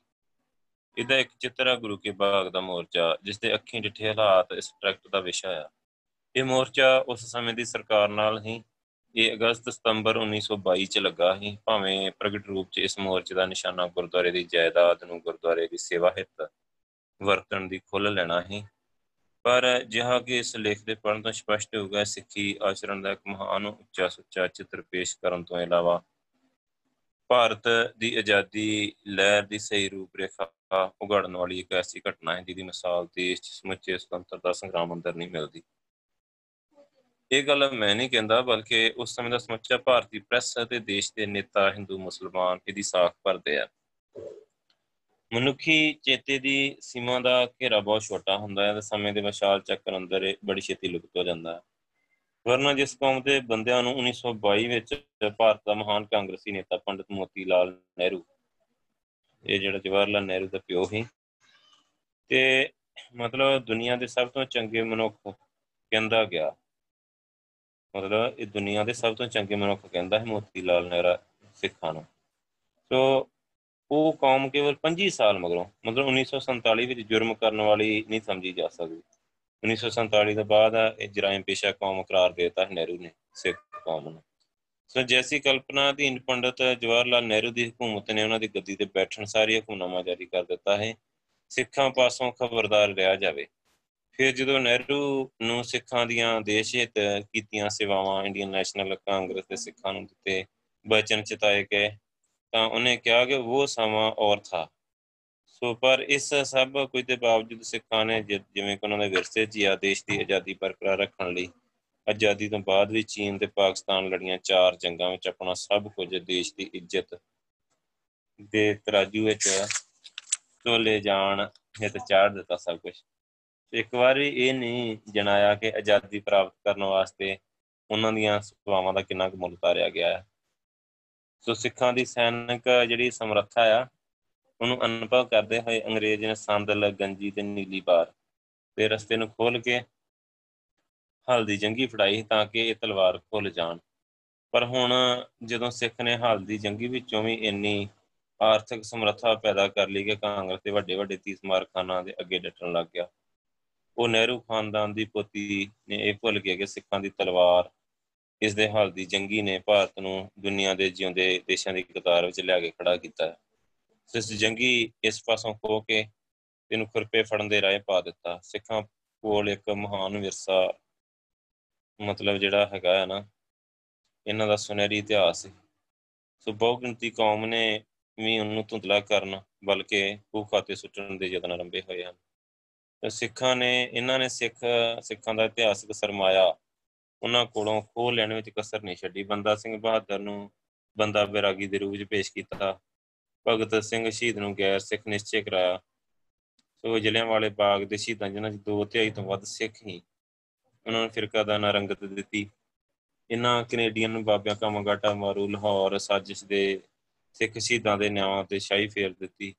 68 ਸਾਲ ਦੇ ਅੰਦਰ ਗੁਰੂ ਕੇ ਬਾਗ ਨੂੰ ਭੁੱਲ ਗਏ। ਜਿਹਦੇ ਅੰਦਰ ਸਿੱਖਾਂ ਦੀਆਂ ਦਿੱਤੀ ਕੁਰਬਾਨੀਆਂ ਵੇਖ ਕੇ ਨੈਸ਼ਨਲ ਕਾਂਗਰਸ ਨੇਤਾ ਲਾਲਾ ਲਾਜਪਤ ਰਾਏ ਇਹ ਕਹਿੰਦੇ ਸੀ ਕਿ ਤੁਮ ਦਰਦੇ ਹਿੰਦ ਕੇ ਮਸੀਹਾ ਹੋ ਅਕਾਲੀਓ ਅਖਬਾਰ ਬੰਦੇ ਮਾਤਰਮ 'ਚ ਲਿਖਿਆ ਹੈ स्वराज का जो राज स्वराज का जो राज हो अपने देश में होगा तुम्हारे हाथ में झंडा अकालियो अखबार अखबार ਬੰਦੇ ਮਾਤਰਮ ਇਹ ਕਹਿੰਦੀ ਬੇਸ਼ੱਕ ਕਾਂਗਰਸ ਨੂੰ ਥੋੜੇ ਸਮੇਂ ਅੰਦਰ ਹੀ ਗੁਰੂ ਕਾ ਬਾਗ ਭੁੱਲ ਗਿਆ ਸਿੱਖਾਂ ਨੂੰ ਜਿਸਨੇ ਪੁਲਿਸ ਦੀਆਂ ਲਾਠੀਆਂ, ਸਹੀ ਸੀਨਾ ਸਿਪਰ ਹੋਕਰ ਨੂੰ ਤਾਂ ਗੁਰੂ ਕਾ ਬਾਗ ਨਹੀਂ ਭੁੱਲ ਸਕਦਾ। ਹਾਲਾਂ ਤਾਂ ਬੱਚੀਆਂ ਡਾਂਗਾਂ ਦੀਆਂ ਦਰਦਾਂ ਵੀ ਉਹਨਾਂ ਦੇ ਸਰੀਰ ਵਿੱਚੋਂ ਨਹੀਂ ਗਈਆਂ। ਪਰ ਖਾਲਸਾ ਜੀਓ ਨਿਰੀਆਂ ਗੱਲਾਂ ਗੁਜ਼ਾਰੀ ਨੇ ਕਦੇ ਕਿਸੇ ਦਾ ਪੀੜਾ ਨਹੀਂ ਬੰਨੇ ਲਾਇਆ। ਪਾਰ ਤਾਂ ਆਪਣੀ ਹਿੰਮਤ ਨਾਲ ਹੀ ਪਾਈਦਾ ਹੈ। ਜੇਕਰ ਉਸ ਸਮੇਂ ਦੁਨੀਆ ਸਾਨੂੰ ਦਰਦੇ ਹਿੰਦ ਦਾ ਮਸੀਹਾ ਸਮਝਦੀ ਸੀ, ਤਾਂ ਕੀ ਕਰਨਾ ਕਿ ਅੱਜ ਅਸੀਂ ਆਪਣੇ ਨਿੱਜੀ ਦਰਦ ਦੇ ਮਸੀਹਾ ਵੀ ਨਹੀਂ ਰਹੇ? ਤੇ ਹਰ ਗੱਲ ਵਾਸਤੇ ਸਾਨੂੰ ਗਿਆਰਾਂ ਦੇ ਹੱਥਾਂ ਵੱਲ ਵੇਖਣਾ ਪੈਂਦਾ ਹੈ। ਭਾਰਤ ਦੀ ਅਣਖ ਇੱਜ਼ਤ ਦੇ ਰੱਖ ਹੁੰਦੇ ਵੀ ਅਸੀਂ ਇੰਡੀਆ 'ਚ ਦੂਜੇ ਨੰਬਰ ਦੇ ਸ਼ਹਿਰੀ ਆ ਸੋ ਕਹਿੰਦੇ ਗੁਰੂ ਕੇ ਬਾਗ ਦੀ ਵਾਰਤਾ ਦਾ ਵਿਸ਼ਲੇਸ਼ਣ ਕਰਕੇ ਵੇਖੀਏ ਕਿ ਉਹ ਚੜ੍ਹਦੀ ਕਲਾ ਦੇ ਪਿੱਛੇ ਕੀ ਰਾਜ ਸੀ। ਸੋ ਕਹਿੰਦੇ ਕਿ ਉਸ ਸਮੇਂ ਦੇ ਨਾ ਕੁਝ ਅਖਬਾਰਾਂ ਦਾ ਜਿਹੜਾ ਮਤਲਬ ਹੈਗਾ ਨਾ, ਜਿਹੜੇ ਕੁਝ ਸੱਜਣਾ ਦੇ ਵਿਚਾਰ ਹੀ ਉਸ ਸਮੇਂ ਦੇ। ਉਹ ਕਹਿੰਦੇ ਕਿ ਇਹਦੇ ਵਿੱਚ ਦੱਸੇ ਗਿਆ ਤਾਂ ਕਿ ਆਪਾਂ ਨੂੰ ਪਤਾ ਲੱਗੇ ਕਿ ਚੜ੍ਹਦੀ ਕਲਾ ਦਾ ਕੀ ਭੇਦ ਹੈ। ਜਦੋਂ ਇੱਕ ਅੰਗਰੇਜ਼ ਪਾਦਰੀ ਹੀ ਸੀਐਫ ਐਂਡਰਿਊਜ਼ ਨੂੰ ਪੁੱਛਿਆ ਗਿਆ ਕਿ ਉਸਦੇ ਖਿਆਲ ਚ ਅਕਾਲੀਆਂ ਦੀ ਅਜਿਹੀ ਕੁਰਬਾਨੀ ਪਿੱਛੇ ਕੀ ਰਾਜ ਸੀ, ਤਾਂ ਉਹਨੇ ਜਵਾਬ ਦਿੱਤਾ ਕਿ ਮੈਂ ਉਹਨਾਂ ਦੇ ਧਰਮ ਨੂੰ ਇਸ ਦਾ ਆਧਾਰ ਮੰਨਦਾ ਹਾਂ। ਸ਼ੁਰੂ ਤੋਂ ਅਖੀਰ ਤੱਕ ਉਹਨਾਂ ਦੇ ਅੰਦਰ ਇੱਕੋ ਹੀ ਖਿਆਲ ਸਮਾਇਆ ਹੋਇਆ ਹੈ ਕਿ ਉਹ ਸੀ ਕਿ ਉਹਨਾਂ ਦਾ ਰੱਬ ਉੱਪਰ ਵਿਸ਼ਵਾਸ। ਉਹਨਾਂ ਵਿੱਚੋਂ ਹਰ ਆਦਮੀ ਨੂੰ ਇਸ ਗੱਲ ਦਾ ਨਿਸ਼ਚਾ ਹੈ ਕਿ ਉਹ ਆਪਣਾ ਆਪ ਵਾਹਿਗੁਰੂ ਪ੍ਰਤੀ ਅਰਪਣ ਕਰ ਰਿਹਾ ਹੈ। ਅੱਗੇ ਹੀ ਇੰਡੀਪੈਂਡੈਂਟ ਇਲਾਹਾਬਾਦ ਦਾ ਸਹਾਇਕ ਐਡੀਟਰ ਹੀ ਜੀ ਏ ਸੁੰਦਰਮ ਇੱਕ ਅਕਾਲੀ ਨਾਲ ਮੋਰਚੇ ਬਾਰੇ ਗੱਲਬਾਤ ਹੋਈ ਤਾਂ ਉਸ ਕਿਹਾ ਕਿ ਇਹ ਅਕਾਲ ਪੁਰਖ ਦਾ ਹੁਕਮ ਆ। ਪ੍ਰਧਾਨ ਤੇ ਕਮੇਟੀ ਸਾਰੇ ਰੱਬੀ ਹੁਕਮ ਦੀ ਕਾਰੀ ਕਰਦੇ ਆ। ਮੋਤੀ ਲਾਲ ਨਹਿਰੂ ਨੇ ਕਿਹਾ ਕਿ ਬਹਾਦਰ ਅਕਾਲੀਆਂ ਨੇ ਆਪਣੇ ਹੋਏ, ਉੱਪਰ ਹੋਏ ਵਾਰਾਂ ਨੂੰ ਦਲੇਰੀ ਨਾਲ ਸਹਾਰਿਆ। ਉਸ ਸਮੇਂ ਦੇ ਹਿਰਦੇ ਨਿੱਗੀ ਅਰਦਾਸ ਅੰਦਰ ਜੁੜੇ ਹੋਏ ਸਨ। ਉਹਨਾਂ ਦੀਆਂ ਰਸਨਾ ਤੋਂ ਸਤਨਾਮ ਵਾਹਿਗੁਰੂ ਦਾ ਜਾਪ ਹੋ ਰਿਹਾ ਹੈ ਇੱਕ ਪ੍ਰੋਫੈਸਰ ਰੁਚੀ ਰਾਮ ਸਾਨੀ ਸੋ ਉਹਨੇ ਲਿਖਿਆ ਕਿ ਸਧਾਰਨ ਪਿੰਡੂ ਕਿਸਾਨਾਂ ਤੇ ਮਜ਼ਦੂਰਾਂ ਨੇ ਕਿਸੇ ਅੰਦਰੂਨੀ ਦਿਲੋਂ ਉੱਠੀ ਹੂਕ ਤੇ ਧਰਮ ਦੇ ਗਹਿਰੇ ਜਜ਼ਬੇ ਤੋਂ ਪ੍ਰੇਰਿਤ ਹੋ ਕੇ ਇਸ ਅਦਮ ਤਸ਼ੱਦਦ ਵਾਲੇ ਘੋਲ ਦੇ ਅੰਦਰ ਉਹ ਰੋਲ ਅਦਾ ਕੀਤਾ, ਜਿਸ ਉੱਤੋਂ ਵੱਡੇ ਤੋਂ ਵੱਡਾ ਮਨੁੱਖ ਵੀ ਫਖਰ ਕਰ ਸਕਦਾ ਹੈ। ਉਹ ਕਸ਼ਟ ਕੇਵਲ ਇਸ ਲਈ ਸਹਿੰਦੇ ਸਨ ਕਿ ਉਹਨਾਂ ਦਾ ਟੁੰਬ ਸੀ ਕਿ ਇਹ ਸੇਵਾ ਗਾਲਪੁਰ ਪਾਸ ਉਹਨਾਂ ਕੋਲੋਂ ਲੈ ਰਿਹਾ ਹੈ। ਸੋ ਇਹਨਾਂ ਕਥਨਾਂ ਤੋਂ ਪਤਾ ਲੱਗ ਜਾਂਦਾ ਹੈ ਕਿ ਸਿੱਖਾਂ ਦੀ ਚੜ੍ਹਦੀ ਕਲਾ ਦਾ ਰਾਜ ਇਹ ਹੀ ਕਿ ਉਹ ਅਕਾਲ ਪੁਰਖ ਦੇ ਭਾਣੇ ਨੂੰ ਸਮਝ ਰਹੇ ਤੇ ਉਹਦੇ ਵਿੱਚ ਤੁਰ ਰਹੇ ਹਨ ਸੋ ਉਹਨਾਂ ਨੂੰ ਪਤਾ ਹੈ ਕਿ ਜਿਹਦੀ ਸੇਵਾ 'ਚ ਲੱਗ ਰਿਹਾ ਆ। ਸੋ ਉਹਨਾਂ ਨੇ ਆਪਣੇ ਆਪ ਨੂੰ ਵਾਹਿਗੁਰੂ ਪ੍ਰਤੀ ਅਰਪਣ ਕਰਨਾ ਹੈ ਜਿਸ ਦਾ ਸੌਖਾ ਤਰੀਕਾ ਅਰਦਾਸ ਭਾਵਨਾ ਵਿੱਚ ਰਹਿਣਾ ਹੈ ਸੋ ਇਸ ਕਰਕੇ ਉਹ ਵਾਹਿਗੁਰੂ ਦਾ ਜਾਪ ਕਰਦੇ ਅੱਗੇ ਵਧੀ ਜਾਂਦੇ ਸੋ ਉਹਨਾਂ ਦੇ ਇੰਨੀ ਡੂੰਗੀ ਧਰਮ ਭਾਵਨਾ ਪਿੱਛੇ ਹੋਰ ਵੀ ਨੁਕਤੇ ਕੰਮ ਕਰਦੇ। ਪਹਿਲਾਂ ਇਹ ਕਿ ਉਹ ਕਾਲ ਤਖਤ ਤੇ ਹਜੂਰ ਅਰਦਾਸਾ ਸੋਧ ਕੇ ਚੱਲੇ ਸਨ ਕਿ ਉਹ ਪਿੱਛੇ ਨਹੀਂ ਹਟਣਗੇ। ਦੂਜਾ ਖਾਲਸਾ ਜਥੇਬੰਦੀ ਦੇ ਜਪਤ ਡਿਸਪਲਿਨ ਦਾ ਨੁਕਤਾ ਹੈ ਜਦੋਂ ਕਿਸੇ ਇੱਕ ਬੰਦੀ ਨੂੰ ਆਪਣੇ ਸਿਰ ਲੈ ਲਿਆ ਹੋਏ ਤਾਂ ਉਸ ਤੋਂ ਪਿੱਛੋਂ ਹਟਣਾ ਕਾਇਰਤਾ ਹੁੰਦੀ ਹੈ ਸੋ ਇਹ ਦ੍ਰਿੜਤਾ ਵੀ ਉਹਨਾਂ ਅੰਦਰ, ਸਾਰਿਆਂ ਦੇ ਅੰਦਰ ਸਮਾਈ ਹੋਈ ਕਿ ਉਹ ਕੋਈ ਅਜਿਹੀ ਗੱਲ ਨਾ ਕਰ ਬੈਠਣ, ਜਿਸ ਨਾਲ ਕੌਮ ਨੂੰ ਲੀਕ ਲੱਗੇ। ਗੁਰੂ ਦੇ ਸਾਹਮਣੇ ਉਹਨਾਂ ਦਾ ਸਿਰ ਨੀਵਾ ਹੋਵੇ। ਸੋ ਕੋਈ ਇਹ ਨਾ ਕਹੇ ਕਿ ਕਾਲੀ ਦਸਤਾਰ ਵਾਲੇ ਅਕਾਲੀ ਨੇ ਇਉਂ ਕੀਤਾ ਆ। ਸੋ ਇਹ ਆਪਣੀ ਵਰਦੀ ਦੀ ਵੱਡੀ ਸ਼ਰਮ ਹੈ ਉਹਨਾਂ ਨੂੰ ਆਪਣੀ ਵਰਦੀ ਦੀ ਵੱਡੀ ਸ਼ਰਮ ਹੈ ਸੋ ਕਹਿੰਦੇ ਅੱਜ ਨਾ ਸਾਡਾ ਵਿਸ਼ਵਾਸ ਰਿਹਾ, ਨਾ ਸਾਨੂੰ ਸਿੱਖ ਰਹਿਤ ਦੀ ਸ਼ਰਮ ਤੇ ਨਾ ਹੀ ਰਹਿਤ। ਜਦੋਂ ਰਹਿਤ ਹੀ ਨਹੀਂ ਤਾਂ ਸ਼ਰਮ ਕਿਸ ਗੱਲ ਦੀ ਹੋਣੀ ਹੈ ਗੁਰਬਾਣੀ ਉੱਪਰ ਇਸ ਦੇ ਨਾਲ ਆਪਣੀ ਸਮਰੱਥਾ ਉੱਪਰ ਸਾਡਾ ਵਿਸ਼ਵਾਸ ਡੋਲਦਾ ਆ। ਸਾਡਾ ਰੋਲ ਮਰਦਾਂ ਵਾਲਾ ਨਹੀਂ ਰਿਹਾ ਮੰਗਤਿਆਂ ਵਾਲਾ ਹੋ ਗਿਆ। ਮੰਗਤੇ ਨੂੰ ਕਿਸੇ ਦਾ ਜੀ ਮੰਨੇ, ਖੈਰ ਪਾਵੇ ਜਾਂ ਨਾ ਪਾਵੇ। ਤੋ ਕਹਿੰਦੇ ਕਿ ਸੁਖਾਤਾ ਜਦੋਂ ਮੁੜ ਜਿਉਂਦਿਆਂ ਵਿੱਚ ਆਉਣਾ ਚਾਹਨਾ ਤਾਂ ਆਪਣੇ ਪੈਰਾਂ ਤੇ ਖੜਾ ਹੋ ਮਰਦ ਬਣ ਗੁਰੂ ਵਾਲਾ ਹੋ। ਫਿਰ ਗੁਰੂ ਨੂੰ ਤੇਰੀ ਸ਼ਰਮ ਹੋਊਗੀ। ਗੁਰੂ ਕੇ ਬਾਗ ਵਾਲਾ ਵਿਸ਼ਵਾਸ ਪੈਦਾ ਕਰ। ਤੂੰ ਤਾਂ ਹੀ ਪੱਗ ਵਾਲਾ ਹੋ ਸਕੇਗਾ। ਹੁਣ ਤੇਰੀ ਪੱਗ ਵੀ ਲੱਥ ਰਹੀ ਹੈ, ਸੰਭਾਲ ਇਹਨੂੰ। ਗੁਰੂ ਕੇ ਬਾਗ ਦੀ ਘਟਨਾ ਤੋਂ 68 ਸਾਲ ਬਾਅਦ ਵੀ ਸਿੰਘਾਂ ਨੂੰ ਝੂਣ ਝੂਣ ਕੇ ਹਲੂਣਾ ਦੇ ਰਹੀ ਆ ਕਿ ਉੱਪਰ ਉਠੋ ਨਿੱਕੀਆਂ ਨਿੱਕੀਆਂ ਖੁਦਗਰਜ਼ੀਆਂ ਤੋਂ। ਤੇ ਜੇ ਨਾ ਖਰੀਦੇ ਜਾਓ ਕਿਸੇ ਕੁਰਸੀ ਦੇ ਲਾਲਚ ਤੋਂ, ਇਹਨਾਂ ਨੇ ਸਦਾ ਨਹੀਂ ਨਿਭਣਾ। ਜੋ ਮਰ ਮਿਟਦੇ ਆਪਣੀ ਕੌਮ ਲਈ, ਉਹ ਸਦਾ ਜਿਉਂਦੇ ਆ।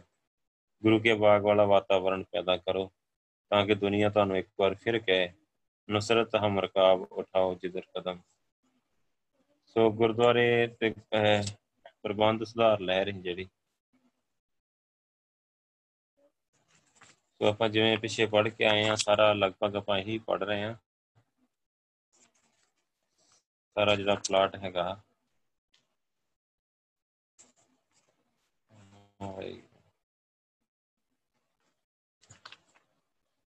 ਗੁਰੂ ਕਾ ਬਾਗ ਆ ਜਿਹੜਾ ਅੰਮ੍ਰਿਤਸਰ ਤੋਂ ਅਜਨਾਲੇ ਨੂੰ ਜਾਂਦੀ ਸੜਕ ਦੇ ਉੱਪਰ।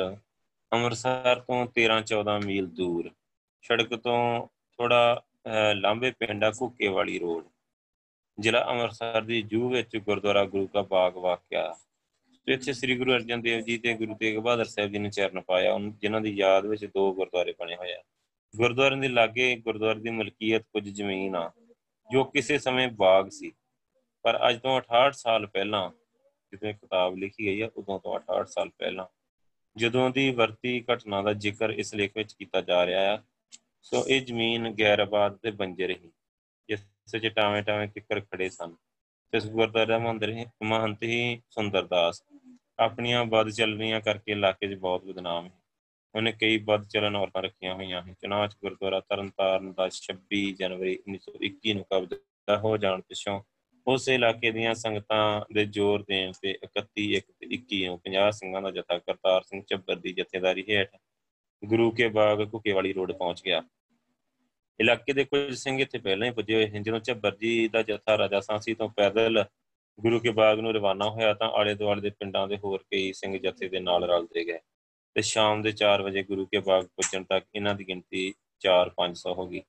ਇਹਨਾਂ ਜਾਂਦੇ ਹੀ ਸਰੋਵਰ ਦੇ ਕੰਢੇ ਦੀਵਾਨ ਸਜਾ ਦਿੱਤਾ ਚੱਬਰ ਜੀ ਨੇ ਅੱਧੇ ਘੰਟੇ ਦੇ ਲੈਕਚਰ ਪਿੱਛੋਂ ਦੀਵਾਨ ਸਮਾਪਤ ਕਰਕੇ ਜਥਾ ਗੁਰਦੁਆਰੇ ਦਾਖਲ ਹੋ ਗਿਆ। ਇਹਨਾਂ ਨੇ ਮਹੰਤ ਦੇ ਆਦਮੀਆਂ ਨੂੰ ਗੁਰਦੁਆਰੇ ਦੇ ਹੱਥੇ ਚੋਂ ਬਾਹਰ ਕੱਢ ਦਿੱਤਾ ਥਾਂ ਥਾਂ ਜਥੇ ਦੇ ਸਿੰਘ ਵਕਾ ਹੋ ਕੇ ਡਿਊਟੀਆਂ ਤੇ ਲਗਾ ਦਿੱਤੇ। ਮਹੰਤ ਤੇ ਉਸਦੇ ਆਦਮੀ, ਜਿਹੜੇ ਮਹੰਤ ਦੇ ਰਾਇਸ਼ੀ ਮਕਾਨ ਤੇ ਚਲੇ ਗਏ। ਇਸ ਸਮੇਂ ਦਾਨ ਸਿੰਘ ਵਿਸ਼ਵਾ ਵੀ 40 ਸਿੰਘਾਂ ਦੇ ਜਥੇ ਨਾਲ ਇੱਥੇ ਪਹੁੰਚ ਗਏ।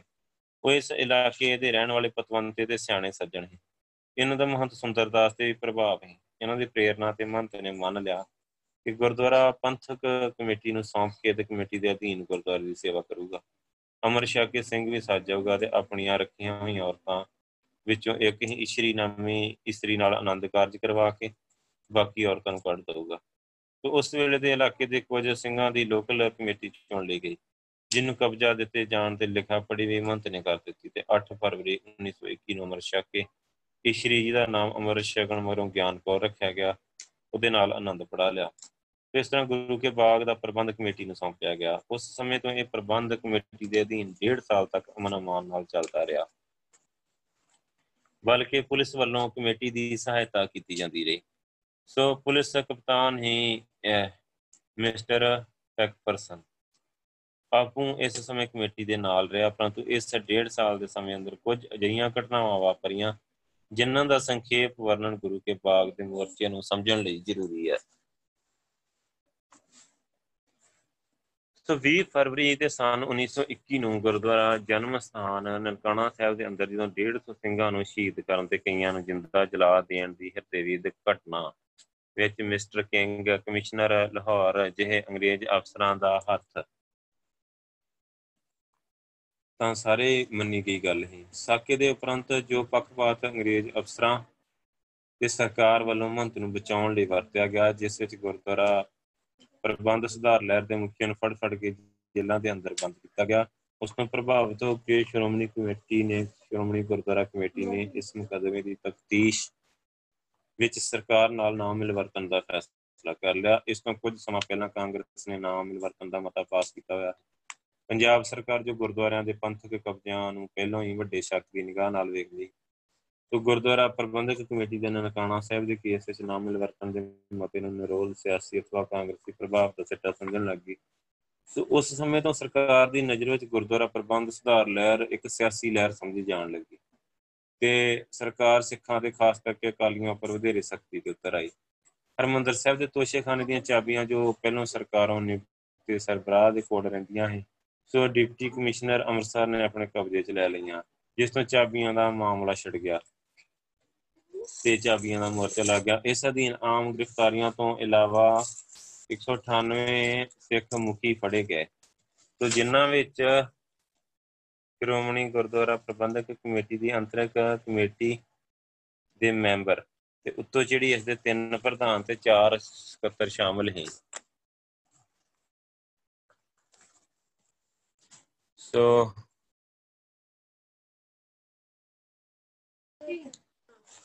ਸੋ ਕਹਿੰਦੇ ਕਿ ਹਰਮੰਦਰ ਸਾਹਿਬ ਦੇ ਤੋਸ਼ੇਖਾਨੇ ਦੀਆਂ ਚਾਬੀਆਂ ਜਿਹੜੀਆਂ ਪਹਿਲਾਂ ਸਰਕਾਰ ਕੋਲ ਸੀ।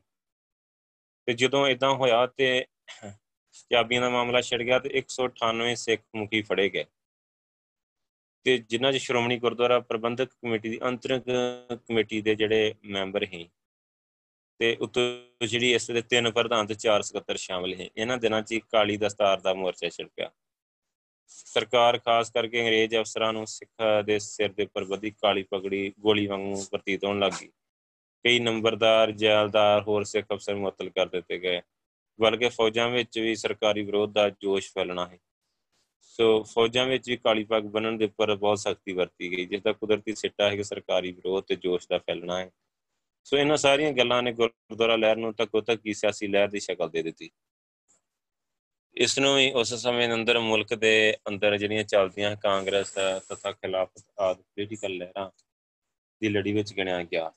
ਅਜਿਹੀ ਹਾਲਤ ਵਿੱਚ ਸਿੱਖਾਂ ਨੂੰ ਇਸ ਲਹਿਰ ਨੂੰ ਕੁਝ ਦਿਲ ਦੇਣ ਲਈ ਸਰਕਾਰ ਨੂੰ ਜੋ ਵੀ ਬਹਾਨਾ ਮਿਲਿਆ, ਉਹਨੂੰ ਜ਼ੋਰ ਨਾਲ ਵਰਤਣ ਦੇ ਸਾਧਨ ਕੀਤੇ ਗਏ ਗੁਰੂ ਕਾ ਬਾਗ ਤੇ ਵਾਪਰੀ ਘਟਨਾ ਵੀ ਸਰਕਾਰ ਵੱਲੋਂ ਅਜਿਹੇ ਸਾਧਨਾਂ ਦੀ ਜੰਜੀਰ ਅੰਦਰ ਇੱਕ ਮਜ਼ਬੂਤ ਕੜੀ। 8 ਅਗਸਤ ਤੇ 1922 ਨੂੰ ਜਦੋਂ ਗੁਰਦੁਆਰੇ ਦੇ ਲੰਗਰ ਵਾਸਤੇ ਬਾਲਣ ਲਿਆਉਣ ਲਈ ਪੰਜ ਸੇਵਾਦਾਰ ਗੁਰਦੁਆਰੇ ਦੀ ਜੂ ਵਿੱਚੋਂ ਇੱਕ ਕਿੱਕਰ ਕੱਟਣ ਗਏ, ਤਾਂ ਅੰਮ੍ਰਿਤਸਰ ਦਾ ਡਿਪਟੀ ਕਮਿਸ਼ਨਰ ਹੀ ਮਿਸਟਰ ਡਨਟ ਦੇ ਹੁਕਮ ਨਾਲ ਪੁਲਿਸ ਨੇ ਇਹਨਾਂ ਨੂੰ ਲੱਕੜੀ ਚੋਰੀ ਕਰਨ ਦੇ ਅਪਰਾਧ ਦੇ ਕੇ ਗ੍ਰਿਫਤਾਰ ਕਰ ਲਿਆ।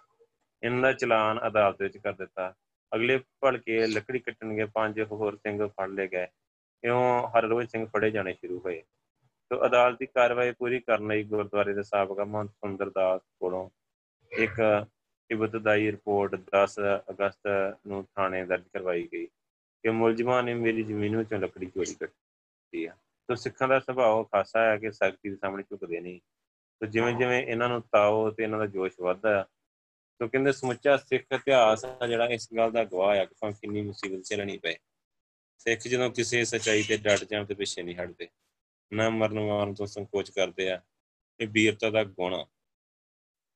ਤੇ ਜਾਨ ਦੀ ਖੇਡ ਖੇਡ ਜਾਣਾ ਇਹਨਾਂ ਦਾ ਮੁੱਢਲਾ ਕਰਮ ਸੋ ਗੁਰਤੀ ਇਹ ਮਿਲੀ ਆ ਸਿਰ ਦੀਜੇ ਕਾਰਨ ਨਾ ਕੀਜੇ ਸੋ ਗੁਰੂ ਕੇ ਲੰਗਰ ਵਾਸਤੇ ਲੱਕੜੀ ਕੱਟਣ ਗਏ ਪੰਜ ਪੰਜ ਸਿੰਘ ਰੋਜ਼ਾਨਾ ਕਈ ਦਿਨ ਫੜੇ ਜਾਂਦੇ ਰਹੇ। ਸੋ ਇਹਨਾਂ ਵਿੱਚੋਂ ਕਈ ਦਿਨ ਕੋਈ ਗ੍ਰਿਫਤਾਰੀ ਨਾ ਹੋਈ। ਪਰੰਤੂ 23 ਅਗਸਤ ਨੂੰ 66 ਸੇਵਾਦਾਰ ਭਾਵੇਂ ਉਹ ਲੱਕੜੀ ਕੱਟਣ ਗਏ ਸਨ ਜਾਂ ਲੰਗਰ ਗੁਰਦੁਆਰੇ ਅੰਦਰ ਕੋਈ ਡਿਊਟੀ ਦੇ ਰਹੇ ਸਨ, ਸਾਰਿਆਂ ਨੂੰ ਫੜ ਲਿਆ ਗਿਆ। ਕਿਉਂ ਹੀ 24 ਅਗਸਤ ਨੂੰ ਹੋਇਆ। ਇਸ ਦਿਨ ਤੱਕ ਫੜੇ ਗਏ ਸਿੰਘਾਂ ਦੀ ਗਿਣਤੀ 187 ਹੋ ਚੁੱਕੀ 25 ਅਗਸਤ ਨੂੰ ਅਮਾਵਸ ਦਾ ਦੀਵਾਨ ਹਮੇਸ਼ਾ ਵਾਂਗ ਬਾਹਰ ਖੁੱਲੇ ਥਾਂ ਲਗਾਇਆ ਗਿਆ। ਜਿਸ ਤੇ ਮਿਸਟਰ ਬੀਟੀ ਅੰਗਰੇਜ਼ ਐਡੀਸ਼ਨਲ ਪੁਲਿਸ ਕਪਤਾਨ ਨੇ ਇਤਰਾਜ਼ ਕੀਤਾ। ਗੱਲ ਵੱਧ ਗਈ। ਬੀਟੀ ਨੇ ਲਾਠੀ ਚਲਾਉਣ ਦਾ ਹੁਕਮ ਦੇ ਦਿੱਤਾ। ਗੁਰੂ ਗ੍ਰੰਥ ਸਾਹਿਬ ਦੀ ਸੇਵਾ 'ਚ ਬੈਠੇ ਅਕਾਲੀ ਸਿੰਘ ਨੂੰ ਸੋਟਿਆਂ ਨਾਲ ਮਾਰਿਆ। ਕੇਸਾਂ ਤੋਂ ਧਰੂ ਕੇ ਬਾਹਰ ਲਿਜਾਇਆ ਗਿਆ। ਇਸ ਦਿਨ ਹੀ ਖੜਕ ਸਿੰਘ ਪ੍ਰਧਾਨ ਸ਼੍ਰੋਮਣੀ ਗੁਰਦੁਆਰਾ ਪ੍ਰਬੰਧਕ ਕਮੇਟੀ ਇਹਦੇ ਤਿੰਨ ਸਕੱਤਰ ਹੀ ਭਗਵੰਤ, ਭਗਤ ਜਸਵੰਤ ਸਿੰਘ, ਨਰੈਣ ਸਿੰਘ ਬ੍ਰਿਸ਼ਟਰ ਹੀ ਤੇ ਸਰਦਾਰ ਸਾਹਿਬ ਸਿੰਘ ਹੀ।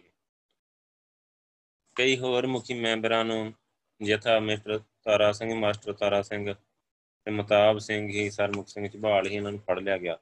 ਤੋ ਪੁਲਿਸ ਜਿਉਂ-ਜਿਉਂ ਪੁਲਿਸ ਦੀ ਇਸ ਕਾਰਵਾਈ ਦੀਆਂ ਖਬਰਾਂ ਬਾਹਰ ਨਿਕਲ ਰਹੀਆਂ ਹੈ ਸਿੱਖ ਸੰਗਤਾਂ ਨੇ ਅੰਮ੍ਰਿਤਸਰ ਤੇ ਗੁਰੂ ਕੇ ਬਾਗ ਵੱਲ ਧਾਈ ਕਰ ਦਿੱਤੀ।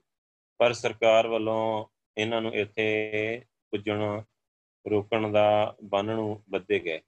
ਦੂਰੋਂ ਦੂਰੋਂ ਗੱਡੀਆਂ ਤੇ ਆਉਣ ਵਾਲੇ ਸਿੱਖਾਂ ਨੂੰ ਅੰਮ੍ਰਿਤਸਰ ਤੇ ਪਿਛੋਂ ਲਾਹੌਰ ਆਦਿ ਸਟੇਸ਼ਨਾਂ ਦੀ ਗੱਡੀਆਂ ਤੋਂ ਉਤਾਰਨਾ ਸ਼ੁਰੂ ਹੋ ਗਿਆ। ਗੁਰੂ ਕੇ ਬਾਗ ਨੂੰ ਆਉਂਦੇ ਸਾਰੇ ਰਾਹਾਂ ਪੁਲਾਂ ਆਦਿ ਤੇ ਪੈਰੇ ਬਿਠਾਏ ਗਏ ਕਿ ਕੋਈ ਸਿੱਖ ਅੱਗੇ ਲੰਘ ਕੇ ਨਾ ਸਕੇ। ਬਲਕਿ ਜੋ ਕਿ ਗੁਰੂ ਕੇ ਬਾਗ ਵਾਸਤੇ ਰਾਸ਼ਨ, ਆਟਾ, ਦਾਲ ਲੈ ਕੇ ਆਉਂਦੇ, ਉਹਨਾਂ ਦੇ ਕੋਲੋਂ ਖੋਲ ਲਿਆ ਜਾਂਦਾ। ਸੋ ਇਸ ਤਰ੍ਹਾਂ ਰਾਸ਼ਨ ਦਾ ਗੁਰੂ ਕੇ ਬਾਗ ਪੁੱਜਣਾ ਵੀ ਬੰਦ ਹੋ ਗਿਆ। ਸੋ ਕਈ ਨੇੜੇ ਦੇ ਕਈ ਪਿੰਡਾਂ ਵਿੱਚ ਜਾ ਕੇ ਪੁਲਿਸ ਨੇ ਕਈ ਬੰਦਿਆਂ ਨੂੰ ਇਸ ਸ਼ੱਕ ਵਿੱਚ ਮਾਰ ਕੁਟਾਈ ਕੀਤੀ ਕਿ ਉਹਨਾਂ ਨੇ ਗੁਰੂ ਕੇ ਬਾਗ ਇਕੱਠੇ ਹੋ ਕੇ ਸਿੱਖਾਂ ਲਈ ਰਾਸ਼ਨ ਭੇਜਿਆ। ਸੋ ਗੁਰਦੁਆਰੇ ਦੇ ਦੁਆਲੇ ਦੂਰ ਦੂਰ ਤੱਕ ਪੁਲਿਸ ਨੇ ਪਹਿਰਾ ਲਗਾਇਆ ਹੋਇਆ ਹੈ। ਤਾਂ ਕਿ ਗੁਰੂ ਕੇ ਲੰਗਰ ਵਾਸਤੇ ਬਾਹਰੋਂ ਆਟਾ, ਦਾਣਾ ਨਾ ਜਾ ਸਕੇ। ਪਿੰਡਾਂ ਵਿੱਚ ਇਸ ਤਰ੍ਹਾਂ ਹੋਈ ਮਾਰ ਕੁਟਾਈ ਦੀ ਜਦੋਂ ਪੜਤਾਲ ਕੀਤੀ ਗਈ, ਤਾਂ ਵੱਡੇ ਸੈਂਸਰੇ ਦੇ ਇੱਕ ਆਦਮੀ ਨੂੰ 24 ਸੱਟਾਂ ਇੱਕ ਹੋਰ ਨੂੰ 18 ਤੇ ਤੀਜੇ ਨੂੰ 21 ਸੱਟਾਂ ਦੇ ਨਿਸ਼ਾਨ ਹੈ। ਸੋ ਇਸ ਤਰ੍ਹਾਂ ਹੋਰ ਨੇੜੇ ਤੇੜੇ ਦੇ ਪਿੰਡਾਂ ਦਾ ਹਾਲ ਹੈ। ਟੀਰਾ ਪਿੰਡ ਦੇ ਖੇਤ ਵਿੱਚ ਦੋ ਆਦਮੀ, ਪਿਓ ਪੁੱਤਰ ਨੂੰ, ਭਾਈ ਭਗਤ ਸਿੰਘ ਦੇ ਭਾਈ ਤਾਰਾ ਸਿੰਘ ਨੂੰ ਇਸੇ ਸੰਬੰਧੀ ਇੰਨਾ ਕੁਟਾਪਾ ਕੀਤਾ ਗਿਆ ਕਿ ਦੋਵੇਂ ਪਿਓ ਪੁੱਤਰ ਸਿਸਕ ਸਿਸਕ ਕੇ ਦਮ ਤੋੜ ਗਏ। ਤੇ ਗੁਰਦੁਆਰਾ ਗੁਰੂ ਕਾ ਬਾਗ ਤੋਂ ਰੋਜ਼ਾਨਾ ਪੰਜ ਜਾਂ ਚਾਰ ਸਿੰਘਾਂ ਦੇ ਪੰਜ ਜਥੇ ਵਾਰੀ-ਵਾਰੀ ਬਾਹਰ ਲੱਕੜੀ ਕੱਟਣ ਜਾਂਦੇ। ਪੁਲਿਸ ਤੋਂ ਸਮਾਂ ਵਾਲੀਆਂ ਡਾਂਗਾਂ ਨਾਲ ਬੁਰੀ ਤਰ੍ਹਾਂ ਕੁੱਟੇ ਜਾਂਦੇ। ਇਸ ਤਰ੍ਹਾਂ ਅੰਮ੍ਰਿਤਸਰ ਤੋਂ ਪਹਿਲੇ 50 50 ਤੇ ਕੁਝ ਦਿਨਾਂ ਪਿਛੋਂ 100 100 ਦਾ ਜਥਾ ਗੁਰੂ ਕੇ ਬਾਗ ਵੱਲ ਜਾਣਾ ਸ਼ੁਰੂ ਹੋਇਆ। ਤੁਰਨ ਤੋਂ ਪਹਿਲਾਂ ਅਕਾਲ ਤਖਤ ਤੇ ਹਜੂਰ ਸਾਰੇ ਹੇਠ ਲਿਖੀ ਸੁਗੰਧ ਖਾਂਦੇ। ਕਿ ਭਾਵੇਂ ਕੁਝ ਵੀ ਹਾਲਾਤ ਹੋਣ, ਕਿੰਨੀਆਂ ਵੀ ਕਠਿਨਾਈਆਂ ਦਾ ਸਾਹਮਣਾ ਕਰਨਾ ਪਵੇ, ਮੈਂ ਅੱਗੋਂ ਹੱਥ ਨਹੀਂ ਉਠਾਉਂਗਾ ਜਦੋਂ ਤੱਕ ਮੇਰੀ ਸੂਰਤ ਕਾਇਮ ਰਹੇਗੀ ਤੇ ਮੈਂ ਗੁਰੂ ਕੇ ਬਾਗ ਵੱਲ ਵਧਣ ਦਾ ਯਤਨ ਕਰਾਂਗਾ, ਕੋਈ ਸ਼ਖਸ ਮੈਨੂੰ ਮੇਰੇ ਨਿਸ਼ਾਨੇ ਤੋਂ ਰੁਕਾ ਨਹੀਂ ਸਕੇਗਾ। ਸੋ ਮੈਨੂੰ ਤੇ ਲੱਗਦਾ ਵਾਹਿਗੁਰੂ, ਇਹ ਮਾਸਟਰ ਤਾਰਾ ਸਿੰਘ ਹੋਣਾ ਨੇ ਜਿਹੜਾ ਗਾਂਧੀ ਦੀਆਂ ਸੋਚ ਹੀ ਮੈਂ ਅੱਗੋਂ ਹੱਥ ਨਹੀਂ ਉਠਾਉਂਗਾ ਤੇ ਇੰਨੇ ਕਟਾਈ ਮਤਲਬ ਕਰਾ ਦਿੱਤੀ ਕੌਮ ਦੀ। ਸੋ ਇਹ ਕਿਹੜੀ ਗੱਲ ਹੈ? ਦੇਖੋ, ਆਪਾਂ ਨਨਕਾਣੇ ਸਾਹਿਬ ਦਾ ਸਾਕਾ ਪੜਿਆ ਤੇ ਪਹਿਲਾ ਫਾਰਮੂਲਾ ਗਾਂਧੀ ਦਾ ਵਰਤਿਆ ਤੇ 150 ਸਿੰਘ ਸ਼ਹੀਦ ਹੋ ਗਿਆ। ਮੁੜ ਕੇ ਗੁਰੂ ਸਾਹਿਬ ਵਾਲੇ ਚੱਬਰ ਨੇ ਵਰਤਿਆ, ਜਦੋਂ ਕਰਤਾਰ ਸਿੰਘ ਚੱਬਰ ਨੇ। ਦੋ ਮਿੰਟ ਚ ਚਾਬੀਆਂ ਦੇ ਦਿੱਤੀਆਂ ਡੀਸੀ ਨੇ। ਸੋ ਜੇ ਇੰਨੀ ਨਹੀਂ ਗਿਣਤੀ ਹੈ ਇੰਦੀ ਜਥੇਬੰਦੀ ਹੀ, ਤਾਂ ਫਿਰ ਕਿਤੇ ਠੋਕ ਕੇ ਕੰਮ ਕਰਦੇ ਤੇ ਰਿਜ਼ਲਟ ਹੀ ਹੋਰ ਹੋਣੇ। ਇੰਨੀ ਕੌਮ ਕਟਵਾ ਦਿੱਤੀ, ਮਾਸਟਰ ਤਾਰਾ ਸਿੰਘ ਨੇ ਇਹ ਕੰਮ ਕੀਤਾ, ਨਾਲੇ ਕੌਮ ਸਾਰੀ ਗੁਲਾਮ ਕਰਾ ਦਿੱਤੀ। ਸੋ ਇਹ ਗਾਂਧੀ ਦਾ ਫਾਰਮੂਲਾ ਆ, ਅੱਗੋਂ ਹੱਥ ਨਹੀਂ ਚੁੱਕਣਾ। ਸੋ ਅੱਗ ਜੁੱਤੀਆਂ ਖਾਂਦੇ ਜਾਓ ਗੁਰੂ ਸਾਹਿਬ ਨੇ ਕਿਤੇ ਕਿਹਾ ਜੁੱਤੀਆਂ ਖਾਓ। ਸੋ ਇਦਾਂ ਦਾ ਇਹ ਕਿੰਨਾ ਮਤਲਬ ਕਿੰਨੀਆਂ, ਕਿੰਨੇ ਜਥੇ ਗਏ ਤੇ ਕੋ ਸਮਾਣੀਆਂ ਡਾਂਗਾ ਹੁੰਦੀਆਂ, ਲੋਹੇ ਦੇ ਸਾਹਮ ਚੜੇ ਹੁੰਦੇ ਉਹਨਾਂ ਦੇ ਉੱਤੇ ਅੰਗਰੇਜ਼, ਪੁਲਿਸ ਸੀ ਜਿਹੜੀ ਤੋਂ ਮਾਰ ਮਾਰ ਕੇ ਬਿਹਾਲ ਕਰ ਦਿੰਦੇ ਰਹੇ ਕੋ ਜੋ ਸੁਗੰਧ ਖਾ ਕੇ ਜਾਂਦੇ ਹੈ ਕਾਲ ਤੱਕ ਹੁਣ ਕਾਲ ਤੱਕ ਸੌਂ ਖਾ ਕੇ ਗਏ ਤੇ ਹੱਥ ਚੁੱਕ ਨਹੀਂ ਸਕਦੇ। ਸੌਂ ਖਵਾਈ ਕਿਉਂ ਜਾਂਦੀ ਸੀ? ਇਹ ਅਕਾਲੀ ਲੀਡਰਸ਼ਿਪ ਦੀ ਇੱਕ ਹੈਗੀ ਸੀ ਮਾਸਟਰ ਤਾਰਾ ਸਿੰਘ ਤੇ ਜਿਹੜੇ ਗਾਂਧੀ ਨਾਲ ਜਿਹੜੀਆਂ ਹੈਗੀਆਂ ਜਾ ਰਹੀਆਂ ਭਾਵੇਂ ਕੁਝ ਵੀ ਹਾਲਾਤ ਹੋਣ ਇਦਾਂ ਜਦੋਂ ਚਲੇ ਜਾਂਦੇ ਸੀ ਪਰਣ ਲੈਣ ਵਾਲੇ ਹਰ ਸਿੰਘ ਦੇ ਸਿਰ ਤੇ ਕਾਲੀ ਦਸਤਾਰ ਉੱਪਰ ਇੱਕ ਛੋਟਾ ਜਿਹਾ ਮੋਤੀਏ ਦਾ ਸਫੈਦ ਹਾਰ, ਸਿਰੇ ਦੇ ਨਿਆਈ ਗੱਦਾ ਹੁੰਦਾ ਹੈ। ਪਰੰਤ ਜਥੇਦਾਰ ਅਰਦਾਸਾ ਸੋਧਦਾ, ਸੱਚੇ ਪਾਤਸ਼ਾਹ, ਤੇਰੇ ਸੇਵਕਾਂ ਨੇ ਤੇਰੀ ਸੇਵਾ ਲਈ ਕਮਰ ਕਸੇ ਕੀਤੇ ਆ। ਤੂੰ ਇਹਨਾਂ ਦੇ ਅੰਗ ਸੰਗ ਹੋ ਕੇ ਇਹਨਾਂ ਪਾਸੋਂ ਉਹ ਸੇਵਾ ਲੈਣੀ ਜੋ ਤੇਰੇ ਦਰ ਤੇ ਕਬੂਲ ਹੋਵੇ। ਤੇਰੇ ਸੇਵਕਾਂ ਉੱਪਰ ਤੇਰੀਆਂ ਮੇਰਾ ਸਦਾ ਵਾਸਤੀਆਂ ਰਹਿਣ। ਉਹ ਤੇਰੇ ਹਜ਼ੂਰ ਕੀਤੇ ਪਰਣ ਵਿੱਚ ਅਡੋਲ ਰਹਿਣ। ਹੁਣ ਇਹ ਜਥਾ ਸ੍ਰੀ ਹਰਿਮੰਦਰ ਸਾਹਿਬ ਦੇ ਦਰਸ਼ਨ ਕਰਦਾ ਰਵਾਨਾ ਹੋ ਜਾਂਦਾ।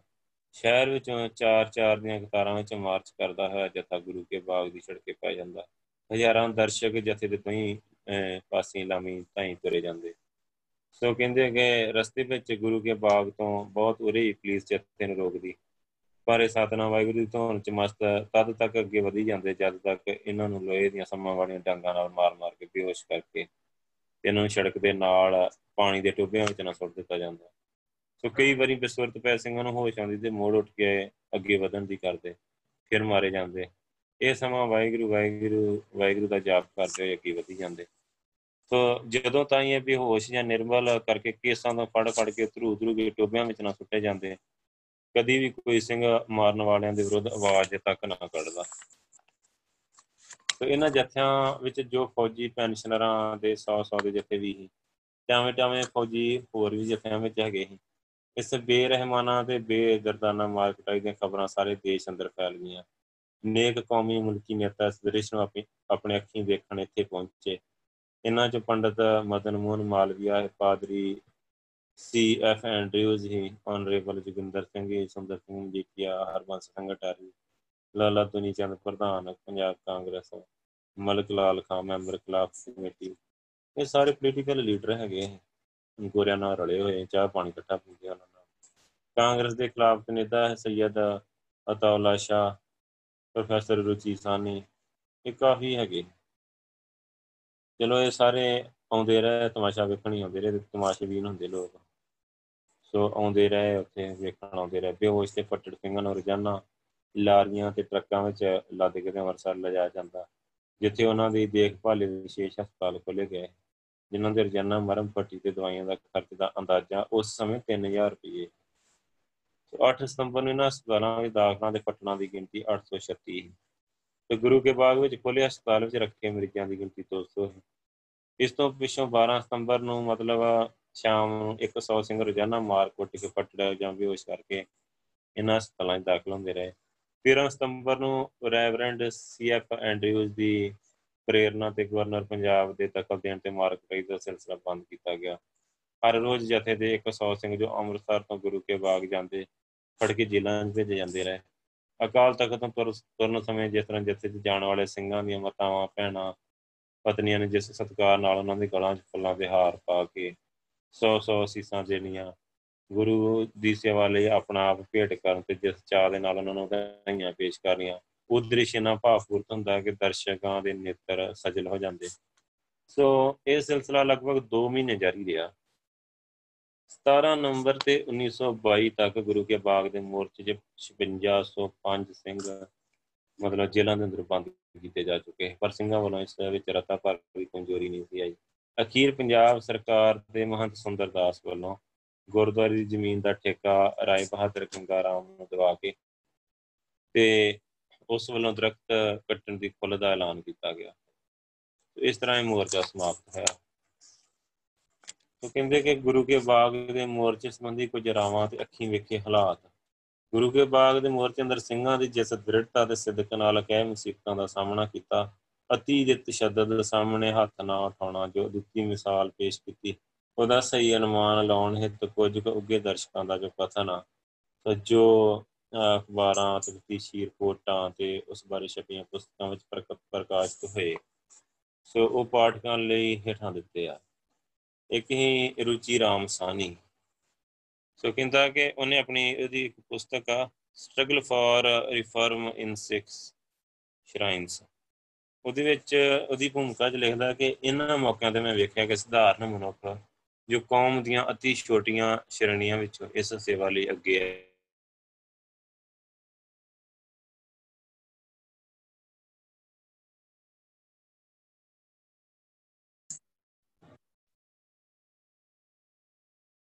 ਸੋ ਕਹਿੰਦੇ ਕਿ ਸਧਾਰਨ ਪਿੰਡੂ ਕਿਸਾਨਾਂ ਤੇ ਮਜ਼ਦੂਰਾਂ ਨੇ ਕਿਸੇ ਅੰਦਰੂਨੀ ਦਿਲੋਂ ਉੱਠੀ ਹੋ।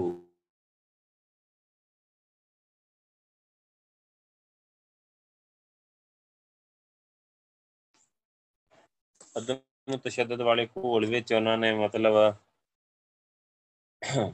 ਘੋਲ ਅੰਦਰ ਉਹ ਰੋਲ ਅਦਾ ਕੀਤਾ ਕਿ ਜਿਸ ਤੋਂ ਵੱਡੇ ਤੋਂ ਵੱਡਾ ਮਨੁੱਖ ਵੀ ਫਖਰ ਕਰ ਸਕਦਾ ਹੈ। ਸਹੀ ਅਰਥਾਂ ਵਿੱਚ ਇੱਕ ਬੇਮਿਸਾਲ ਇਤਿਹਾਸ ਦੀ ਰਚਨਾ ਕਰ ਰਹੇ ਸਨ।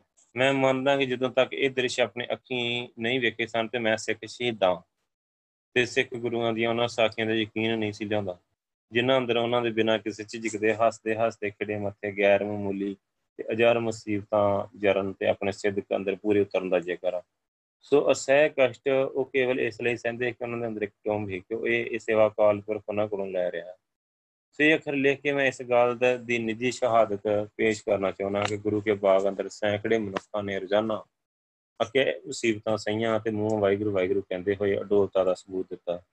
ਘੱਟੋ ਘੱਟ ਇਸ ਵਰਤਮਾਨ ਸਮੇਂ ਦੇ ਅੰਦਰ ਕਿਸੇ ਕੌਮ ਦੇ ਬੰਦਿਆਂ ਵੱਲੋਂ ਉਸ ਦੀ ਮਿਸਾਲ ਪੇਸ਼ ਹੋਈ ਨਹੀਂ ਸੁਣੀ ਗਈ। ਸੋ ਜਦੋਂ ਪੰਡਤ ਮੋਤੀ ਲਾਲ ਨਹਿਰੂ ਗੁਰੂ ਕੇ ਬਾਗ ਦੇ ਮੋਰਚੇ ਸੰਬੰਧੀ ਅੰਮ੍ਰਿਤਸਰ ਵਾਪਸ ਮੁੜੇ ਤਾਂ ਉਹਨਾਂ ਸ੍ਰੀ ਸੁੰਦਰਮ ਸਹਾਇਕ ਐਡੀਟਰ ਇੰਡੀਪੈਂਡੈਂਟ ਨੂੰ ਪੁੱਛਿਆ ਕਿ ਉਹਨਾਂ ਨੇ ਕਿਹਾ ਕਿ ਇਸ ਨੇ ਮੇਰੇ ਮਨ ਉੱਪਰ ਬਹਾਦਰ ਅਕਾਲੀਆਂ ਵਾਸਤੇ ਅਤੀ ਦਰਜੇ ਦੀ ਵਡਿਆਈ ਤੇ ਸਤਕਾਰ ਉਪਰ ਦਿੱਤੇ ਆ। ਮੇਰੀ ਉਹਨਾਂ ਪ੍ਰਤੀ ਸਨਮਰ ਡੰਡੌਤ ਵਿਸ਼ਵ ਭਰ ਦੀ ਸਮੁੱਚੀ ਮਨੁੱਖ ਵਸੋਂ ਤੇ ਦੇਸ਼ਾਂ ਦੇ ਅੰਦਰ ਇਹਨਾਂ ਜੇ ਚੰਗੇ ਬੰਦੇ ਕਦੀ ਨਹੀਂ ਹੋਏ ਹੋਣੇ। ਇਹ ਜਵਾਹਰ ਲਾਲ ਨਹਿਰੂ ਦਾ ਪਿਓ ਕਹਿ ਰਿਹਾ। ਉਹ ਅੱਗੇ ਕਹਿੰਦਾ ਹੈ ਕਿ ਜਰਾਮ ਪੇਸ਼ਾ ਕੰਮ ਨੇ ਆਜ਼ਾਦੀ ਲੈਂਦੇ ਹੀ ਇਹ ਐਲਾਨ ਕਰਤਾ ਹੈ। ਕਿ ਸਿੱਖਾਂ ਦੇ ਨਜ਼ਰ ਰੱਖੀ ਜਾਏ, ਜਰਾਮ ਪੇਸ਼ਾ ਕੌਮ। ਮਤਲਬ ਜਿਹਨੂੰ ਆਪਾਂ 10 ਨੰਬਰੀ ਕਹਿੰਦੇ ਜਾਂ ਬਦਮਾਸ਼ ਕਹਿੰਦੇ ਆ ਬਦਮਾਸ਼ਾਂ ਦੀ ਕੌਮ ਕਹਿੰਦਾ ਨਹਿਰੂ ਦੀ ਵਰਡਿੰਗ ਪਹਿਲਾਂ ਪੈਰੀ ਪੈਂਦੇ ਰਹੇ ਸਿੱਖਾਂ ਦੇ ਜਾ ਜਾ ਕੇ ਵੀ ਸਾਨੂੰ ਆਜ਼ਾਦੀ ਲੈ ਦੋ ਇੱਕ ਵਾਰੀ ਕਿਹਾ ਵੀ ਹੀ ਗੋਰਿਆਂ ਨੇ ਕਿ ਤੁਸੀਂ ਸਤਲੁਜ ਤੋਂ ਲੈ ਕੇ ਤੇ ਮਤਲਬ ਇੱਥੋਂ ਲੈ ਕੇ ਆਪਣਾ ਪਾਣੀਪਤ ਤੋਂ ਲੈ ਕੇ ਕਰਨਾਲ ਤੋਂ ਤੇ ਕਹਿੰਦੇ ਕਿ ਸਾਰਾ ਲੈ ਲਓ। ਵਿੱਚੇ ਪਾਕਿਸਤਾਨ, ਵਿੱਚ ਪੰਜਾਬੀ ਕਿੱਥੇ ਪਿਛਾਵਰ ਉੱਥੋਂ ਤੱਕ? ਤੇ ਰੈਸਟ ਆਫ ਇੰਡੀਆ ਜਿੱਦਾਂ ਕੱਲ ਨਾ ਦੇ ਸਿੱਖਾਂ ਨੂੰ ਕਿਹਾ ਕਿ ਨਹਿਰੂ ਤੇ ਗਾਂਧੀ ਪੈਰਿੰਗ ਪੈ ਕੇ ਆ ਕੇ ਸਿੱਖਾਂ ਦੇ। ਉਹ ਕਹਿੰਦੇ ਕਿ ਨਹੀਂ, ਆਪਾਂ ਭਾਈ ਭਾਈ ਆ ਸਾਨੂੰ ਆਜ਼ਾਦੀ ਦਵਾ ਦਿਓ, ਆਪਾਂ ਮਿਲ ਕੇ ਕੋਲ ਕਰਨਾ ਆ, ਮਗਰੋਂ ਅਸੀਂ ਵੀ ਤੁਹਾਨੂੰ ਦੇ ਦਾਂਗੇ। ਤੇ ਜਿੱਦਣ ਦੇਸ਼ ਆਜ਼ਾਦ ਹੋ ਗਿਆ ਤੇ ਨਹਿਰੂ ਦੀ ਉਦੋਂ ਹੀ ਬੋਲੀ ਬਦਲ ਗਈ ਉਦੋਂ ਹੀ ਐਲਾਨ ਕਰਤਾ ਜਰਾਮ ਪੇਸ਼ਾ ਕੌਮਾਂ ਤੇ। ਮਾਸਟਰ ਤਾਰਾ ਸਿੰਘ ਜਾ ਕੇ ਲੱਗਾ ਚੁੰਤੀ ਕਰਨ ਲੱਗਾ ਤੇ ਉਹ ਇਹਨੂੰ ਆਂਦਾ, ਉਹ ਸਮਾਂ ਔਰ ਥਾ ਉਹਨੇ ਨਾ ਨਹਿਰੂ ਨੇ ਆਪਣੇ ਪੈਰ ਰੱਖੇ ਹੋਏ ਇਹ ਟੇਬਲ ਤੇ। ਮਤਲਬ ਬੂਟਾਂ ਸਮੇਤ। ਤੇ ਮਾਸਟਰ ਤਾਰਾ ਸਿੰਘ ਸਾਹਮਣੇ ਖੜਾ ਹੈ ਤੇ ਉਹਦੇ ਨਾਲ ਬੂਟ ਕਰਕੇ ਕਹਿੰਦਾ ਹੈ ਕਿ ਉਹ ਸਮਾਂ ਔਰ ਥਾ ਨਹਿਰੂ ਕਹਿੰਦਾ ਪਹਿਲਾਂ ਹੱਥ ਜੋੜਦੇ ਹੈ ਆਦਾ ਪਿਓ ਦੇਖ ਲਓ ਕੀ ਕਹਿੰਦਾ। ਆਪਣੇ ਪਿਓ ਦੀ ਇੱਜ਼ਤ ਰੱਖ ਲਾ ਥੋੜੀ ਬਹੁਤੀ। ਉਹ ਕਹਿੰਦਾ, ਮੈਂ ਸਿੱਖਾਂ ਵਰਗੇ ਚੰਗੇ ਬੰਦੇ ਨਹੀਂ ਵੇਖੇ ਕਦੇ, ਕਿਉਂਕਿ ਉਦੋਂ ਕੰਮ ਹੀ ਮਤਲਬ ਹੀ ਉਦੋਂ। ਮਤਲਬ ਪ੍ਰਸਤ ਕੌਮ ਆਏ ਸੋ ਕਹਿੰਦਾ ਕਿ ਅੱਗੇ ਜਾ ਕੇ ਉਹਨਾਂ ਕਿਹਾ ਕਿ ਉਹਨਾਂ ਬਹਾਦਰ ਅਕਾਲੀਆਂ ਜੋ ਭਾਰਤ ਦੀ ਮਨੁੱਖਤਾ ਦਾ ਸ਼ਾਨਦਾਰ ਨਮੂਨਾ ਪੇਸ਼ ਕਰਦੇ ਆ ਤੇ ਆਪਣੇ ਬਲਵਾਨ ਸਰੀਰ, ਦਲੇਰ ਆਤਮਾ ਕਾਰਨ ਜਿਨ੍ਹਾਂ ਦਾ ਮੁਕਾਬਲਾ ਜਿਨ੍ਹਾਂ ਉੱਪਰ ਜਿੱਤ ਪ੍ਰਾਪਤ ਕਰਨਾ ਕਿਸੇ ਲਈ ਸੰਭਵ ਨਹੀਂ, ਨੇ ਆਪਣੇ ਉੱਪਰ ਕੀਤੇ ਜਾ ਰਹੇ ਕੁਝ ਤੇ ਕਾਇਰਾਨਾ ਵਾਰਾਂ ਨੂੰ ਬਗੈਰ ਸਾਹਮਣੇ ਹੱਥ ਉਠਾਉਣ ਤੇ ਸਹਾਰਿਆ। ਸੋ ਉਸ ਸਮੇਂ ਉਹਨਾਂ ਦੇ ਹਿਰਦੇ ਨਿੱਗੀ ਅਰਦਾਸ ਅੰਦਰ ਜੁੜੇ ਹੋਏ ਸੀ ਤੇ ਉਸ ਸਤਨਾਮ ਵਾਹਿਗੁਰੂ ਦਾ ਜਾਪ ਕਰ ਰਹੇ ਸੀ। ਸੱਚ ਤਾਂ ਹੈ ਕਿ ਅਕਾਲੀਆਂ ਨੇ ਦੁਨੀਆ ਨੂੰ ਸਤਿਆਗ੍ਰਹਿ ਦੀ ਅਸਲੀਅਤ ਤੇ ਮਹਾਨਤਾ ਨੂੰ ਸਮਝਣ ਵਿੱਚ ਨਿਰੀ ਸਹਾਇਤਾ ਹੀ ਨਹੀਂ ਕੀਤੀ। ਬਲਕਿ ਜਿਆ ਕਰਕੇ ਉਹਨਾਂ ਨੇ ਮਤਲਬ ਹੈ ਨਾ ਕੇਵਲ ਮਨੁੱਖਤਾ ਦੀ ਵੱਡੀ ਭਾਰੀ ਸੇਵਾ ਕੀਤੀ ਆ, ਬਲਕਿ ਆਪਣੇ ਵਾਸਤੇ ਤ੍ਰੈ ਕਾਲ ਰਹਿਣ ਵਾਲਾ ਜਸ ਕੱਟਿਆ ਇਹ ਮਤਲਬ ਇਹਦਾ ਪਿਓ ਕਹਿ ਰਿਹਾ। ਮਤਲਬ ਇਹ ਆਪਾਂ ਨੂੰ ਪਤਾ, ਹੁਣ ਵੀ ਮਾੜੇ ਜੀ ਕਿਤੇ ਚੀਨ ਧਮਕੀ ਦਵੇ ਨਾ, ਤੇ ਸਿੱਖਾਂ ਦੇ ਸਵੇਲੇ ਗਾਉਣ ਲੱਗ ਪੈਂਦਾ, ਹਿੰਦੂ ਮੀਡੀਆ ਸਾਰਾ। ਸਿੱਖ ਬਹਾਦਰ ਹੈ, ਜੀ, ਇਹਨਾਂ ਨੂੰ, ਇਹਨਾਂ ਕੋ ਅੱਗੇ ਲੈ ਜਾਓ ਬਸ। ਇਹ ਇਹ ਕਰਦੇ ਇਦਾਂ ਅਸੀਂ ਸਮਝ ਨਹੀਂ ਸਕਦੇ ਇਹ ਮੂਰਖ ਕੌਮ ਆ ਸਾਡੀ। ਅਸੀਂ ਫਿਰ ਫੁੱਲ ਕੇ ਅੱਗੇ ਹੋ ਜਾਣਾ ਟਿੜ ਕੇ ਅੱਗੇ ਹੋ ਜਾਣਾ ਵੀ ਹਾਂ, ਅਸੀਂ ਵੱਧਦੇ ਨਾ। ਅੱਗੇ ਫਿਰ ਜੁੱਤੀਆਂ ਖਾਣ ਨੂੰ ਪਿਆ ਨਹੀਂ ਸਮਝ ਨਹੀਂ ਸਕਦੇ ਉਹਨਾਂ ਗੱਲਾਂ ਨੂੰ। ਤੇ ਜਦੋਂ ਇਹਨਾਂ ਦਾ ਜੋਰ ਹੀ ਨਾ 84 ਚ ਕੋਕ ਹੋ ਕੇ ਮਾਰਿਆ ਨਾ ਸਿੱਖਾਂ ਨੂੰ 2.5 ਲੱਖ ਬੰਦਾ ਮਾਰਿਆ ਅੰਮ੍ਰਿਤਸਰ ਨਾਲ 2.5 ਲੱਖ। ਇੰਦਰਾ ਗਾਂਧੀ ਦੀ ਪ੍ਰਧਾਨ ਮੰਤਰੀ ਜਦੋਂ, ਉਹ ਵੀ ਅੱਗੇ ਇਤਿਹਾਸ ਆ ਜਾਣਾ ਸਾਰਾ। ਤੇ ਮਾਰਿਆ ਕਿਦਾਂ? ਤੁਸੀਂ ਹੈਰਾਨ ਹੋ ਜਾਓਗੇ ਗੋਰਿਆਂ ਵੀ ਨਹੀਂ ਇਦਾਂ ਮਾਰਿਆ। ਗੋਰਿਆਂ ਨੇ ਕਿੰਨੇ ਬੰਦੇ ਮਾਰਤੇ 5000 ਸਾਰਾ ਫੜਿਆ ਹੈ ਵਿੱਚੋਂ ਚਲੋ ਵਿੱਚੋਂ ਜਿਨ੍ਹਾਂ ਨੂੰ ਮਾਰ ਪਈ, ਦੋ ਢਾਈ ਹਜ਼ਾਰ ਨੂੰ ਮਾਰ ਪਈ, ਡਾਂਗਾ ਨੂੰ ਮਾਰਿਆ। ਦੋ ਢਾਈ ਹਜ਼ਾਰ ਹੀ ਮਾਰਿਆ ਨਾ, ਇਹਨਾਂ 2.5 ਲੱਖ ਮਾਰਿਆ। ਮਾਰਿਆ ਵੀ ਇੰਨਾ, ਇੰਨੀ ਬੇਦਰਦੀ ਨਾਲ ਮਾਰਿਆ ਨਾ, ਪਿਛਲੇ ਤੁਸੀਂ ਸਾਰੇ ਜ਼ੁਲਮ ਭੁੱਲ ਜਾਓਗੇ ਜੇ ਕਿਤੇ 84 ਦਾ ਕਾਂਡ। ਤੁਸੀਂ ਸਾਰਾ ਸੁਣ ਲਓ ਤਾਂ।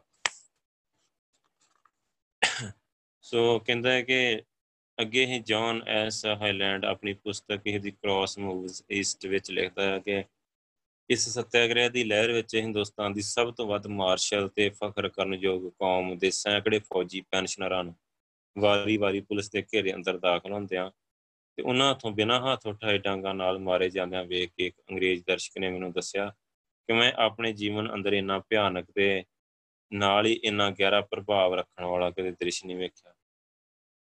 ਸੋ ਮੁਸਲਮ ਅਖਬਾਰ, ਸਿਆਸਤ ਦਾ ਐਡੀਟਰ ਸੈਦ ਹਬੀਬ। ਉਹਨੇ ਗੁਰੂ ਕੇ ਬਾਗ ਦੇ ਮੋਰਚੇ ਅੰਦਰ ਅਕਾਲੀਆਂ ਦੇ ਜਥਿਆਂ ਉੱਪਰ ਵਰਦੀਆਂ ਡਾਂਗਾ ਵੇਖ ਕੇ ਆਪਣੇ ਆਪਣੇ ਅਖਬਾਰ ਵਿੱਚ ਲਿਖਿਆ ਹੈ, ਬਹਾਦਰੀ में ਬਹੁ ਯਕਤਾ ਹੈ, ਲੇਕਿਨ ਨਹੀਂ ਹੈ ਕੁਤੇ ਬਰਦਾਸ਼ਤ में ਵੀ ਅਕਾਲੀ ਸਿੱਖ। ਸੋ ਕਹਿੰਦਾ ਕਿ ਲਾਲਾ ਲਾਜਪਤ ਰਾਏ ਦਾ ਅਖਬਾਰ ਹੀ ਬੰਦੇ ਮਾਤਰਮ। ਉਹਨੇ ਲਿਖਿਆ ਹੈ ਕਿ ਨੁਸਰਤ ਹਮਰ ਕਾਬ ਉਠਾਓ ਜਿੱਧਰ ਕਦਮ। تم کو ملے گا فتح کا تگمہ کا لیو۔ سوراج کا، جو راج ہو اپنے دیش میں ہوگا، تمہارے ہاتھ میں جھنڈا اکالیو ایک دم پلیاں پاؤں لال بال پال سارے۔ پروانے تم خروسوں شہر مسلم واہنود۔ حنود سکھلاؤ ان کو شمع پر جلنا اکالیو بھارت کے ہم کپوت ہیں اور آپ ہو سپوت۔ ادو اداں بھارت کے ہم کپوت ہیں۔ لالا لاجپت رائے کہہ رہے ہیں۔ اور آپ ہو ثبوت، کر کر میں ہو رہا ہے، یہی چرچا اکالیوں عیسائی منکر اور تم ہو پیروے مسیح۔ تم درد ہند کا ہو مسیحا ہو۔ تو یہ لالا لاجپت رائے نے لکھا اس کو، میرے خیال انہوں نے یہ سنتالی تو پہلے لکھا، انیس سو بیس انیس سو چوراسی سٹھ سال نہیں پائے انہوں اکالیوں نے انہوں نے کداں ماریا اتنے سکھ قوم کو کو کے ಗೆಲ್ತುಕೊಂಡು ಹೋಗ್ತಾನೆ ಸೊ ਉਸ ਸਮੇਂ ਦਾ ਇੱਕ ਕਵੀ ਮੇਲਾ ਰਾਮ ਉਹਨੇ ਲਿਖਿਆ ਤੇਰੀ ਕੁਰਬਾਨੀਆਂ ਕੀ ਧੂਮ ਹੈ ਅੱਜ ਜ਼ਮਾਨੇ بڑی تریف کے قابل ہے تیری ہمت و جرت کہ جد و جہد آزادی میں تو نے جان ڈالی ہے پلس کی لاٹھیاں تو نے صحیح سینہ سپر ہو کر پھر اس پر لطف ਇਹ ਲਬ ਪਰ ਸ਼ਿਕਾਇਤ ਹੈ, ਨਾ ਗਾਲੀ ਹੈ। ਕਿ ਕਹਿੰਦਾ ਕਿ ਨਾ ਤੂੰ ਆਪਣੇ ਸ਼ਿਕਾਇਤ ਕੋਈ ਤੇਰੇ ਹੈਗੀ ਦਿਲ 'ਚ ਤੇ ਨਾ ਕੋਈ ਜ਼ੁਬਾਨ ਤੇ ਗਾਲੀ ਹੈ। ਨਾ ਗਾਲੀ ਕੱਢੀ ਕਿਸੇ ਨੇ ਇੰਨੀਆਂ ਲਾਠੀਆਂ ਆਪਣੇ ਉੱਪਰ ਖਾਧੀਆਂ। ਇੱਕ ਮੁਸਲਮਾਨ ਸ਼ਾਇਰ ਦੀ ਕਲਮੀ ਛਪਿਆ ਹੈ, ਅਖਬਾਰ ਤਰਪਨ 'ਚ। ਐ ਫਲਕ ਦੇਖੀ ਅਜਲ ਸੇ ਹੈ ਇਹ ਦੁਨੀਆ ਤੂਨੇ। ਦੇਖਾ ਹੋਗਾ ਮਗਰ ਐਸਾ ਨਾ ਤਮਾਸ਼ਾ ਤੂਨੇ। ਜਿਸ ਤਰ੍ਹਾਂ ਕੋਈ ਤੁਨਗਤਾ ਹੋ, ਰੂਈ ਕੇ تناف جسم انسان کو کٹتا ہوا دیکھا تو نے۔ ایک انگلی بھی اٹھانا جو سمجھتے ہوں گناہ ان کو دیکھا ہے گج مناکی سے پٹتا تو نے۔ مجھے حیرت ہے کہ کیوں گر نہ پڑا تو چکرا کر۔ ظلم جب ہوتے ہوئے دیکھے نرالا تو نے۔ قوم کے ہاتھ لرجتے تھے اکالی شاباش۔ خوب سویراجیے کے جھنڈے کو سنبھالا تو نے۔ ਗੁਰੂ ਕੇ ਬਾਗ ਮੋਰਚੇ ਵਿੱਚ ਜਾਂਦੇ ਅਕਾਲੀਆਂ ਦੇ ਭਰੋਸੇ ਤੇ ਸਿੱਧਕ ਦਾ ਜ਼ਿਕਰ ਕਰਦਾ ਜੀ ਸੁੰਦਰਮ ਹੀ। ਉਹਨੇ ਆਪਣੀ ਪੁਸਤਕ ਵਿੱਚ ਲਿਖਿਆ ਹੈ ਕਿ ਅਕਾਲ ਪੁਰਖ ਦਾ ਹੁਕਮ ਆ। ਇੱਕ ਦਰ, ਇੱਕ ਸਧਾਰਨ ਦਰਮਿਆਨੀ ਸ਼੍ਰੇਣੀ ਦੇ ਅਕਾਲੀ ਦੇ ਨਾਲ ਮੇਰੀ ਗੱਲਬਾਤ ਹੋਈ ਤੇ ਮੈਂ ਉਹਨੂੰ ਪੁੱਛਿਆ ਕਿ ਜੇਕਰ ਤੁਸੀਂ ਤੁਹਾਡੀ ਸਰਕਾਰ ਤੇ ਲਹਿਰ ਦੇ ਲੀਡਰਾਂ ਨੂੰ ਫੜ ਲਵੇ ਤਾਂ ਲਹਿਰ ਕਿੱਦਾਂ ਚੱਲੂਗੀ? ਤੇ ਉਹਨੇ ਸਰਲ ਸ਼ਬਦਾਂ 'ਚ ਉੱਤਰ ਦਿੱਤਾ ਹੈ, ਕਹਿੰਦਾ ਕਿ ਉਹਦੀ ਥਾਂ ਤੇ ਕੋਈ ਹੋਰ ਆਦਮੀ ਆ ਜਾਣਗੇ, ਇਹਦੀ ਅਗਵਾਈ ਕਰਨਗੇ। ਕਹਿੰਦਾ ਮੈਂ ਉਹਨੂੰ ਦੁਬਾਰਾ ਉਹਨੂੰ ਸੋਚ ਕੇ ਜਵਾਬ ਦੇਣ ਲਈ ਕਿਹਾ ਕਿ ਅਗਰ ਸਹੀ ਅਗਵਾਈ ਦੇ ਸਕਣ ਦੇ ਯੋਗ ਸਾਰੇ ਲੋਕ ਫੜ ਲੈ ਜਾਣ ਤਾਂ ਸਧਾਰਨ ਪੇਂਡੂ ਲੋਕ ਇਹਨੂੰ ਕਿਵੇਂ ਚਲਾ ਲੈਣਗੇ?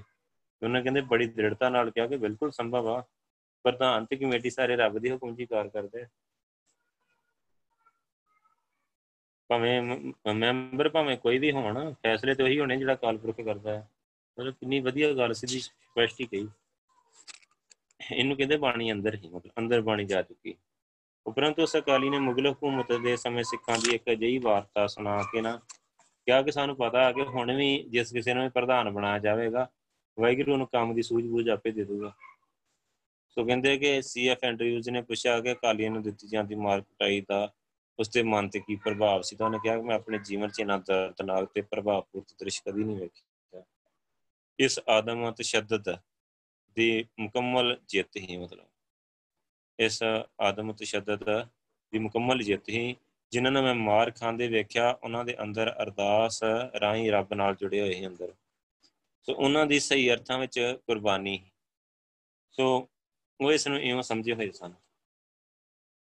ਸੋ ਇਹ ਸਾਰੀਆਂ ਗੱਲਾਂ ਹੈਗੀਆਂ ਜਿਹੜੀਆਂ ਮਤਲਬ ਕਹਿੰਦੇ ਕਿ ਅੱਗੇ ਇੱਕ ਨਾ ਕੁਝ ਪ੍ਰੈਸ ਦੇ ਵਿਸ਼ੇਸ਼ ਪ੍ਰਤੀਨਿਧਾਂ ਵੱਲੋਂ ਇੱਕ ਰਿਪੋਰਟ 26 ਸਤੰਬਰ 1922 ਨੂੰ ਪ੍ਰਕਾਸ਼ਿਤ ਕੀਤੀ ਸੀ।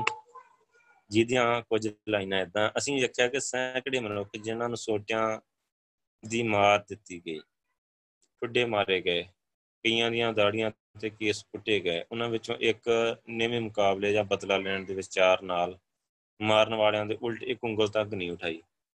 ਸੋ ਜਿਨ੍ਹਾਂ ਡਾਂਗਾ ਨਾਲ ਮਾਰਿਆ ਜਾਂਦਾ ਸੀ, ਉਹ 5.5 ਫੁੱਟ ਲੰਮੀਆਂ ਡਾਂਗਾ ਹੈ ਸੋ ਉਹਨਾਂ ਦੇ ਅਗਲੇ ਸਿਰੇ ਦੇ 5-6 ਇੰਚ ਦਾ ਲੰਮਾ ਲੋਹੇ ਦਾ ਸਮ ਲੱਗਾ ਹੁੰਦਾ ਹੈ ਸੋ ਦੂਜੇ ਇੰਨੀ ਮਤਲਬ ਪਿੱਤਲ ਦੀ ਸੁੰਮ ਲੱਗੀ ਦੂਜੇ ਪਾਸੇ ਇੰਨੀ ਪਿੱਤਲ ਦੀ ਸੁੰਮ, ਤਿੱਖਾ ਸੂਗਾ ਲੱਗਾ। ਸੋ ਕਈਆਂ ਦੇ ਲੋਹੇ ਦੇ ਸਮ ਵਾਲੇ ਮੋٹے ਪਾਸੇ ਤੋਂ ਲੋਹੇ ਦਾ ਇੱਕ ਵਧਵਾ ਨੁਗ ਜਿਹਾ ਬਣਿਆ ਹੁੰਦਾ ਹੈ ਤੇ ਡਾਂਗਾ 1.5 ਇੰਚ ਮੋਟੀਆਂ ਹੈ ਵੱਡੀ ਬੇਦਰਦੀ ਨਾਲ ਅਕਾਲੀਆਂ ਦੇ ਸਿਰਾਂ ਉੱਤੇ ਕੰਡ ਪਿਛੇ ਸਰੀਰ ਦੇ ਹੋਰ ਅੰਗਾਂ ਤੇ ਮਾਰੀਆਂ ਜਾਂਦੀਆਂ ਹਨ। ਸੋ ਸਿੱਖ ਹੱਥ ਜੋੜੇ ਸ਼ਬਦ ਪੜਦਾ ਰਹਿੰਦਾ ਹੈ। ਜਦੋਂ ਪੁਲਿਸ ਦੇ ਸਿਪਾਹੀ ਉਹਨਾਂ ਦੇ ਲਾਗੇ ਲੱਗਦੇ ਤੇ ਸਿਰ ਅੱਗੇ ਨੂੰ ਝੁਕਾ ਕੇ ਬੈਠ ਜਾਂਦੇ। ਵਾਹਿਗੁਰੂ ਵਾਹਿਗੁਰੂ ਜੀ ਦਾ ਜਾਪ ਕਰਦੇ ਰਹਿੰਦੇ, ਸੋ ਗਾਉਂਦੇ ਰਹਿੰਦੇ ਕਿ ਅਬਾਗਾ, ਅਬਾਗਤ ਉਹਨਾਂ ਤੇ ਡਾਂਗ ਵਰਨੀ ਸ਼ੁਰੂ ਹੋ ਜਾਂਦੀ। ਉਹ ਉਹਨਾਂ ਚਿਰ ਜਾਰੀ ਰਹਿੰਦੀ ਜਦੋਂ ਤਾਈਂ ਬੇਹੋਸ਼ ਨਾ ਹੋ ਜਾਂਦੇ ਜਾਂ ਉੱਠਣ ਜੋਗੇ ਨਾ ਰਹਿੰਦੇ। ਇਸ ਭਿਆਨਕ ਘਟਨਾ ਨੂੰ ਵੇਖਣ ਵਾਲੇ ਹਜ਼ਾਰਾਂ ਲੋਕ ਬੜੀ ਅਰਦਾਸ, ਭਾਵਨਾ ਅੰਦਰ ਵਾਹਿਗੁਰੂ ਵਾਹਿਗੁਰੂ ਵਾਹਿਗੁਰੂ ਦਾ ਜਾਪ ਕਰਦੇ ਰਹਿੰਦੇ। ਮਾਰ-ਮਾਰ ਲਟਾਏ ਆਦਮੀਆਂ ਤੋਂ ਜੇ ਕੋਈ ਸਿਰ ਚੁੱਕਦਾ ਤਾਂ ਫਟ ਡਾਂਗ ਉਹਦੇ ਸਿਰ ਤੇ ਵੱਜਦੀ ਤੇ ਉਹਨੂੰ ਠੁੱਡੇ ਮਾਰੇ ਜਾਂਦੇ। ਕਈਆਂ ਨੂੰ 2 2 3 3 ਪੁਲਿਸੀਏ ਚੁੱਕ ਚੁੱਕ ਕੇ ਘੱਟੋ ਘੱਟ 3 3 ਫੁੱਟ ਦੀ ਉਚਾਈ ਤੋਂ ਸੜਕ ਤੇ ਦੋਈ ਲਾਮੀ ਬਣੇ ਖਤਾਨਾਂ ਦੇ ਵਿੱਚ ਪਟਕਾ ਕੇ ਮਾਰਦੇ। ਕਈ ਵਾਰੀ ਬੇਹੋਸ਼ ਪਿਆ ਨੂੰ ਧਰੂ ਧਰੂ ਕੇ ਨੇੜੇ ਵਗਦੇ ਪਾਣੀ ਦੇ ਖਾਲ 'ਚ ਸੁੱਟਿਆ ਜਾਂਦਾ। ਕਈਆਂ ਨੂੰ ਦਰਾਡੇ ਲੈ ਜਾ ਕੇ ਖੇਤਾਂ ਵਿੱਚ ਸੁੱਟ ਦਿੱਤਾ ਜਾਂਦਾ। ਠੁੱਡੇ ਮਾਰਨ ਸਮੇਂ ਕੋਈ ਖਿਆਲ ਨਾ ਕੀਤਾ ਜਾਂਦਾ ਕਿ ਕਿੱਥੇ ਵੱਜਦੇ ਆ। ਸੋ ਜਿੱਥੇ ਵੀ ਪੈਂਦੇ ਮਾਰੇ ਜਾਂਦੇ ਠੁੱਡੇ। ਅਸੀਂ ਵੇਖਿਆ ਕਿ ਦਰਸ਼ਕਾਂ ਦੇ ਟੋਲਿਆਂ ਦੇ ਟੋਲੇ ਅੱਗੇ ਲਾ ਕੇ ਦੂਰ ਦੂਰ ਖੇਤਾਂ ਵਿੱਚ ਲਿਜਾਏ ਜਾਂਦੇ। ਉਹਨਾਂ ਪਾਸ ਨਗਦੀ ਆਦ ਜੋ ਕੁਝ ਹੁੰਦਾ ਲੁੱਟ ਲਿਆ ਜਾਂਦਾ। ਕਈ ਅਕਾਲੀਆਂ ਨੂੰ ਕੇਸਾਂ ਤੇ ਦਾੜੀਆਂ ਤੋਂ ਫੜ ਕੇ ਧੋਇਆ ਜਾਂਦਾ। ਇਸ ਰਿਪੋਰਟ ਤੇ ਹੇਠ ਲਿਖੇ ਅਖਬਾਰਾਂ ਦੇ ਨੁਮਾਇੰਦਿਆਂ ਦੇ ਦਸਤਖਤ ਸੀ ਰੁਚੀ ਰਾਮ ਸਾਨੀ ਹੀ ਗਿਆਨੀ ਚੰਦ ਰਾਮ, ਰਾਮਪਾਲ ਹੀ ਜੀਏ ਸੁੰਦਰਮ ਹੀ ਬਾਲ ਮੁਕੰਦ ਵਰਮਾ ਹੀ ਮਿਲਕੀ ਰਾਮ ਨੁਮਾਇੰਦਾ ਹੈ ਸ਼ਫਤੁੱਲਾ ਮੈਨੇਜਰ ਹੀ, ਅਬਦੁਲ ਮਜੀਕ ਹੀ, ਉੱਤਮ ਸਿੰਘ ਗਿਆਨੀ ਨੁਮਾਇੰਦਾ ਹੈ ਕਾਲੀ ਤੇ ਪਰਦੇਸੀ ਲਾਹੌਰ ਤੇ ਆਨੰਦ ਨਾਰਾਇਣ ਸਿਓਲੇ ਸਹਾਇਕ ਐਡੀਟਰ ਟ੍ਰਿਬਿਊਨ ਲਾਹੌਰ। ਸੋ ਇਹ ਮਤਲਬ ਸਾਰਾ ਹੈਗਾ ਆ ਸਤੰਬਰ 1922 ਸਫੇ 405 ਤੋਂ 419 ਤੱਕ। ਇੱਕ ਲੇਖ ਛਪਿਆ ਉਹਦੇ ਵਿੱਚ ਦੀ ਸਾਰੀ ਇਹ ਰਿਪੋਰਟ ਆ।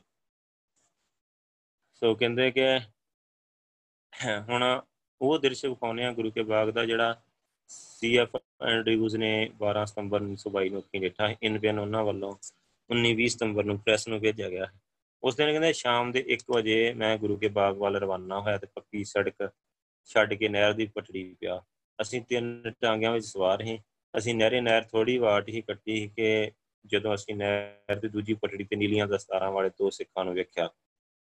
ਜੋ ਆਪਣੇ ਹੱਥਾਂ ਦੇ ਇਸ਼ਾਰਿਆਂ ਨਾਲ ਮਤਲਬ ਸਾਨੂੰ ਆਕਾਸ਼ ਵਿੱਚ ਚੱਕਰ ਲਗਾਉਂਦੇ ਤੇ ਅੰਮ੍ਰਿਤਸਰ ਵੱਲ ਨੂੰ ਉੱਡ, ਉੱਡਦੇ ਜਾਂਦੇ ਇੱਕ ਵੱਡੇ ਸਾਰੇ ਪੰਛੀ ਨੂੰ ਵੇਖਣ ਦਾ ਸੰਕੇਤ ਦਿੰਦੇ। ਤੇ ਟਾਂਗਿਆਂ ਵਿੱਚ ਬੈਠੇ ਸਾਰੇ ਮੁਸਾਫਰ ਝਟਪਟ ਟਾਂਗਿਆਂ ਤੋਂ ਉਤਰੇ, ਵੱਡੀ ਤੀਬਰਤਾ ਨਾਲ ਮੈਨੂੰ ਉਸ ਪੰਛੀ ਨੂੰ ਵੇਖਣ ਲਈ ਕਿਹਾ। ਉਹਨਾਂ ਮੈਨੂੰ ਦੱਸਿਆ ਕਿ ਉਹ ਸੁਨਹਿਰੀ ਬਾਜ ਆ, ਹਰ ਰੋਜ਼ ਗੁਰੂ ਕੇ ਬਾਗ ਤੋਂ ਠੀਕ ਉਸ ਸਮੇਂ ਉੱਠਦਾ ਆ, ਜਦੋਂ ਜਥੇ ਦੀ ਮਾਰ ਕੁਟਾਈ ਸ਼ੁਰੂ ਹੁੰਦੀ ਹੈ ਸੋ ਉਥੋਂ ਉੱਡ ਕੇ ਅੰਮ੍ਰਿਤਸਰ ਹਰਿਮੰਦਰ ਸਾਹਿਬ ਦੀ ਸੇਵਾ ਵਿੱਚ ਲੱਗੇ ਮਨੁੱਖਾਂ ਨੂੰ ਗੁਰੂ ਕੇ ਬਾਗ ਤੇ ਵਰਤਦੀ ਘਟਨਾ ਤੋਂ ਸੂਚਿਤ ਕਰਦਾ ਹੈ। ਸੋ ਉਹਨਾਂ ਨੇ ਮੈਨੂੰ ਪੁੱਛਿਆ ਕਿ ਆਇਆ ਇਹ ਮਤਲਬ ਪੰਛੀ ਮੇਰੀ ਨਜ਼ਰੀ ਪਿਆ ਸੀ ਜਾਂ ਨਹੀਂ? ਤੇ ਮੈਂ ਕਿਹਾ ਕਿ ਉਹਨਾਂ ਦੇ ਦੱਸਣ ਦੇ ਅਨੁਸਾਰ ਕਹਿੰਦੇ ਕਿ ਮੈਂ ਉਹਨੂੰ ਵੇਖ ਤਾਂ ਲਿਆ ਆ, ਪਰੰਤੂ ਦੂਰ ਹੋਣ ਕਰਕੇ ਮੈਂ ਇਹ ਨਹੀਂ ਕਹਿ ਸਕਦਾ ਕਿ ਉਹ ਸੁਨਹਿਰੀ ਹੈ ਜਾਂ ਨਹੀਂ। ਸੋ ਉਹਨਾਂ ਨੇ ਕਿਹਾ ਕਿ ਉਹ ਪੰਛੀ ਆ, ਉਹ ਸੁਨਹਿਰੀ ਬਾਜ ਆ। ਇਹ ਹੁਣ ਮਤਲਬ ਇੱਥੇ ਵਰਤ ਰਹੀਆਂ ਕਠਿਨਾਈਆਂ ਦੀ ਖਬਰ ਦਰਬਾਰ ਤੇ ਪਹੁੰਚਾਉਣ ਗਿਆ। ਮੈਂ ਵੇਖਿਆ ਉਹਨਾਂ ਦੇ ਚਿਹਰਿਆਂ ਤੇ ਉਸ ਸਮੇਂ ਕੋਈ ਖੁਸ਼ੀ ਟਪਕਦੀ। ਇੱਕ ਲਾਲੀ ਹੀ ਖਾਸ ਕਰਕੇ ਅਧਖੜ ਉਮਰ ਦੀ ਇੱਕ ਸਿੱਖ ਇਸਤਰੀ ਜੋ ਸਾਡੇ ਨਾਲ ਹੀ ਦਾ ਚਿਹਰਾ ਉਸ ਦੇ ਅੰਦਰ ਡੂੰਗੀ ਸ਼ਰਧਾ ਦੇ ਭਾਵਨਾ ਦੀ ਤਸਵੀਰ ਬਣਿਆ ਹੋਇਆ ਹੈ। ਮੈਨੂੰ ਉਸ ਸਮੇਂ ਉਸ ਵਿੱਚੋਂ ਮੈਡੋਨਾ, ਈਸਾ ਮਸੀਹ ਦੀ ਮਾਂ ਦੀ ਝਲਕ ਪਈ। ਅੰਗਰੇਜ਼ ਗੋਰਾ ਲਿਖ ਰਿਹਾ, ਮੇਰੇ ਸਾਥੀਆਂ ਦੇ ਚਿਹਰਿਆਂ ਤੇ ਡੂੰਘੇ ਸਿਦਕ ਤੇ ਸਤਕਾਰ ਦੀਆਂ ਭਾਵਨਾਵਾਂ ਉਹਨਾਂ ਦੇ ਅੰਦਰੋਂ ਉਂਗਲ ਉਂਗਲ ਪੈਂਦੇ ਨਿਰਮਲ ਭਾਵ ਵਾਲੇ ਚਾਅ ਨੇ ਮੈਨੂੰ ਅਤੀ ਪ੍ਰਭਾਵਿਤ ਕੀਤਾ। ਇੱਕ ਪਹਿਲੀ ਘਟਨਾ ਹੈ ਜਿਨੇ ਸਾਰੇ ਵਾਕਿਆਤ ਨੂੰ ਜੋ ਮੈਂ ਇਸ ਤੋਂ ਪਿੱਛੋਂ ਵੇਖੇ ਧਾਰਮਿਕ ਰੰਗਤ ਦਿੱਤੀ। ਇਸ ਨੇ ਮੈਨੂੰ ਸਮੁੱਚੀ ਅਕਾਲੀ ਸੁਧਾਰ ਲਹਿਰ ਦਾ ਧਾਰਮਿਕ ਪੱਖ ਦਾ ਇੰਨਾ ਦ੍ਰਿੜ ਕਰਾਇਆ ਕਿ ਜਿੰਨਾ ਕੋਈ ਹੋਰ ਵਾਕਿਆ ਨਹੀਂ ਸੀ ਕਰਾ ਸਕਦਾ। ਕਹਿੰਦੇ ਨਹਿਰ ਦੀ ਪਟੜੀਆਂ ਉਤਰ ਕੇ ਅਸੀਂ ਕਾਫੀ ਵਾਟ ਇੱਕ ਖੁੱਲੇ ਮੈਦਾਨ ਦੀ ਲੰਘਣਾ ਵਿੱਚ ਦੀ ਲੰਘਣਾ ਹੈ ਜੋ ਕਈ ਥਾਂ ਪਾਣੀ ਨਾਲ ਭਰਿਆ ਹੋਇਆ ਸੀ। ਇੱਕ ਥਾਂ ਕੁਦਰਤੀ ਤੌਰ ਤੇ ਮਤਲਬ ਸਾਡੇ ਟਾਂਗਿਆਂ ਨੂੰ ਹੌਲੀ ਹੌਲੀ ਜਾਣਾ ਪਿਆ। ਰਸਤੇ 'ਚ ਸਾਨੂੰ ਨੀਲੀਆਂ ਦਸਤਾਰਾਂ ਵਾਲੇ 100 ਸਿੰਘਾਂ ਦਾ ਜਥਾ ਮਿਲਿਆ, ਜੋ ਉਸ ਦਿਨ ਸਵੇਰੇ ਦਰਬਾਰ ਸਾਹਿਬ ਅੰਮ੍ਰਿਤਸਰ ਤੋਂ ਇਹ ਸੁਗੰਧ ਖਾ ਕੇ ਤੁਰੇ ਸੀ ਕਿ ਉਹ ਨਾ ਬਚਨ, ਨਾ ਕਰਮ ਕਰਕੇ ਕੋਈ ਤਸ਼ੱਦਦ ਵਾਲੀ ਗੱਲ ਕਰਨਗੇ। ਬਾਅਦ ਵਿੱਚ ਉਹਨਾਂ ਨੂੰ ਇਸ ਸੁਗੰਧ ਦੇ ਅੱਖਰ ਅੱਖਰ ਤੇ ਪੂਰਾ ਉਤਰਦਿਆਂ ਮੈਂ ਅੱਖੀਂ ਡਿਠਿਆ ਉਹ ਹੋਰ ਦਿਨਾਂ ਤੇ ਮੈਨੂੰ ਅਜਿਹੇ ਅਵਸਰ ਵੀ ਪ੍ਰਾਪਤ ਹੋਏ ਕਿ ਮੈਂ ਉਹਨਾਂ ਨੂੰ ਦਰਬਾਰ ਤੋਂ ਰਵਾਨਾ ਹੁੰਦੇ ਵੇਖਿਆ ਹੈ ਉਹਨਾਂ ਦੇ ਚਿਹਰਿਆਂ ਤੇ ਇੱਕ ਚਾਉ ਖੁਸ਼ੀ ਟਪਕਦੀ। ਜਿਹੋ ਜਿਹਾ ਚਾਉ ਧਰਮ ਦੇ ਕੰਮ ਕਰਦਿਆਂ ਹੋਇਆ ਕਰਦਾ ਹੈ। ਸੋ ਉਹਨਾਂ ਦੀਆਂ ਕਾਲੀਆਂ ਦਸਤਾਰਾਂ ਉੱਪਰ ਸਫੈਦ ਫੁੱਲਾਂ ਦਾ ਇੱਕ ਛੋਟਾ ਜਿਹਾ ਹਾਰ। ਹਰ ਕਿਸੇ ਲਈ ਇੱਕ ਬਲੀ ਦੀ ਵੇਦੀ ਚੜਨ ਦਾ ਸੰਕੇਤ ਦਿੰਦਾ ਹੈ। ਜਿਵੇਂ ਆਪ ਵੇਖਿਆ ਕਿ ਵੱਡੀ ਸ਼ਰਧਾ, ਸਤਕਾਰ ਤੇ ਚਾਉ ਅੰਦਰ ਆਪਣਾ ਆਪ ਅਕਾਲ ਪੁਰਖ ਨੂੰ ਸਮਰਪਣ ਕਰਦੇ, ਰਸਨਾ ਤੋਂ ਸਤਨਾਮ ਵਾਹਿਗੁਰੂ ਦਾ ਜਾਪ ਕਰਦੇ ਹੋਏ ਸ਼ਹਿਰ ਵਿੱਚੋਂ ਬਕਾਇਦਾ ਲਾਈਨਾਂ ਵਿੱਚ ਤੁਰਦੇ ਲੰਘਦੇ। ਤਾਂ ਸ਼ਹਿਰ ਦੇ ਹਿੰਦੂ, ਮੁਸਲਮਾਨ ਹੋਰ ਧਰਮਾਂ ਦੇ ਲੋਕ ਉਹਨਾਂ ਨੂੰ ਵੇਖਣ ਤੇ ਉਹਨਾਂ ਦੀ ਹਰ ਤਰ੍ਹਾਂ ਪ੍ਰਸ਼ੰਸਾ ਕਰਨ ਲਈ ਗਲੀਆਂ ਤੇ ਬਾਜ਼ਾਰਾਂ ਅੰਦਰ ਜੁੜ ਜਾਂਦੇ। ਸ਼ਹਿਰ ਵਿੱਚੋਂ ਤਾਂ ਉਹਨਾਂ ਆਪਣੀ ਯਾਤਰਾ ਆਰੰਭ ਹੀ ਕਰਨੀ ਹੁੰਦੀ। ਪਰ ਅੱਗੋਂ ਮੀਲਾਂ ਲੰਬਾ ਸਫ਼ਰ ਉਹਨਾਂ ਨੇ ਚਿੱਕੜ ਪਾਣੀ ਦੇ ਭਰੇ ਰਾਹਾਂ ਤੋਂ ਕਰਨਾ ਹੁੰਦਾ। ਅੱਜ ਜਦੋਂ ਮੈਂ ਪਹਿਲੇ ਦਿਨ ਆਪਣੇ ਮਤਲਬ ਪਹੁੰਚ ਟਿਕਾਣੇ ਮੰਜ਼ਿਲ ਮਕਸੂਦ ਤੇ ਪੁੱਜਦਿਆਂ ਵੇਖਿਆ ਤਾਂ ਉਹਨਾਂ ਦੇ ਕੱਪੜਿਆਂ ਤੇ ਥਾਂ ਥਾਂ ਚਿੱਕੜ ਤੇ ਮਿੱਟੀ ਪਈ ਹੋਈ। ਮੁੜਕਾ ਉਹਨਾਂ ਦੇ ਸਰੀਰਾਂ ਤੋਂ ਪਰਨਾਲਿਆਂ ਵਾਂਗ ਚੱਲ ਰਿਹਾ ਹੈ ਸੋ ਉਹਨਾਂ ਦੀਆਂ ਦਸਤਾਰਾਂ ਦੇ ਦੁਆਲੇ ਸਫੈਦ ਫੁੱਲਾਂ ਦੇ ਹਾਰ ਉਸ ਤਰ੍ਹਾਂ ਦੇ ਦਿਖ ਰਹੇ ਸਨ, ਉਸੇ ਤਰ੍ਹਾਂ ਦੇ ਦਿਖ ਰਹੇ ਸਨ। ਤੋ ਉਹਨਾਂ ਦੇ ਮੂੰਹ ਤੋਂ ਉੱਠਦੀ ਸਤਨਾਮ ਵਾਹਿਗੁਰੂ ਦੀ ਧੁਨੀ ਤੇ ਉਹਨਾਂ ਦੇ ਚਿਹਰਿਆਂ ਉੱਪਰ ਭਖ ਦੀ ਧਰਮ ਭਾਵਨਾ ਦੀ ਲਾਲੀ ਵਿੱਚ ਉਹੀ ਚੜ੍ਹਦੀ ਕਲਾ ਹੈ ਜਿਹਨੂੰ ਲੈ ਕੇ ਦਰਬਾਰ ਸਾਹਿਬ ਤੋਂ ਤੁਰੇ ਸੋ। ਕਹਿੰਦੇ ਕਿ ਕਈ ਛੋਟੀ ਉਮਰ ਦੇ ਲੜਕੇ ਵੀ ਸੀ ਥੋੜੇ ਸਫੈਦ ਦਾੜਿਆਂ ਵਾਲੇ ਬਿਰਧ ਵੀ ਸੀ, ਜੋ ਹੱਠ ਕਰਕੇ ਜਥੇ ਵਿੱਚ ਸ਼ਾਮਲ ਹੋਏ ਹਨ ਪਰ ਬਹੁਤੇ ਭਰ ਜੋ ਬੰਦੇ ਸਨ। ਤੇ ਅਨੁਮਾਨ ਸੌਖੇ ਹੀ ਲਾਇਆ ਜਾ ਸਕਦਾ ਕਿ ਉਹਨਾਂ ਦੇ ਕਮਾਏ ਹੋਏ ਤੇ ਇਕੱਠੇ ਸਰੀਰ ਗੱਭਰੂਆਂ ਵਿੱਚੋਂ ਬਹੁਤ ਸਾਰੇ ਜੇ ਵੀ ਸਨ ਜਿਨ੍ਹਾਂ ਨੇ ਫੌਜੀ ਨੌਕਰੀ ਕੀਤੀ ਹੋਈ। ਬਾਅਦ ਵਿੱਚ ਮੈਨੂੰ ਇਹਨਾਂ ਦੀ ਸਹੀ ਗਿਣਤੀ ਜਾਣਨ ਦਾ ਅਵਸਰ ਵੀ ਮਿਲ ਗਿਆ, ਜਿਸ ਤੋਂ ਮਾਲੂਮ ਹੁੰਦਾ ਕਿ ਕਾਲੀ ਜਥਿਆਂ ਅੰਦਰ ਜਾਣ ਵਾਲੇ ਘੱਟੋ ਘੱਟ ਇੱਕ ਤਿਹਾਈ ਉਹ ਜਵਾਨ ਸਨ ਜਿਨ੍ਹਾਂ ਨੇ ਸੈਨਿਕ ਜੀਵਨ ਬਤਾਇਆ ਹੋਇਆ ਹੈ ਤੇ ਜੋ ਵੱਡੇ ਵਿਸ਼ਵ ਜੰਗ ਦੇ ਅੰਦਰ ਸ਼ਾਮਲ ਰਹੇ ਤੋ ਰਸਤੇ ਵਿੱਚ ਜਾਂਦੇ ਜਥੇ ਨੂੰ ਮਿਲ ਪੈਣ ਤੇ ਮਗਰੋਂ ਅਸੀਂ ਟਾਂਗਿਆਂ ਤੋਂ ਉਤਰ ਗਏ। ਕੁਝ ਵਾਰ ਜਥੇ ਦੇ ਨਾਲ ਤੁਰਦੇ ਗਏ। ਮੈਂ ਅੰਗਰੇਜ਼ੀ ਪੋਸ਼ਾਕ ਪਹਿਨੀ ਹੋਈ ਤੇ ਸਿਰ ਤੇ ਧੁੱਪ ਰੋਕੂ ਟੋਪੀ ਪਰ ਇਹ ਜਾਣਨ ਤੋਂ ਬਿਨਾਂ ਕਿ ਮੈਂ ਕੌਣ ਆ ਉਹਨਾਂ ਨੇ ਮੇਰੀ ਬੰਦਗੀ ਦਾ ਮੈਨੂੰ ਬਕਾਇਦਾ ਜਵਾਬ ਦਿੱਤਾ। ਮੈਨੂੰ ਵੇਖ ਕੇ ਉਹਨਾਂ ਦੇ ਚਿਹਰਿਆਂ ਤੇ ਰਤਾ ਭਰ ਵਟ ਨਹੀਂ ਆਇਆ। ਇੱਕ ਥਾਂ ਪਾਣੀ ਪੀਣ ਲਈ ਥੋੜਾ ਅਟਕਣਾ ਪਿਆ। ਉਸ ਸਮੇਂ ਉਹਨਾਂ ਨੂੰ ਮੇਰਾ ਪਤਾ ਲੱਗਿਆ ਕਿ ਮੇਰੇ ਪਾਸ ਆਏ। ਜੋ ਆਦਮੀ ਪਾਣੀ ਪਿਲਾ ਰਿਹਾ ਸੀ, ਉਸਨੇ ਇੱਕ ਪਿੱਤਲ ਦਾ ਭਾਂਡਾ ਜਿਸ ਨਾਲ ਪਾਣੀ ਪਿਲਾਉਂਦਾ ਹੈ ਪਾਣੀ ਦਾ ਭਰ ਕੇ ਮੇਰੇ ਵੱਲ ਕੀਤਾ। ਜਦੋਂ ਮੈਂ ਪਾਣੀ ਪੀਣ ਲੈਣ ਲਈ ਉਹ ਕੀਤਾ ਮੈਨੂੰ ਕਹਿਣ ਲੱਗਾ, ਤੁਸੀਂ ਇਸ ਬਰਤਨ ਨੂੰ ਮੂੰਹ ਲਾ ਕੇ ਪੀ ਲਵੋ। ਚਨਾਂਚੇ ਕਿ ਮੈਂ ਉਹ ਭਾਂਡਾ ਲੈ ਕੇ ਉਸ ਵਿੱਚ ਪਾਣੀ ਪੀ ਲਿਆ। ਇਸ ਗੱਲ ਨੇ ਵੀ ਮੇਰੇ ਮਨ ਤੇ ਬੜਾ ਧਾਰਮਿਕ ਪ੍ਰਭਾਵ ਪਾਇਆ। ਮੈਨੂੰ ਇਉਂ ਲੱਗਾ ਜਿਵੇਂ ਕੁਰਬਾਨੀ ਦੇਣ ਤੋਂ ਪਹਿਲਾਂ ਮੈਨੂੰ ਅੰਮ੍ਰਿਤ ਦਾ ਘੁੱਟ ਪਿਆ ਗਿਆ ਹੋਵੇ। ਸੋ ਕਹਿੰਦੇ ਕਿ ਰਸਤੇ ਵਿੱਚ ਜਿਸ ਤਰ੍ਹਾਂ ਵੀ ਪਾਣੀ ਪਿਲਾਉਣ ਦਾ ਪ੍ਰਬੰਧ ਹੋ ਸਕਦਾ ਹੈ ਪਿੰਡਾਂ ਦੇ ਮਨੁੱਖ ਇਸਤਰੀ ਹਰ ਰੋਜ਼ ਜੱਤੇ ਦੀ ਜਲ ਪਾਣੀ ਨਾਲ ਸੇਵਾ ਕਰਦੇ। ਇਹ ਸੀਐਫ ਐਂਡਰਿਊਜ਼ ਲਿਖਦਾ ਹੈ। ਤੋ ਕਹਿੰਦਾ ਕਿ ਅੱਗੇ ਕੀ ਹੋਇਆ ਇਹਨਾਂ ਦੇ ਅੰਦਰ ਖਾਸ ਕਰ ਜਨਾਨੀਆਂ ਦੇ ਚਿਹਰਿਆਂ ਉੱਪਰ ਇੱਕ ਅਸਧਾਰਨ ਭਾਵਨਾ ਤੇ ਪਿਆਰ ਝਲਕਦਾ ਹੈ। ਜਿਵੇਂ ਕਿ ਮਾਵਾਂ ਆਪਣੇ ਬੱਚਿਆਂ ਨੂੰ ਧਾਰਮਿਕ ਹਿੱਤ, ਕੁਰਬਾਨ ਹੋਣ, ਬਿਨਾਂ ਹੱਥ ਉਠਾਏ ਮੁਸੀਬਤਾਂ ਸਹਿਣ ਲਈ ਸੀਸਾਂ ਦੇ ਰਹੀਆਂ ਹੋਣ। ਬੜੀਆਂ ਕਠਿਨਾਈਆਂ ਸਹਿਣ ਔਖੀਆਂ ਘਾਟੀਆਂ ਵਿੱਚੋਂ ਲੰਘਣ ਪਿਛੋਂ ਅਖੀਰ ਗੁਰੂ ਕੇ ਬਾਗ ਪਹੁੰਚ ਗਏ ਸੋ। ਪਹਿਲੀ ਚੀਜ਼ ਜੋ ਸਾਡੀ ਨਜ਼ਰੀ ਪਈ ਹੋਏ ਅੱਠ ਮੋਟਰ ਲਾਰੀਆਂ ਜਿਹੋ ਜੀਆਂ ਮੁਸਾਫਰਾਂ ਦੀ ਆਵਾਜਾਈ ਲਈ ਆਮ ਵਰਤੀਆਂ ਜਾਂਦੀਆਂ ਸੋ ਇੱਥੇ ਉਹ ਫਟਣਾ ਦੇ ਮਰੀਜ਼ਾਂ ਨੂੰ ਉਠਾ ਕੇ ਲੈ ਜਾਣ ਹਿੱਤ ਲਿਆਂਦੀਆਂ ਗਈਆਂ। ਸੋ ਉਹਨਾਂ ਵੇਖਣ ਸਾਰੀ ਮੇਰੇ ਮਨ ਅੰਦਰ ਉਹਨਾਂ ਫਟਣਾ ਦੀ ਭਿਆਨਕ ਪੀੜਾ ਦਾ ਨਕਸ਼ਾ ਖਿੱਚਿਆ ਗਿਆ, ਜੋ ਇਹਨਾਂ ਲਾਰੀਆਂ ਵਿੱਚ ਪਾ ਕੇ 14 ਮੀਲ ਤੋਂ ਵੱਧ ਸਫ਼ਰ ਕੱਟ ਕੇ ਸ਼ਹਿਰ ਵਿੱਚ ਇਹਨਾਂ ਵਾਸਤੇ ਥਾਪੇ ਹਸਪਤਾਲਾਂ ਵਿੱਚ ਲੈ ਜਾਇਆ ਜਾਏਗਾ। ਸੋ ਇਹਨਾਂ ਲਾਰੀਆਂ ਦਾ ਕਈ ਥਾਈਂ ਰਸਤੇ ਦੇ ਚਿੱਕੜ ਅੰਦਰ ਫਸ ਜਾਣਾ ਵੀ ਯਕੀਨੀ ਗੱਲ ਹੈ। ਸੋ ਕੱਚੇ ਰਸਤਿਆਂ ਦੇ ਧੱਕੇ ਧੋੜੇ ਜੋ ਨਵਾਂ ਨਰਵਾ ਆਦਮੀ ਵੀ ਔਖੇ ਸੌਖੇ ਬਰਦਾਸ਼ਤ ਕਰਦਾ ਆ ਇਹਨਾਂ ਵਾਸਤੇ ਜਿਨ੍ਹਾਂ ਦੇ ਸਰੀਰਾਂ ਤੇ ਕਈ ਸੱਟਾਂ ਤੇ ਜ਼ਖਮ ਹੋਣ, ਬਰਦਾਸ਼ਤ ਕਰਨਾ ਕਿੰਨਾ ਔਖਾ ਹੋਊਗਾ। ਸੋ ਸੱਟ ਲੱਗੀ ਉਹਦੇ ਮਾੜੀ ਜੀ ਵੀ ਡੋਲ ਪੈਂਦੀ ਹੈ ਉਹਨਾਂ ਨੂੰ ਲਾਰੀਆਂ ਦੇ ਲੱਦ ਲੱਦ ਕੇ ਲਿਜਾਇਆ ਜਾਂਦਾ ਹੈ। ਕਹਿੰਦੇ ਕਿ ਜੇਕਰ ਇੰਨੀ ਥੋੜੀ ਇਨਸਾਨੀ ਹਮਦਰਦੀ ਵੀ ਇਹਨਾਂ ਵਿੱਚ ਹੁੰਦੀ ਤਾਂ ਸਰਕਾਰੀ ਕਰਮਚਾਰੀ ਇਸ ਤਰ੍ਹਾਂ ਦਾ ਜ਼ਰੂਰ ਖਿਆਲ ਕਰਦੇ। ਪਰ ਇਸ ਗੱਲ ਕਿਸੇ ਨੂੰ, ਇਹ ਗੱਲ ਕਿਸੇ ਨੂੰ ਨਹੀਂ ਪੂਰੀ ਤੇ ਨਾ ਹੀ ਕਿਸੇ ਨੇ ਸੁਝਾਈ। ਨਹਿਰ ਦੇ ਨਾਲ ਵਗਦਾ ਆਮ ਕੱਚਾ ਰਸਤਾ ਪਿੰਡੂ ਸੜਕਾਂ ਤੋਂ ਹੀ ਭੜਾ ਹੈ। ਸੋ ਪਰ ਨਹਿਰ ਦੇ ਦੂਜੇ ਪਾਰ ਸਰਕਾਰੀ ਅਫਸਰਾਂ ਦੇ ਆਉਣ ਜਾਣ ਵਾਸਤੇ ਇੱਕ ਸਰਵਿਸ ਰੋਡ ਬਣੀ ਹੋਈ, ਜਿਸ ਉੱਤੇ ਫੱਟੜਾਂ ਦੀਆਂ ਲਾਰੀਆਂ ਬੜੇ ਆਰਾਮ ਨਾਲ ਜਲਦੀ ਜਾ ਸਕਦੀਆਂ ਹੈ ਜੇ ਲਾਰੀਆਂ ਲਾਰੀਆਂ ਦੇ ਲਈ ਇਹ ਖੋਲ ਦਿੱਤੀ ਜਾਂਦੀ। ਤਾਂ ਗੁਰੂ ਕੇ ਬਾਗ ਦੇ ਜ਼ਖਮੀਆਂ ਨੂੰ ਲੈ ਕੇ ਜਾਣ ਵਾਸਤੇ ਇਸ ਨਾਲ ਵੀ ਹੱਦ ਸਹੂਲਤ ਹੋ ਜਾਂਦੀ। ਪਰ ਹੇਠਲੀ ਸ਼੍ਰੇਣੀ ਦੇ ਕਰਮਚਾਰੀਆਂ ਨੇ, ਜਿਨ੍ਹਾਂ ਨੂੰ ਡਾਕਟਰੀ ਇਸ ਕੰਮ ਵਿੱਚ ਲੱਗੇ ਹੋਰ ਸੇਵਾਦਾਰਾਂ ਵੱਲੋਂ ਵਾਰ-ਵਾਰ ਇਹ ਰਾਹ ਖੋਲ ਦੇਣ ਦੀ ਬੇਨਤੀ ਕੀਤੀ ਗਈ, ਇੰਨਾ ਕਹਿਣ, ਕਹਾਉਣ ਤੇ ਵੀ ਰਤਾ ਪ੍ਰਵਾਹ ਨਹੀਂ ਕੀਤੀ ਇਹਨਾਂ। ਤੇ ਮੇਰਾ ਯਕੀਨ ਆ ਕਿ ਅਗਰ ਵੱਡੇ ਅਫਸਰਾਂ ਨੂੰ ਸਰਵਿਸ ਰੋਡ ਖੋਲ ਦੇਣ ਲਈ ਕਿਹਾ ਜਾਂਦਾ, ਤਾਂ ਇਨਕਾਰ ਨਾ ਕਰਦੇ ਪਰ ਹਿੰਦੁਸਤਾਨ ਦੇ ਅੰਦਰ ਇਹ ਵੱਡੀ ਮੁਸ਼ਕਲ ਦੀ ਗੱਲ ਆ ਕਿ ਆਮ ਜਨਤਾ ਸਰਕਾਰੀ ਕਰਮਚਾਰੀਆਂ ਵਿਚਾਲੇ ਇੱਕ ਵੱਡਾ ਪਾੜ ਪੈ ਚੁੱਕਾ ਹੈ। ਜੋ ਦਿਨੋਂ ਦਿਨ ਵਧਦਾ ਜਾ ਰਿਹਾ ਆਮ ਜਨਤਾ ਨੂੰ ਇਹਨਾਂ ਖੱਟਾ ਤਜਰਬਾ ਹੋ ਚੁੱਕਾ ਹੈ ਕਿ ਉਹ ਸਰਕਾਰੀ ਕਰਮਚਾਰੀਆਂ ਉੱਪਰ ਡੱਕ ਕੇ ਜਨਾਂ ਵਿੱਚ ਵਸਾ ਨਹੀਂ ਕਰਦੇ। ਤੇ ਛੋਟੇ ਛੋਟੇ ਕਰਮਚਾਰੀ ਨਹੀਂ ਕਿਸੇ ਪਾਸੇ ਲੱਗਣ ਦੇ। ਉਹਨਾਂ ਨੇ ਨਹੀਂ ਰਾਹ ਦਿੱਤਾ। ਸੋ ਇਹੀ ਚੀਜ਼ ਹਮੇਸ਼ਾ ਮਾਰਦੀ ਆਈ ਆ। ਸੋ ਗੁਰੂ ਕੇ ਬਾਗ ਦੇ ਪੁੱਜਣ ਉਪਰੰਤ ਕਹਿੰਦਾ ਜਦੋਂ ਮੈਂ ਗੁਰਦਾਰੇ ਪੁੱਜਾ ਤਾਂ ਮੈਨੂੰ ਇਹ ਵੇਖ ਕੇ ਬੜੀ ਹੈਰਾਨੀ ਹੋਈ ਕਿ ਉੱਥੇ ਬਾਵਜੂਦ ਇੰਨੀ ਖਲਕਤ ਇਕੱਠੀ ਹੋਣ ਦੇ ਉਹਨਾਂ ਦੇ ਅੰਦਰ ਰਤਾ ਪਰ ਜੋਸ਼ ਜਾਂ ਗਰਮੀ ਨਹੀਂ ਜਿਸ ਦਾ ਹੋਣਾ ਮੈਂ ਜ਼ਰੂਰੀ ਸਮਝਦਾ ਹਾਂ।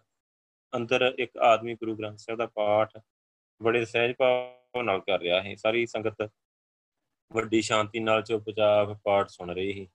ਇੱਕ ਹੋਰ ਮੰਨੇ ਕੁਝ ਸੇਵਾਦਾਰ ਆਏ ਯਾਤਰੂਆਂ ਦੇ ਸ਼ਾਮ ਦੇ ਲੰਗਰ ਵਾਸਤੇ ਚੱਕੀ ਦਾ ਆਟਾ ਪੀ ਰਹੇ। ਇੱਥੇ ਕਿਸੇ ਨੂੰ ਚੇਤਾ ਵੀ ਨਹੀਂ ਕਿ ਜੱਤੀ ਦੀ ਮਾਰ ਕੁਟਾਈ ਸ਼ੁਰੂ ਹੋ ਚੁੱਕੀ ਹੈ ਕਈ ਸਿੰਘ ਇਸ ਤੋਂ ਪਹਿਲਾਂ ਮਾਰੇ ਕੁੱਟੇ ਜਾ ਚੁੱਕੇ ਹਨ ਮੈਂ ਇੱਕ ਆਦਮੀ ਨੂੰ ਪੁੱਛਿਆ, ਤਾਂ ਮੈਨੂੰ ਪਤਾ ਲੱਗਾ ਕਿ ਮਾਰ ਕੁਟਾਈ ਤਾਂ ਚੱਲ ਰਹੀ ਸੀ। ਮੈਂ ਫੌਰਨ ਵੰਨੇ ਅੱਗੇ ਵਧਿਆ ਤਾਂ, ਉਸ ਵੰਨੇ ਅੱਗੇ ਵਧਿਆ ਤਾਂ ਮੈਂ ਵੇਖਿਆ ਕਿ ਕਈ ਸੌ ਆਦਮੀ ਇੱਕ ਖੁੱਲੇ ਥਾਂ ਬੈਠੇ ਮਾਰ ਕੁਟਾਈ ਹੁੰਦੀ ਰਹੀ। ਆਪਣੀ ਅੱਖਾਂ ਸਾਹਮਣੇ ਵੇਖ ਰਹੇ ਸਨ। ਉਹਨਾਂ ਦੇ ਚਿਹਰਿਆਂ ਤੇ ਉਸ ਦ੍ਰਿਸ਼ ਦੀ ਭਿਆਨਕਤਾ ਤੇ ਉਸ ਦੇ ਅੰਦਰ ਪੀੜ ਦਾ ਅੰਦਾਜ਼ਾ ਕੀਤਾ ਜਾ ਸਕਦਾ ਹੈ। ਜਿੱਥੇ ਮਾਰ ਕੁਟਾਈ ਹੋ ਰਹੀ ਹੈ, ਉਸ ਥਾਂ ਤੇ ਮੇਰੇ ਵਿਚਲੇ ਇੱਕ ਮਕਾਨ ਦਾ ਉੱਲਾ ਹੈ। ਪਰ ਦਰਸ਼ਕ ਲੋਕ ਮੇਰੇ ਸਾਹਮਣੇ ਹੈ। ਮੈਂ ਵੇਖਿਆ ਕਿ ਬਿਲਕੁਲ ਚੁੱਪਚਾਪ ਸਨ, ਪਰ ਬਹੁਤਿਆਂ ਦੇ ਬੁੱਲ ਫਰਕਦੇ ਅਕਾਲ ਪੁਰਖ ਕੇ ਅਰਜ਼ੀਆਂ ਕਰਦੇ ਪ੍ਰਤੀਤ ਹੁੰਦੇ ਸਨ। ਉਹਨਾਂ ਨੂੰ ਇਹ ਹੀ ਸਿਖਾਇਆ ਹੋਇਆ ਹੈ ਕਿ ਵਾਹਿਗੁਰੂ ਵਾਹਿਗੁਰੂ ਦਾ ਜਾਪ ਕਰਦੇ ਹੋਏ ਉਸ ਦੀ ਮਿਹਰ ਤੇ ਬਖਸ਼ਿਸ਼ ਦੀ ਜਾਚਨਾ ਕਰਨ। ਸੋ ਉਹਨਾਂ ਲੋਕਾਂ ਦੇ ਚਿਹਰਿਆਂ ਤੇ ਪੀੜਾ ਦਾ ਅਸਾਰ, ਖਮੋਸ਼ੀ ਦੇ ਅੰਦਰ ਉਹਨਾਂ ਦੇ ਹਿਰਦਿਆਂ ਤੋਂ ਉੱਠ ਰਹੀਆਂ ਅਰਦਾਸਾਂ ਮੈਨੂੰ ਹਜ਼ਰਤ ਈਸਾ ਮਸੀਹ ਦੀ ਸੋਲੀ ਦਾ ਅਕਸ਼ ਵਿਖਾ ਰਹੀਆਂ ਸੋ ਉਹਨਾਂ ਦੇ ਨਾਲ ਜੋ ਬੀਤ ਰਹੀ ਸੀ, ਉਹ ਸੱਚਮੁੱਚ ਈਸਾ ਮਸੀਹ ਦੇ ਸੂਲੀ ਚੜਨ ਦਾ ਧੁੰਦਲਾ ਜਿਹਾ ਚਿੱਤਰ ਸੀ। ਅਕਾਲੀਆਂ ਉੱਪਰ ਭਰਾਈ ਜਾ ਰਹੀ ਜਿਹੜੀ ਅੱਗ ਹੀ ਮੁਸੀਬਤ ਦੀ, ਉਹ ਅਮਰਤ ਦੇ ਛਟਿਆਂ ਦੇ ਸਮਾਨ ਸਮਝਦੇ ਹਨ ਤੇ ਆਪਣੇ ਦਰਦ ਭਰੇ ਹਿਰਦਿਆਂ ਦੀ ਡੂੰਘਾਈ ਤੋਂ ਅਕਾਲ ਪੁਰਖ ਦੀ ਬਖਸ਼ਿਸ਼ ਤੇ ਮਿਹਰ ਲਈ ਅਰਦਾਸਾਂ ਭੇਜ ਰਹੇ। ਹੁਣ ਤੱਕ ਕਹਿੰਦੇ ਮਾਰਕਟਾਈ ਦਾ ਦ੍ਰਿਸ਼ ਮੈਂ ਨਹੀਂ ਵੇਖਿਆ ਸੀ। ਕੇਵਲ ਹੋਰ ਦਰਸ਼ਕਾਂ ਦੇ ਚਿਹਰਿਆਂ ਤੋਂ ਹੀ ਇਹਦਾ ਅਨੁਮਾਨ ਲਗਾਇਆ ਹੈ। ਪਰ ਜਦੋਂ ਮੈਂ ਵਿਚਾਲੇ ਵਾਲੇ ਮੁਕਾਮ ਤੋਂ ਅੱਗੇ ਲੰਘ ਕੇ ਆਪਣੀ ਅੱਖੀਂ ਵੇਖਿਆ ਤਾਂ ਮੈਨੂੰ ਮੈਦਾਨ ਵਿੱਚ ਬੈਠੇ ਦਰਸ਼ਕਾਂ ਦੇ ਪੀੜਤ ਚਿਹਰਿਆਂ ਤੇ ਉਹਨਾਂ ਦੇ ਪੁਰਖ ਦੇ ਬੁੱਲਾਂ ਵਿੱਚੋਂ ਨਿਕਲ ਰਹੀਆਂ ਅਰਦਾਸਾਂ ਦੀ ਸਮਝ ਪਈ। ਇਹ ਅਜਿਹਾ ਦ੍ਰਿਸ਼ ਹੀ ਜਿਸ ਨੂੰ ਮੁੜ ਵੇਖਣ ਦੀ ਮੇਰੀ ਚਾਹ ਕਦੇ ਨਹੀਂ ਹੋ ਸਕਦੀ। ਨਾ ਹੀ ਕਦੇ ਕੋਈ ਅੰਗਰੇਜ਼ ਇਹਨੂੰ ਸਹੀ ਮੰਨ ਸਕਦਾ ਹੈ ਮੈਂ ਵੇਖਿਆ ਕਿ ਕਾਲੀਆਂ ਦਸਤਾਰਾਂ ਵਾਲੇ ਚਾਰ ਅਕਾਲੀ ਦਰਜਨ ਕੋ ਪੁਲਸੀਆਂ, ਜਿਨ੍ਹਾਂ ਵਿੱਚ ਦੋ ਅੰਗਰੇਜ਼ ਹੀ ਦੇ ਸਾਹਮਣੇ ਖੜੇ ਸਨ। ਮੇਰੇ ਵੇਖਣ ਤੋਂ ਪਹਿਲਾਂ ਇਹ ਚਾਰੇ ਹੌਲੀ-ਹੌਲੀ ਚੱਲਦੇ ਚੱਲਦੇ ਉੱਥੇ ਪੁੱਜੇ ਸਨ, ਜਿੱਥੇ ਉਹ ਬਿਲਕੁਲ ਅਹਿਲ ਖੜੇ ਸਨ। ਅੱਗੇ ਨਹੀਂ ਸਨ ਵਧ ਰਹੇ। ਉਹਨਾਂ ਦੇ ਹੱਥ ਜੁੜੇ ਹਨ, ਇਉਂ ਲੱਗਦਾ ਹੈ ਜਿਵੇਂ ਅਰਦਾਸ ਕਰ ਰਹੇ ਹੋਣ। ਫਿਰ ਉਹਨਾਂ ਵੱਲੋਂ ਕਿਸੇ ਤਰ੍ਹਾਂ ਦੀ ਕੋਈ ਭੜਕਾਹਟ ਮਿਲਣ ਦੇ ਬਗੈਰ ਹੀ ਇੱਕ ਅੰਗਰੇਜ਼ ਨੇ ਪਿੱਤਲ ਦੇ ਸਾਮ ਵਾਲੀ ਡਾਂਗ ਇੰਨੇ ਜ਼ੋਰ ਦੀ ਹੁੱਜ ਮਾਰੀ ਕਿ ਉਸ ਦੀ ਮੁਠੀ, ਜਿਸ ਵਿੱਚ ਉਹਨੇ ਡਾਂਗ ਫੜੀ ਹੋਈ ਸੀ, ਅਰਦਾਸ ਕਰ ਰਿਹਾ ਅਕਾਲੀ ਦੀ, ਹੰਸਲੀ ਦੀ ਹੱਡੀ ਤੇ ਬੜੇ ਜ਼ੋਰ ਦੀ ਵੱਜੀ। ਅਤੀ ਬੁੱਝ ਦਿਲਾਨਾ ਤੇ ਕੁਝ ਵਾਰ ਨੂੰ ਵੇਖ ਕੇ ਮੇਰੇ ਲਈ ਆਪਣੇ ਆਪ ਨੂੰ ਸੰਭਾਲਣਾ ਬੜਾ ਮੁਸ਼ਕਲ ਹੈ ਮੈਂ ਇਸ ਗੱਲ ਤੇ ਆਪਣਾ ਮਨ ਇਹਨਾਂ ਪੱਕਾ ਕੀਤਾ ਹੈ ਕਿ ਭਾਵੇਂ ਕੁਝ ਵੀ ਹੋਵੇ, ਮੈਂ ਨਾ ਕੁਝ ਕਹਿਣਾ ਤੇ ਨਾ ਹੀ ਕਰਨਾ, ਪਰ ਵੇਖਣਾ ਹੀ ਆ। ਕਿਉਂਕਿ ਮੈਂ ਸਮਝਦਾ ਹਾਂ ਕਿ ਸੁਗੰਧ ਜੋ ਅੱਗੋਂ ਹੱਥ ਨਾ ਚੁੱਕਣ ਸੰਬੰਧੀ ਕਾਲੀਆਂ ਨੇ ਖਾਧੀ ਹੋਈ ਮੇਰੇ ਲਈ ਵੀ ਉਹ ਉਨੀ ਹੀ ਪਵਿੱਤਰ ਹੀ ਜਿੰਨੀ ਉਹਨਾਂ ਲਈ। ਸੋ ਚੁੱਪ ਰਹਿਣ ਲਈ ਮੈਂ ਮਜਬੂਰ ਸਾਂ। ਪਰੰਤੂ ਜਿਨ੍ਹਾਂ ਨੇ ਇਹ ਦ੍ਰਿਸ਼ ਆਪਣੇ ਅੱਖੀਂ ਨਹੀਂ ਵੇਖਿਆ, ਉਹਨਾਂ ਨੂੰ ਇਹ ਦੱਸਣਾ ਕਠਿਨ ਆ ਕਿ ਜਿਹਾ ਖਮੋਸ਼ ਰਵਈਆ ਅਪਣਾਉਣਾ ਕਿੰਨਾ ਮੁਸ਼ਕਲ ਹੈ। ਜਿਹੜੀ ਉਹ ਜਕਾਲੀ ਸਿੱਖ ਨੂੰ ਵੱਜਦੀ ਮੈਂ ਵੇਖੀ, ਉਹ ਇੰਨੀ ਸਖਤ ਸੀ ਕਿ ਚਫਾਲ ਪੁੰਜੇ ਜਾ ਪਿਆ। ਉਹਨੇ ਪਾਸਾ ਪਰਤਿਆ, ਔਖ ਸੌਖ ਕਰਕੇ ਉੱਠਿਆ। ਉੱਠਿਆ ਹੀ ਸੀ ਕਿ ਉਸੇ ਤਰ੍ਹਾਂ ਦਾ ਵਾਰ ਉਸ ਤੇ ਮੁੜ ਹੋਇਆ। ਇਸ ਤਰ੍ਹਾਂ ਉਹਨਾਂ ਚਾਰਾਂ ਚੋਂ ਜਿਹੜਾ ਵੀ ਅੱਗੇ ਵਧਦਾ, ਉਹਨੂੰ ਮਾਰ-ਮਾਰ ਕੇ ਪੁੰਜੇ ਸੁੱਟਿਆ ਜਾਂਦਾ। ਕਦੀ ਅੰਗਰੇਜ਼ ਅਫਸਰ ਮਾਰਦਾ, ਕਦੀ ਉਹਦਾ ਮਾਤ ਹਿੱਤ ਪੁਲਿਸ ਦਾ ਕੋਈ ਸਿਪਾਹੀ। ਪਰ ਪਿੱਛੇ ਆਏ ਤਿੰਨਾਂ ਕਾਲੀਆਂ ਨੂੰ ਛੇਤੀ ਹੀ ਪੁੰਜੇ ਸੁੱਟ ਲਿਆ ਗਿਆ। ਇਹਨਾਂ ਉੱਪਰ ਤੇ ਇਹਨਾਂ ਦੇ ਪਿੱਛੋਂ ਆਏ ਕਾਲੀਆਂ ਉੱਪਰ ਪੁਲਿਸ ਨੇ ਜਿੰਨੇ ਵੀ ਵਾਰ ਹੋਏ, ਉਹ ਅਤੀ ਵਹਿਸ਼ੀਆਨਾ ਹੈ ਇੱਕ ਸਾਹਮਣੇ ਪੈ ਨਿਢਾਲ ਹੋਏ ਸਿੱਖ ਦੇ ਪੇਟ ਉੱਪਰ ਇੱਕ ਸਿਪਾਹੀ ਨੂੰ ਕੱਸ ਕੇ ਠੁੱਡਾ ਮਾਰਦਾ ਮੈਂ ਆਪਣੀ ਅੱਖੀਂ ਵੇਖਿਆ। ਉਹ ਇੰਨੀ ਨੀਚਤਾ, ਮਤਲਬ ਭਰੀ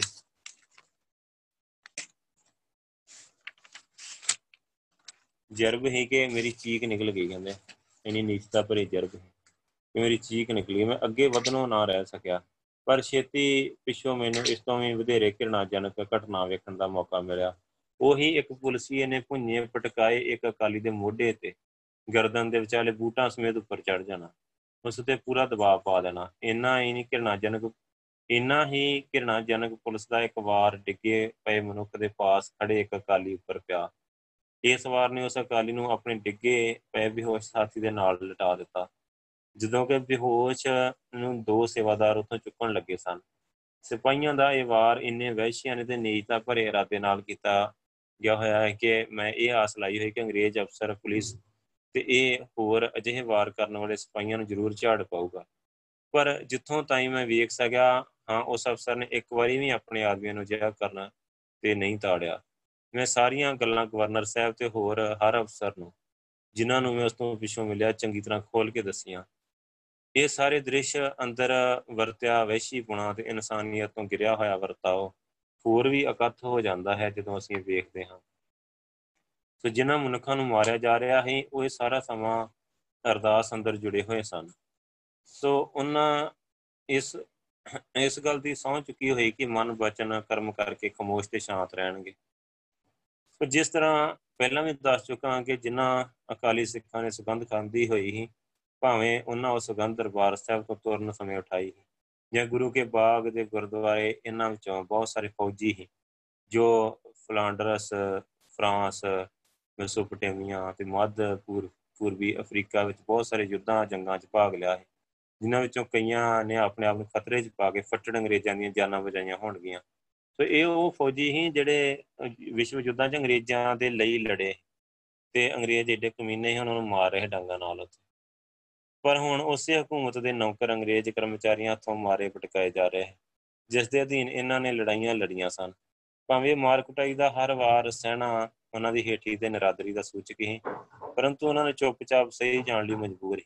ਤੇ ਜਿਸ ਸਾਹਸ ਨਾਲੇ ਵਾਰ ਸਹਿ ਜਾਂਦਾ ਹੈ ਸਹਿਣ ਵਾਲੇ ਦੀ ਮਹਾਨ ਜਿੱਤ ਦਾ ਲਖਾਇਕ ਹੈ ਤੇ ਇਹਨਾਂ ਬੰਦਿਆਂ ਵਾਸਤੇ ਇੱਕ ਅਜੀਬ ਤੇ ਨਵਾਂ ਤਜਰਬਾ ਹੈ, ਕਿਉਂਕਿ ਉਹ ਬਿਨਾਂ ਮੂੰਹ ਇੱਕ ਸ਼ਬਦ ਕੱਢੇ ਮੋੜਵਾ ਵਾਰ ਕੀਤੇ ਇੰਨੀਆਂ ਸਖਤ ਸੱਟਾਂ ਸਹਿ ਰਹੇ।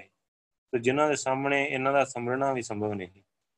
ਉਹ ਆਪਣੇ ਗੁਰੂ ਦੇ ਸਾਹਮਣੇ ਖਾਦੀ ਸੌਂ ਤੇ ਅੱਖਰ ਅੱਖਰ ਉੱਤੇ ਪੂਰਾ ਉਤਰ ਰਹੇ ਸਜਾਬੀ ਵਾਰ ਤਾਂ ਕਿ ਉਹਨਾਂ ਦੇ ਚਿਹਰਿਆਂ ਦੇ ਮੁਕਾਬਲੇ ਦੀ ਭਾਵਨਾ ਦਾ ਨਿਸ਼ਾਨ ਵੀ ਨਹੀਂ।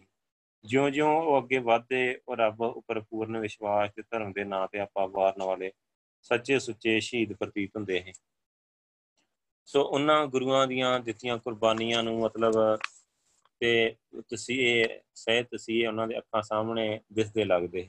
ਸੋ ਖੁਸ਼ ਸਨ ਕਿ ਆਪਣੇ ਨਿਰਾਲੇ ਧਰਮ ਦੀ ਵਿਧੀ ਉੱਤੇ ਆਪਣੇ ਜੀਵਨ ਦੀ ਬਲੀ ਦੇ ਕੇ ਤੇ ਇਸ ਭੰਡਾਰ ਨੂੰ ਹੋਰ ਭਰਪੂਰ ਕਰ ਰਿਹਾ। ਸਾਰੇ ਸਿੱਖ ਦਰਸ਼ਕ ਵੀ ਉਹਨਾਂ ਦੇ ਨਾਲ ਹੀ ਤੇ ਉਹਨਾਂ ਦੀ ਅਡੋਲਤਾ ਲਈ ਅਰਦਾਸਾਂ ਅੰਦਰ ਜੁੜੇ ਹੋਏ ਸਨ। ਅਜਰ ਮੁਸੀਬਤਾਂ ਨੂੰ ਖਿੜੇ ਮੱਥੇ ਜਰਨ ਦਾ ਜੋ ਸਾਹਸ ਗੁਰੂ ਦੀ ਸਿੱਖੀ ਨੇ ਉਹਨਾਂ ਦੇ ਅੰਦਰ ਭਰਿਆ ਹੋਇਆ ਸੀ, ਇਸੇ ਸਦਕਾ ਹੀ ਉਹ ਜਾਣਦੇ ਹੋਏ ਵੀ ਕਿ ਉਹਨਾਂ ਨਾਲ ਅਤਿਅੰਤ ਧੱਕਾ ਜ਼ਬਰ ਕੀਤਾ ਜਾ ਰਿਹਾ ਹੈ ਉਹਨਾਂ ਦੇ ਅੰਦਰ ਬਦਲਾ ਲੈਣ ਦੀ ਭਾਵਨਾ ਨਹੀਂ ਸੀ ਪੈਦਾ ਹੋਈ। ਸੋ ਇਹ ਸਾਰੀ ਘਟਨਾ ਨੂੰ ਕਿਸੇ ਮਾਮੂਲੀ ਜਾਇਦਾਦ ਜਾਂ ਜ਼ਮੀਨ ਤੇ ਕਬਜ਼ਾ ਲੈਣ ਦਾ ਮਸਲਾ ਜਾਣਨਾ ਭੁੱਲਾ। ਸੋ ਇਸ ਦੀ ਮਹੱਤਤਾ ਸਾਹਮਣੇ ਜਾਇਦਾਦ ਤਾਂ ਇੱਕ ਨਿਹਾਇਤ ਹੀ ਨਿਗੁਣਾ ਜਾ ਸਵਾਲ ਹੈ। ਇਹ ਤਾਂ ਇੱਕ ਨਵੀਂ ਕਿਸਮ ਦੀ ਸਹਿਣ ਜਰਨ ਦੀ ਸੂਰਮਗਤੀ ਹੀ ਜੋ ਇਹ ਦ੍ਰਿਸ਼ ਪੇਸ਼ ਕਰ ਰਿਹਾ ਕਿ ਦੁਨੀਆ ਨੂੰ ਇਕਲਾਕੀ ਲੜਾਈ ਲੜਨ ਦਾ ਨਵਾਂ ਸਬਕ ਸਿਖਾਇਆ ਜਾ ਰਿਹਾ ਹੈ। ਸੋ ਇੱਕ ਵੱਡੀ ਮਹੱਤਵਪੂਰਨ ਗੱਲ ਆ ਕਿ ਜਿਸ ਦਾ ਮੈਂ ਹੁਣ ਤੱਕ ਜ਼ਿਕਰ ਨਹੀਂ ਕੀਤਾ, ਸੱਟਾਂ ਸਹਿਣ ਵਾਲਿਆਂ ਦੇ ਸਾਹਸ ਦੀ। ਘੱਟ ਤਾਂ ਕੋਈ ਅਜਿਹਾ ਅਕਾਲੀ ਮੇਰੀ ਨਜ਼ਰੀ ਪਿਆ ਹੋਊਗਾ, ਤੇ ਜੋ ਡਾਂਗ ਦੇ ਵਾਰ ਦੇ ਸਾਹਮਣੇ ਝਿਜਕਿਆ ਹੋਵੇ, ਵਾਰ ਪੈਂਦੇ ਵੇਖ ਕੇ ਕਾਲੀਆਂ ਦੇ ਚਿਹਰਿਆਂ ਤੇ ਕਿਸੇ ਨਾ ਕਿਸੇ ਤਰ੍ਹਾਂ ਦੇ ਭੈ ਦੀ ਕੋਈ ਨਿਸ਼ਾਨੀ ਨਹੀਂ। ਸੋ ਨਾ ਹੀ ਬਦਲਾ ਲੈਣ ਦਾ ਕੋਈ ਵਿਚਾਰ ਦੀ ਭਾਵਨਾ ਹੈ।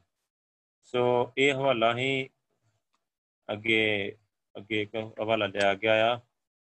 ਪ੍ਰੋਫੈਸਰ ਰੁਚੀ ਰਾਮ ਸ੍ਰੀ ਸੁੰਦਰਮ, ਪ੍ਰੋਫੈਸਰ ਤੇਜਾ ਸਿੰਘ, ਭਗਤ ਲਛਮਣ ਸਿੰਘ ਦੀਆਂ ਪੁਸਤਕਾਂ ਵਿੱਚੋਂ। ਤੋਂ 12 ਸਤੰਬਰ ਤੋਂ ਪਿਛੋਂ 17 ਨਵੰਬਰ ਤੱਕ ਹਰ ਰੋਜ਼ 100 ਸਿੰਘਾਂ ਦਾ ਜਥਾ ਕਾਲ ਤੱਕ ਤੋਂ ਗੁਰੂ ਕੇ ਬਾਗ ਨੂੰ ਜਾਂਦਾ ਰਿਹਾ। ਪਰੰਤੂ ਹੁਣ ਪੁਲਿਸ ਵੱਲੋਂ ਮਾਰ ਕਟਾਈ ਦੀ ਬਜਾਏ ਉਹਨਾਂ ਨੂੰ ਫੜ ਲਿਆ ਜਾਂਦਾ ਤੇ ਅਦਾਲਤੋਂ ਸਜ਼ਾ ਦਿਵਾ ਕੇ ਜੇਲ੍ਹ ਭੇਜ ਦਿੱਤਾ ਜਾਂਦਾ। ਇਸ ਸਿਲਸਿਲੇ 'ਚ 25 ਅਕਤੂਬਰ ਨੂੰ 100 ਫੌਜੀ ਤਾਂ ਸ਼ਰਾਨਾ ਦਾ ਜਥਾ ਅਮਰ ਸਿੰਘ ਜਿਸ ਨੇ 23 ਸਾਲ ਅੰਗਰੇਜ਼ੀ ਸਰਕਾਰ ਦੀ ਨੌਕਰੀ ਕੀਤੀ ਸੀ, ਉਹਦੀ ਜਥੇਦਾਰੀ ਦੇ ਹੇਠ ਗੁਰੂ ਕੇ ਬਾਗ ਨੂੰ ਜਾਂਦਾ ਫੜਿਆ ਗਿਆ। ਇਹਨਾਂ ਵਿੱਚ 74 ਸਿੰਘਾਂ ਨੂੰ ਅਦਾਲਤੋਂ 2-2 ਸਾਲ ਦੀ ਕੈਦ ਬਾਹ ਮਸ਼ਕਤ ਤੇ 100-100 ਰੁਪਏ ਜੁਰਮਾਨਾ ਤੇ 26 ਨੂੰ 6 ਮਹੀਨੇ ਦੀ ਬਾਹ ਮਸ਼ਕਤ, ਕੈਦ ਤੇ 100 ਰੁਪਏ ਜੁਰਮਾਨਾ ਹੋਇਆ। ਸੋ ਇਸ ਫੌਜੀ ਜਥੇ ਵਿੱਚੋਂ ਸਾਂਝਾ ਲਿਖਤੀ ਬਿਆਨ ਸਰਦਾਰ ਅਮਰ ਸਿੰਘ ਨੇ ਦਿੱਤਾ। ਉਸ ਵਿੱਚੋਂ ਕੁਝ ਸ਼ਬਦ ਪਾਠਕਾਂ ਦੀ ਦਿਲਚਸਪੀ ਦਾ ਕਾਰਨ ਹੋਣਗੇ। ਉਹ ਬਿਆਨ ਇਦਾਂ ਹੀ, ਇਸ ਮੌਕੇ ਤੇ ਅਸੀਂ ਸਰਕਾਰ ਪ੍ਰਤੀ ਸਪਸ਼ਟ ਦੱਸਣਾ ਚਾਹੁੰਦੇ ਹਾਂ ਕਿ ਗੁਰਦੁਆਰਾ ਸੁਧਾਰ ਲਹਿਰ ਖਾਸ ਕਰਕੇ ਗੁਰੂ ਕੇ ਬਾਗ ਦੇ ਮੋਰਚੇ ਸੰਬੰਧੀ ਸਿੱਖਾਂ ਦੇ ਕੀ ਜਜ਼ਬਾਤ ਹਨ। ਸਾਡੇ ਜੱਥੇ ਨੂੰ ਇਸ ਗੱਲ ਦੀ ਖੁਸ਼ੀ ਆ ਕਿ ਅਸੀਂ ਅੰਗਰੇਜ਼ ਸਰਕਾਰ ਦੀਆਂ ਅਜਿਹੀਆਂ ਖਿਦਮਤਾਂ ਕੀਤੀਆਂ ਹੋਈਆਂ ਆ, ਜਿਨ੍ਹਾਂ ਤੇ ਹਰ ਭਲਾ ਮਨੁੱਖ ਫਖਰ ਕਰ ਸਕਦਾ ਹੈ ਅਸੀਂ ਤਿਰਾ, ਚਿਤਰਾਲ, ਅਫਗਾਨਿਸਤਾਨ, ਬਰਮਾ, ਚੀਨ, ਪੂਰਬੀ ਅਫਰੀਕਾ, ਸੁਡਾਨ, ਮਿਸਰ ਈਰਾਨ ਮਿਸੋਪੋਟਾਮੀਆ, ਸੋ, ਪੈਲਸਟਾਈਨ ਗੈਲੀਪੋਲੋ ਰੂਸ, ਫਰਾਂਸ ਤੇ ਅਨੇਕਾਂ ਹੋਰ ਛੋਟੀਆਂ ਥਾਵਾਂ ਤੇ ਅੰਗਰੇਜ਼ਾਂ ਦੀਆਂ ਲੜਾਈਆਂ ਲੜੀਆਂ, ਸਿਖਰ ਦੀਆਂ ਗਰਮੀਆਂ ਸਰਦੀਆਂ ਆਪਣੇ ਸਿਰ ਤੇ ਚੱਲੀਆਂ ਸਾਡੇ ਹਜ਼ਾਰਾਂ ਸਿੱਖ ਜਵਾਨਾਂ ਨੂੰ ਲਗਾਤਾਰ ਕਈ ਕਈ ਦਿਨ ਫਰਾਂਸ ਦੇ ਬਰਫ਼ਤ ਠੰਡੇ ਪਾਣੀਆਂ ਵਿੱਚ ਖੜੇ ਰਹਿਣਾ ਪਿਆ। ਰੁਮੇਦੀ ਤੇ ਮੋਸੋਪੋਟੇਮੀਆ ਦੀ 135 ਦਰਜੇ ਦੀ ਗਰਮੀ ਨਾਲ ਮਤਲਬ ਲੜਨਾ ਪਿਆ, ਜਿੱਥੇ ਘੱਟੋ ਘੱਟ ਸਾਡੇ 190 ਜਵਾਨ ਪਾਣੀ ਖਣੋਂ ਤੇ ਮਰ ਗਏ। ਕਤਲ, ਅਮਾਰਾ ਤੇ ਜਿੱਥੇ ਕਿਸੇ ਪ੍ਰਕਾਰ ਦੀ ਸਹਾਇਤਾ ਮਿਲਣ ਦੀ ਕੋਈ ਦੂਰ ਦੀ ਵੀ ਆਸ ਨਹੀਂ ਸੀ। ਨਾ ਤਾਲਮੇਲ, ਨਾ ਕੋਈ ਸਾਧਨ ਰਹੇ ਸਨ, ਨਾ ਖਰਾਕ ਪਹੁੰਚ ਸਕਦੀ ਸੀ। ਅਸੀਂ ਘੋੜਿਆਂ ਤੇ ਖੱਚਰਾਂ ਦੇ ਮਾਸ ਤੇ ਗੁਜ਼ਾਰਾ ਕੀਤਾ। ਸਾਡੇ ਵਿੱਚ 25 ਉਹ ਜਵਾਨ ਹਨ ਜਿਹੜੇ ਜ਼ਖਮੀ ਹੋ ਕੇ ਫੌਜੀ ਨੌਕਰੀ ਕਰਨ ਦੇ ਯੋਗ ਨਹੀਂ ਰਹੇ। ਇੱਕ ਦੀ ਲੱਤ ਕੱਟੀ ਗਈ ਸੀ, ਦੋ ਦੀਆਂ ਅੱਖਾਂ ਗੈਸ ਨਾਲ ਖਰਾਬ ਹੋ ਗਈਆਂ ਸੀ। ਲਗਭਗ ਸਾਡੇ ਸਾਰਿਆਂ ਪਾਸ ਵਿਸ਼ੇਸ਼ ਸੇਵਾ ਦੇ ਤਗਮੇ ਆ। ਸਾਡੇ ਵਿੱਚੋਂ ਦੋ ਨੂੰ ਆਈਓਐਮ ਇੱਕ ਨੂੰ ਡੀਸੀਐਮ ਇੱਕ ਨੂੰ ਐਮਐਸਐਮ ਜਿੱਤਣ ਦੀ ਵਿਸ਼ੇਸ਼ਤਾ ਹੀ ਪ੍ਰਾਪਤ ਆ। ਪਰ ਗੁਰਦੁਆਰਾ ਸੁਧਾਰ ਲਹਿਰ ਦੇ ਆਰੰਭ ਤੋਂ ਹੀ ਸਰਕਾਰ ਦਾ ਜੋ ਰਵਈਆ ਇਸ ਲਹਿਰ ਦੇ ਨਾਲ ਰਿਹਾ ਆ, ਉਹਦਾ ਸਾਨੂੰ ਵੱਡਾ ਦੁੱਖ ਆ ਕਿ ਸਮੇਂ ਦੇ ਨਾਲ ਨਾਲ ਸਾਡੇ ਮਨਾਂ ਦੀ ਇਹ ਪੀੜਾ ਦਿਨੋਂ ਦਿਨ ਵੱਧਦੀ ਗਈ ਹੈ ਅਸੀਂ ਨਨਕਾਣਾ ਸਾਹਿਬ ਦਾ ਭਿਆਨਕ ਸਾਕਾ ਅੱਖੀਂ ਵੇਖ ਚੁੱਕੇ ਆ। ਫਿਰ ਸਾਡੇ ਬੇਗੁਨਾਹ ਬੰਦਿਆਂ ਨੂੰ ਫੜ-ਫੜ ਜੇਲ੍ਹਾਂ ਵਿੱਚ ਸੁੱਟਣ ਦੀ ਜੋ ਹਮਦਰਦੀ ਸਰਕਾਰ ਨੇ ਦੱਸੀ ਆ, ਜੋ ਇਨਸਾਫ ਸਾਡੇ ਬੇਮਿਸਾਲ ਵਹਿਸ਼ੀਆਂ ਤੇ ਬੇਰਹਿਮਾਨਾ ਕਤਲਾਮ ਦਾ ਹਾਈ ਕੋਰਟ ਵੱਲੋਂ ਸਾਨੂੰ ਮਿਲਿਆ ਆ ਸਾਡੇ ਸਾਹਮਣੇ ਆ। ਫਿਰ ਕਿਰਪਾਨ ਤੇ ਕਾਲੀ ਪਗੜੀ ਸਜਾਉਣ ਦਰਬਾਰ ਸਾਹਿਬ ਦੀਆਂ ਚਾਬੀਆਂ ਦੇ ਮਾਮਲੇ ਸਾਡੇ ਨਾਲ ਜੋ ਸਖਤੀਆਂ ਹੋਈਆਂ ਆ, ਉਹਨਾਂ ਨੇ ਰਿਆਇਆ ਦੀ ਧਾਰਮਿਕ ਆਜ਼ਾਦੀ ਵਿੱਚ ਦਖਲ ਨਾ ਦੇਣ ਦੀ ਸੰਬੰਧੀ ਅੰਗਰੇਜ਼ ਸਰਕਾਰ ਦੀਆਂ ਸਾਰੀਆਂ ਮਾਰੀਆਂ ਡਿੰਗਾਂ ਤੇ ਦਿੱਤੇ ਬਚਨਾਂ ਨੂੰ ਬਿਲਕੁਲ ਨੰਗਾ ਕਰ ਦਿੱਤਾ। ਅਸੀਂ ਇਹ ਸਭ ਕੁਝ ਅੱਖੀਂ ਵੇਖਿਆ ਤੇ ਸੁਣਿਆ ਆ। ਸਿੱਖ ਹੋਣ ਦੇ ਨਾਤੇ ਮਹਿਸੂਸ ਕੀਤਾ ਹੈ ਬਲਕਿ ਸਾਨੂੰ ਸੱਚੇ ਸੁੱਚੇ ਤੇ ਗੈਰਾਂ ਦੀ ਇਮਾਨਦਾਰੀ ਉੱਪਰ ਪੂਰਾ ਭਰੋਸਾ ਰੱਖਣ ਵਾਲੇ ਮਿੱਤਰ ਦੀ ਨਿਆਂ ਸਾਡੇ ਦਿਲ ਤੇ ਇਸ ਗੱਲ ਦੀ ਕਰਾਰੀ ਚੋਟ ਲੱਗੀ ਆ। ਕਿ ਅਸੀਂ ਅੰਗਰੇਜ਼ ਸਰਕਾਰ ਹੱਥੋਂ ਧੋਖਾ ਖਾ ਗਏ। ਸੋ ਗੁਰੂ ਕੇ ਬਾਗ ਦੀ ਘਟਨਾ ਇਸ ਸਾਰੀ ਵਾਰਤਾ ਦਾ ਸਿਖਰ ਆ। 2 ਮਹੀਨਿਆਂ ਤੋਂ ਜਦੋਂ ਇਹ ਮੋਰਚਾ ਸ਼ੁਰੂ ਹੋਇਆ, ਅਸੀਂ ਵੇਖਦੇ ਆ ਰਹੇ ਹਾਂ ਕਿ ਸਾਡੇ ਭਰਾ ਕਿੰਨੀ ਬੇਦਰਦੀ ਨਾਲ, ਮਤਲਬ ਖਿਲਾਫ ਕਾਨੂੰਨ ਨਾਲ ਮਾਰੇ ਕੁੱਟੇ ਜਾਂਦੇ ਰਹੇ। ਪਵਿੱਤਰ ਕੇਸਾਂ ਦਾੜੀਆਂ ਦਾ ਫੜ ਕੇ ਧੂਏ ਗਏ। ਸੋ ਕਹਿੰਦੇ ਸਾਡੇ ਗੁਰੂ ਸਾਹਿਬਾਨ ਦੀ ਸ਼ਾਨ ਦੇ ਉਲਟ ਹੱਦ ਤੱਕ ਤੇ 60 ਪਰ ਇੱਕ ਵਚਨ ਬੋਲੇ ਗਏ। ਪੁਲਿਸ ਵੱਲੋਂ ਕਾਨੂੰਨ ਦੇ ਨਾਮ ਤੇ ਅਤੀ ਦਰਜੇ ਦੀ ਬੇਕਾਨੂੰਨੀ ਵਰਤੀ ਗਈ। ਇਹ ਸਭ ਕੁਝ ਬਿਨਾਂ ਕਿਸੇ ਕਾਰਨ ਅਮਨ ਦੇ ਨਾਮ ਤੇ ਕੀਤਾ ਹੋਇਆ ਹੈ ਸੋ ਇਹ ਗੱਲ ਸਾਡੇ ਸਹਿਣ ਤੇ ਜਰਨ ਤੋਂ ਬਾਹਰ ਹੋ ਗਈ ਆ ਅਖੀਰ ਮਜਬੂਰ ਹੋ ਕੇ ਸਾਨੂੰ ਆਪਣੇ ਗੁਰੂ ਤੇ ਪੰਥ ਦੀ ਸੇਵਾ ਵਾਸਤੇ ਮੈਦਾਨ ਵਿੱਚ ਆਉਣਾ ਪਿਆ ਆ ਤਾਂ ਸਾਨੂੰ ਵੀ ਉਸ ਦੀ ਹੇਠੀ ਤੇ ਦੁਰਦਸ਼ਾ ਜੋ ਸਾਡੇ ਭਰਾਵਾਂ ਨਾਲ ਹੋਈ ਆ ਉਹਦਾ ਸਹੀ ਅਨੁਮਾਨ ਹੋ ਸਕੇ ਅਸੀਂ ਖੁਸ਼ ਹਾਂ ਕਿ ਪੁਲਿਸ ਨੇ ਉਹਨਾਂ ਨੂੰ ਥੋੜਾ ਜਿਹਾ ਸਵਾਦ ਚਖਾਉਣ ਦੀ ਸਾਡੇ ਉੱਪਰ ਵੀ ਮਿਹਰਬਾਨੀ ਕੀਤੀ ਆ ਪੁਲਿਸ ਨੇ ਪਹਿਲਾਂ ਸਾਨੂੰ ਨੰਗਿਆਂ ਕਰਕੇ ਅਤੀ ਨੀਵੇਂ اخلاقی ਕੈਦੀਆਂ ਵਾਂਗ ਸਾਡੀ ਤਲਾਸ਼ੀ ਲਈ ਫਿਰ ਸਾਡੇ ਉੱਪਰ ਇੰਨਾ ਸਖਤ ਪਹਿਰਾ ਰੱਖਿਆ ਕਿ ਰਾਤ ਦੇ 11 ਵਜੇ ਤੋਂ ਅਗਲੇ ਦਿਨ ਸਵੇਰੇ 6 ਵਜੇ ਤੱਕ ਸਾਨੂੰ ਕਹਿੰਦੇ ਜੰਗਲ ਪਾਣੀ ਜਾਣ ਦੀ ਵੀ ਆਗਿਆ ਨਹੀਂ ਦਿੱਤੀ। ਤਾਂ ਉਹ ਲੋਕ, ਉਹ ਹੁਣ ਲੋਕ ਸਾਨੂੰ ਹੱਥ ਘੜੀਆਂ ਲਾਉਣਗੇ, ਜਿਨ੍ਹਾਂ ਨੂੰ ਅਸੀਂ ਆਪਣੇ ਮਿੱਤਰ ਜਾਣ ਕੇ ਨਾਲ ਲੰਮਾ ਸਮਾਂ ਆਪਣਾ ਆਪ ਮਾਰ ਕੇ ਤੇ ਉਹਨਾਂ ਦੀ ਸੇਵਾ ਕਰਦੇ ਰਹੇ। ਸੋ ਆਪ ਅਸੀਂ ਆਪਣੇ ਆਪ ਨੂੰ ਵੱਡੇ ਸੁਭਾਗੇ ਸਮਝਦੇ ਹਾਂ ਕਿ ਗੁਰੂ ਕੇ ਬਾਗ ਦੀ ਜ਼ਮੀਨ ਵਿੱਚੋਂ ਗੁਰੂ ਕੇ ਲੰਗਰ ਵਾਸਤੇ ਲੱਕੜ ਕੱਟਣ ਆਏ ਆ ਅਸੀਂ ਫੜੇ ਗਏ ਆ ਹੁਣ ਅਸੀਂ ਜੇਲ੍ਹਾਂ ਨੂੰ ਭੇਜੇ ਜਾ ਰਹੇ ਆ ਜਿਹਨੂੰ ਅਸੀਂ ਬਹਿਸ਼ਤ ਸਮਝਦੇ ਆ ਸੋ ਕਿਉਂਕਿ ਅਜਿਹਾ ਕਰਕੇ ਅਸੀਂ ਪਵਿੱਤਰ ਗੁਰਦੁਆਰਿਆਂ ਤੋਂ ਭ੍ਰਿਸ਼ਟਾਚਾਰ ਦੀ ਮੈਲ ਆ ਜਿਹੜੀ ਉਹ ਮਿੱਟੀ ਤੋਂ ਧੋ ਰਹੇ ਆ ਸੋ ਇਦਾਂ ਦਾ ਸਿਸਟਮ ਹੀ, ਇਹ ਮਤਲਬ ਫੌਜੀ ਹੀ ਜਿਹੜੇ ਰਿਟਾਇਰ ਹੋ ਚੁੱਕੇ ਸੀ। ਸੋ ਅੰਗਰੇਜ਼ ਫੌਜੀ ਰਹੇ ਜਿਹੜੇ। ਸੋ ਉਹਨਾਂ ਨੇ ਮਤਲਬ ਹੈ ਇਹ, ਉਹਨਾਂ ਦੇ ਬਿਆਨ ਹੈ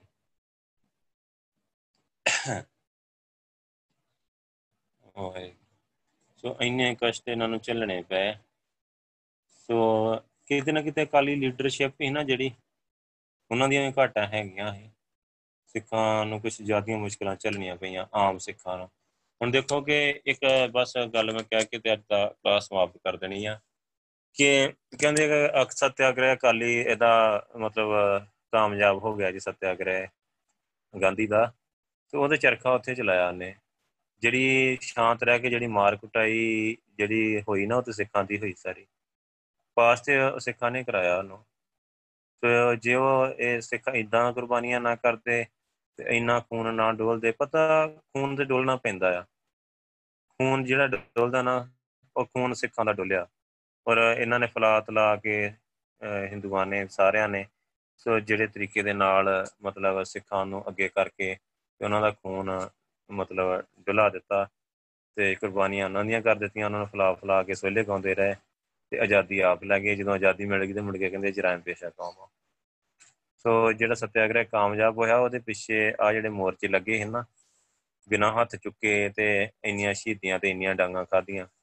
ਗਾਂਧੀ ਨੇ ਸਿਰਫ ਕਹਿ ਦਿੱਤਾ ਸੀ, ਹੱਥ ਨਹੀਂ ਝੁਕਣਾ ਸੋ ਉਹ ਇਹਨਾਂ ਨੇ ਅਕਾਲੀ ਲੀਡਰਾਂ ਨੇ ਜਿਵੇਂ ਹੀ ਅੱਗੇ ਅਕਾਲੀਆਂ ਦੇ ਥੋਪ ਦਿੱਤਾ, ਉਹ ਸਿੰਘਾਂ ਨੇ ਕਰ ਵਿਖਾਇਆ, ਇੰਨੀਆਂ ਸ਼ਹੀਦੀਆਂ, ਇੰਨੀ ਮਾਰ ਕੁਟਾਈ ਚੱਲ ਕੇ ਤੇ ਫਿਰ ਵੀ ਉਹ ਸਿੱਧਕ ਤੇ ਡਟੇ ਰਹੇ। ਤੋ ਗੋਰਿਆਂ ਨੇ ਗੋਰੇ ਹਾਰ ਚੁੱਕੇ ਸੀ ਉਹਨਾਂ ਦੇ ਸਿੱਧਕ ਦੇ ਸਾਹਮਣੇ ਅੰਦਰੋਂ ਹਾਰ ਗਏ ਫਿਰ ਉਸ ਤੋਂ ਬਾਅਦ ਜਦੋਂ ਗਦਰ ਲਹਿਰ ਚੱਲੀ ਇੱਥੇ ਅਮਰੀਕਾ 'ਚ, ਕਰਤਾਰ ਸਿੰਘ ਸਰਾਭਾ ਉਹਨਾਂ ਨੇ ਚਲਾਈ।